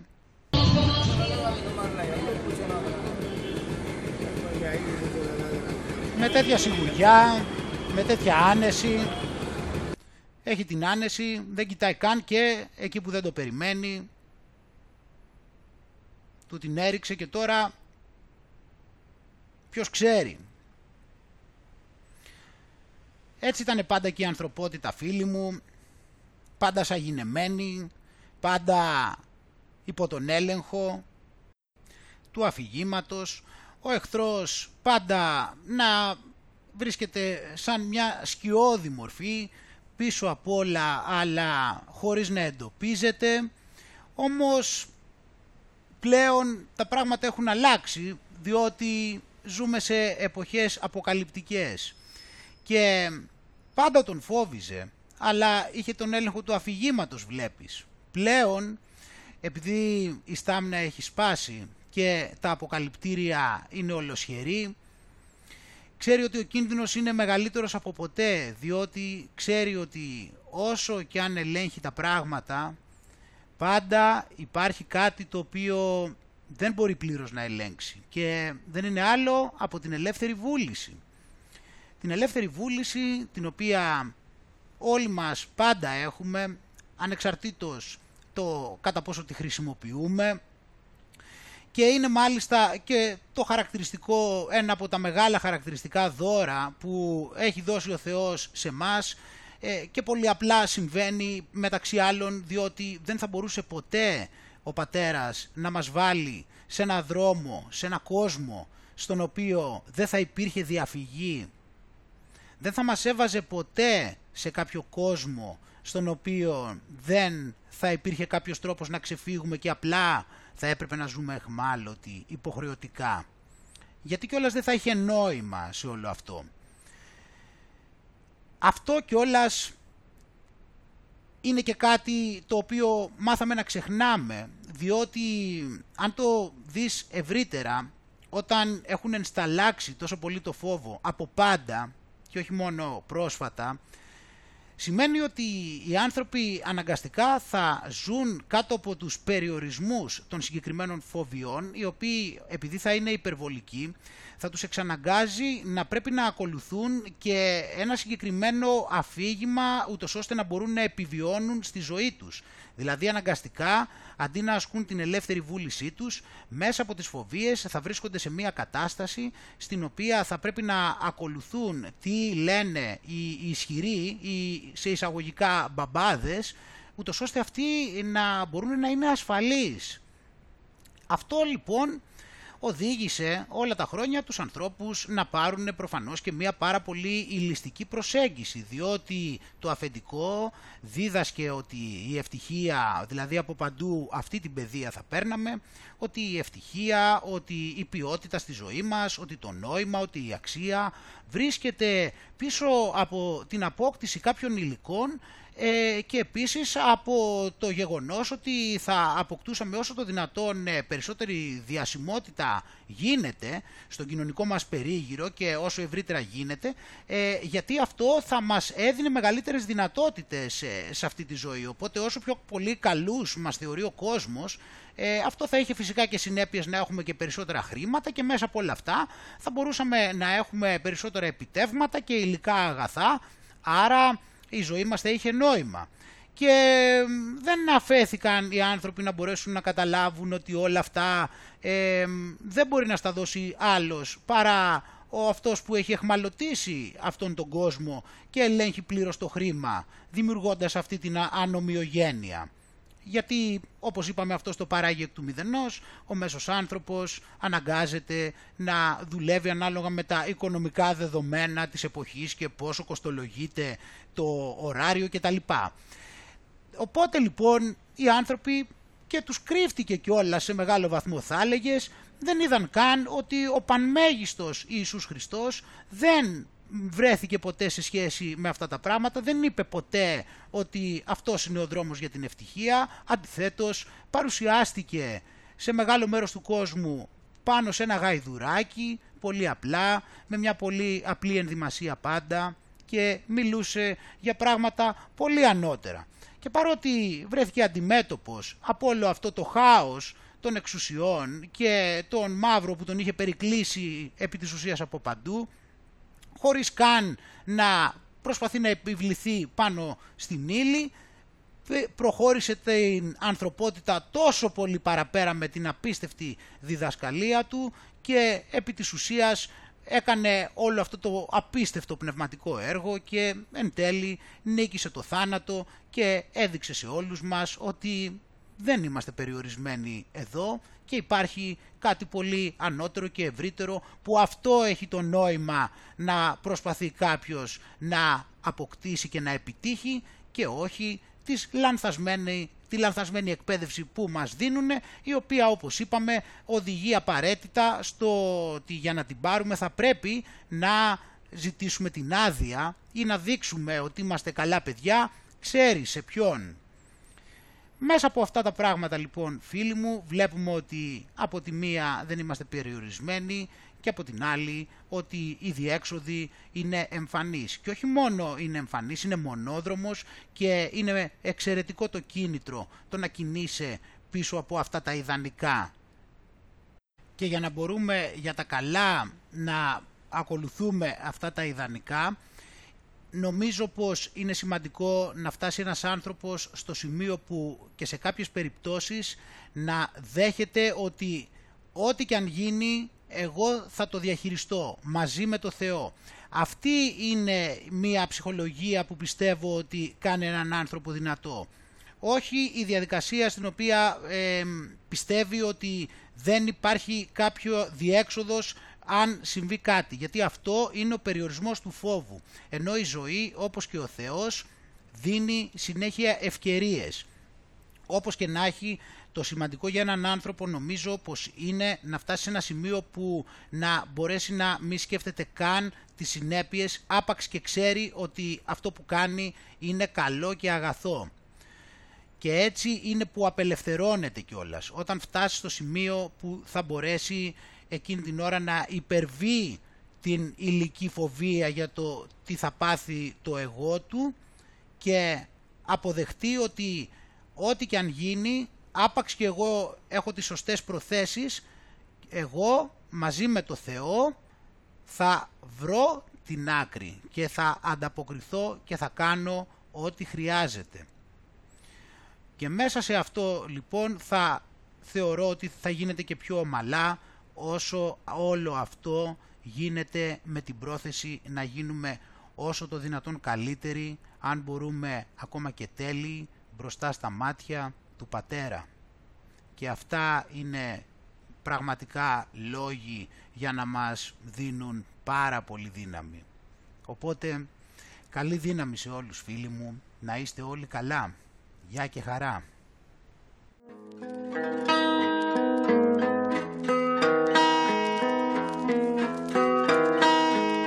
Κι αν θα μου κόψεις το επίδομα στα αρχίδια μου. Για τα λεφτά δεν θα πουλήσω την ψυχή μου. Κι αν θα με διώξεις ούτε θα κοιτάξω πίσω μου. Για τα λεφτά σου δεν θα χάσω την τιμή μου. Εγώ γεννήθηκα για να πεθάνω Έλληνας. Για την πατρίδα μου θα δώσω τη ζωή μου. Δεν είμαι σαν εσένα μιας πουτάνα γέννημα. Κουμαντο κάνω μόνο εγώ για το κορμί μου. Μήπως δεν άκουσες ή δεν κατάλαβες; Κοίταξε γύρω σου πω έφτασε η ώρα Πάρ τους τρακόσους σου κι όσους σε πρόσκυναν Πριν δεις το κύμα του λαού άλλαξε χώρα. Μήπως δεν άκουσες ή δεν κατάλαβες; Η γαλανόλευκη για μας είναι η ζωή μας. Πάρ τους φασίστες σου γιατί μας Έλληνες Κι η επανάσταση πηγάζει από την ψυχή μας. Μη αφήσεις τη χώρα σου να χάσει το χαρακτήρα της και να μετατραπεί σε μάζα ανθρώπων χωρίς συνείδηση, χωρίς εθνικότητα και χωρίς ταυτότητα. Μέσα σε αυτή τη μάζα κινδυνεύεις να γίνεις ένα νούμερο, ένας αριθμός, να χάσεις την ελευθερία της προσωπικότητάς σου. Αδελφοί, μείνατε Εβραίοι και αμετακίνητοι σε όσα μάθατε και σε όσα επιστώχετε. Μείνατε σταθεροί στη φύση και στα ιδανικά του γένους. Σε αυτό το έδαφος που είναι ελληνικό πίσω στο παρελθόν. Χύθηκε αίμα γι' αυτό για να είμαι ελεύθερος. Και τα παιδιά μου κι εγώ είναι για μένα ιερός. Αυτό να πνέω και ζω σε αυτό το έδαφος που εγώ μεγάλωσα. Σε αυτό γεννήθηκε και η δημοκρατία και οι προγόνοι μου. Γι' αυτό πολέμησαν Για μια οικογένεια, μια πατρίδα, μια θρησκεία. Μήπως δεν άκουσες ή δεν κατάλαβες; Η γαλανόλευκη για μας είναι η ζωή μας. Πάρ τους φασίστες σου γιατί μας Έλληνες Και η επανάσταση πηγάζει από την ψυχή μας. Μήπως δεν άκουσες ή δεν κατάλαβες; Κοίταξε γύρω σου πως έφτασε η ώρα. Πάρ τους τρακόσους σου κι όσους σε πρόσκυναν Πριν δεις το κύμα του λαού άλλαξε χώρα Μήπως δεν άκουσες ή δεν κατάλαβες; Η γαλανόλευκη για μας είναι η ζωή μας. Πάρ τους φασίστες σου γιατί μας Έλληνες Και η επανάσταση πηγάζει από την ψυχή μας. Μήπως δεν άκουσες ή δεν κατάλαβες; Κοίταξε γύρω σου πως έφτασε η ώρα Πάρ τους τρακόσους σου κι όσους σε πρόσκυναν. Πριν δεις το κύμα του λαού άλλαξε χώρα. Μήπως δεν άκουσες ή δεν κατάλαβες; Η γαλανόλευκη για μας είναι η ζωή μας. Πάρ τους φασίστες σου γιατί μας Έλληνες Και η επανάσταση πηγάζει από την ψυχή μας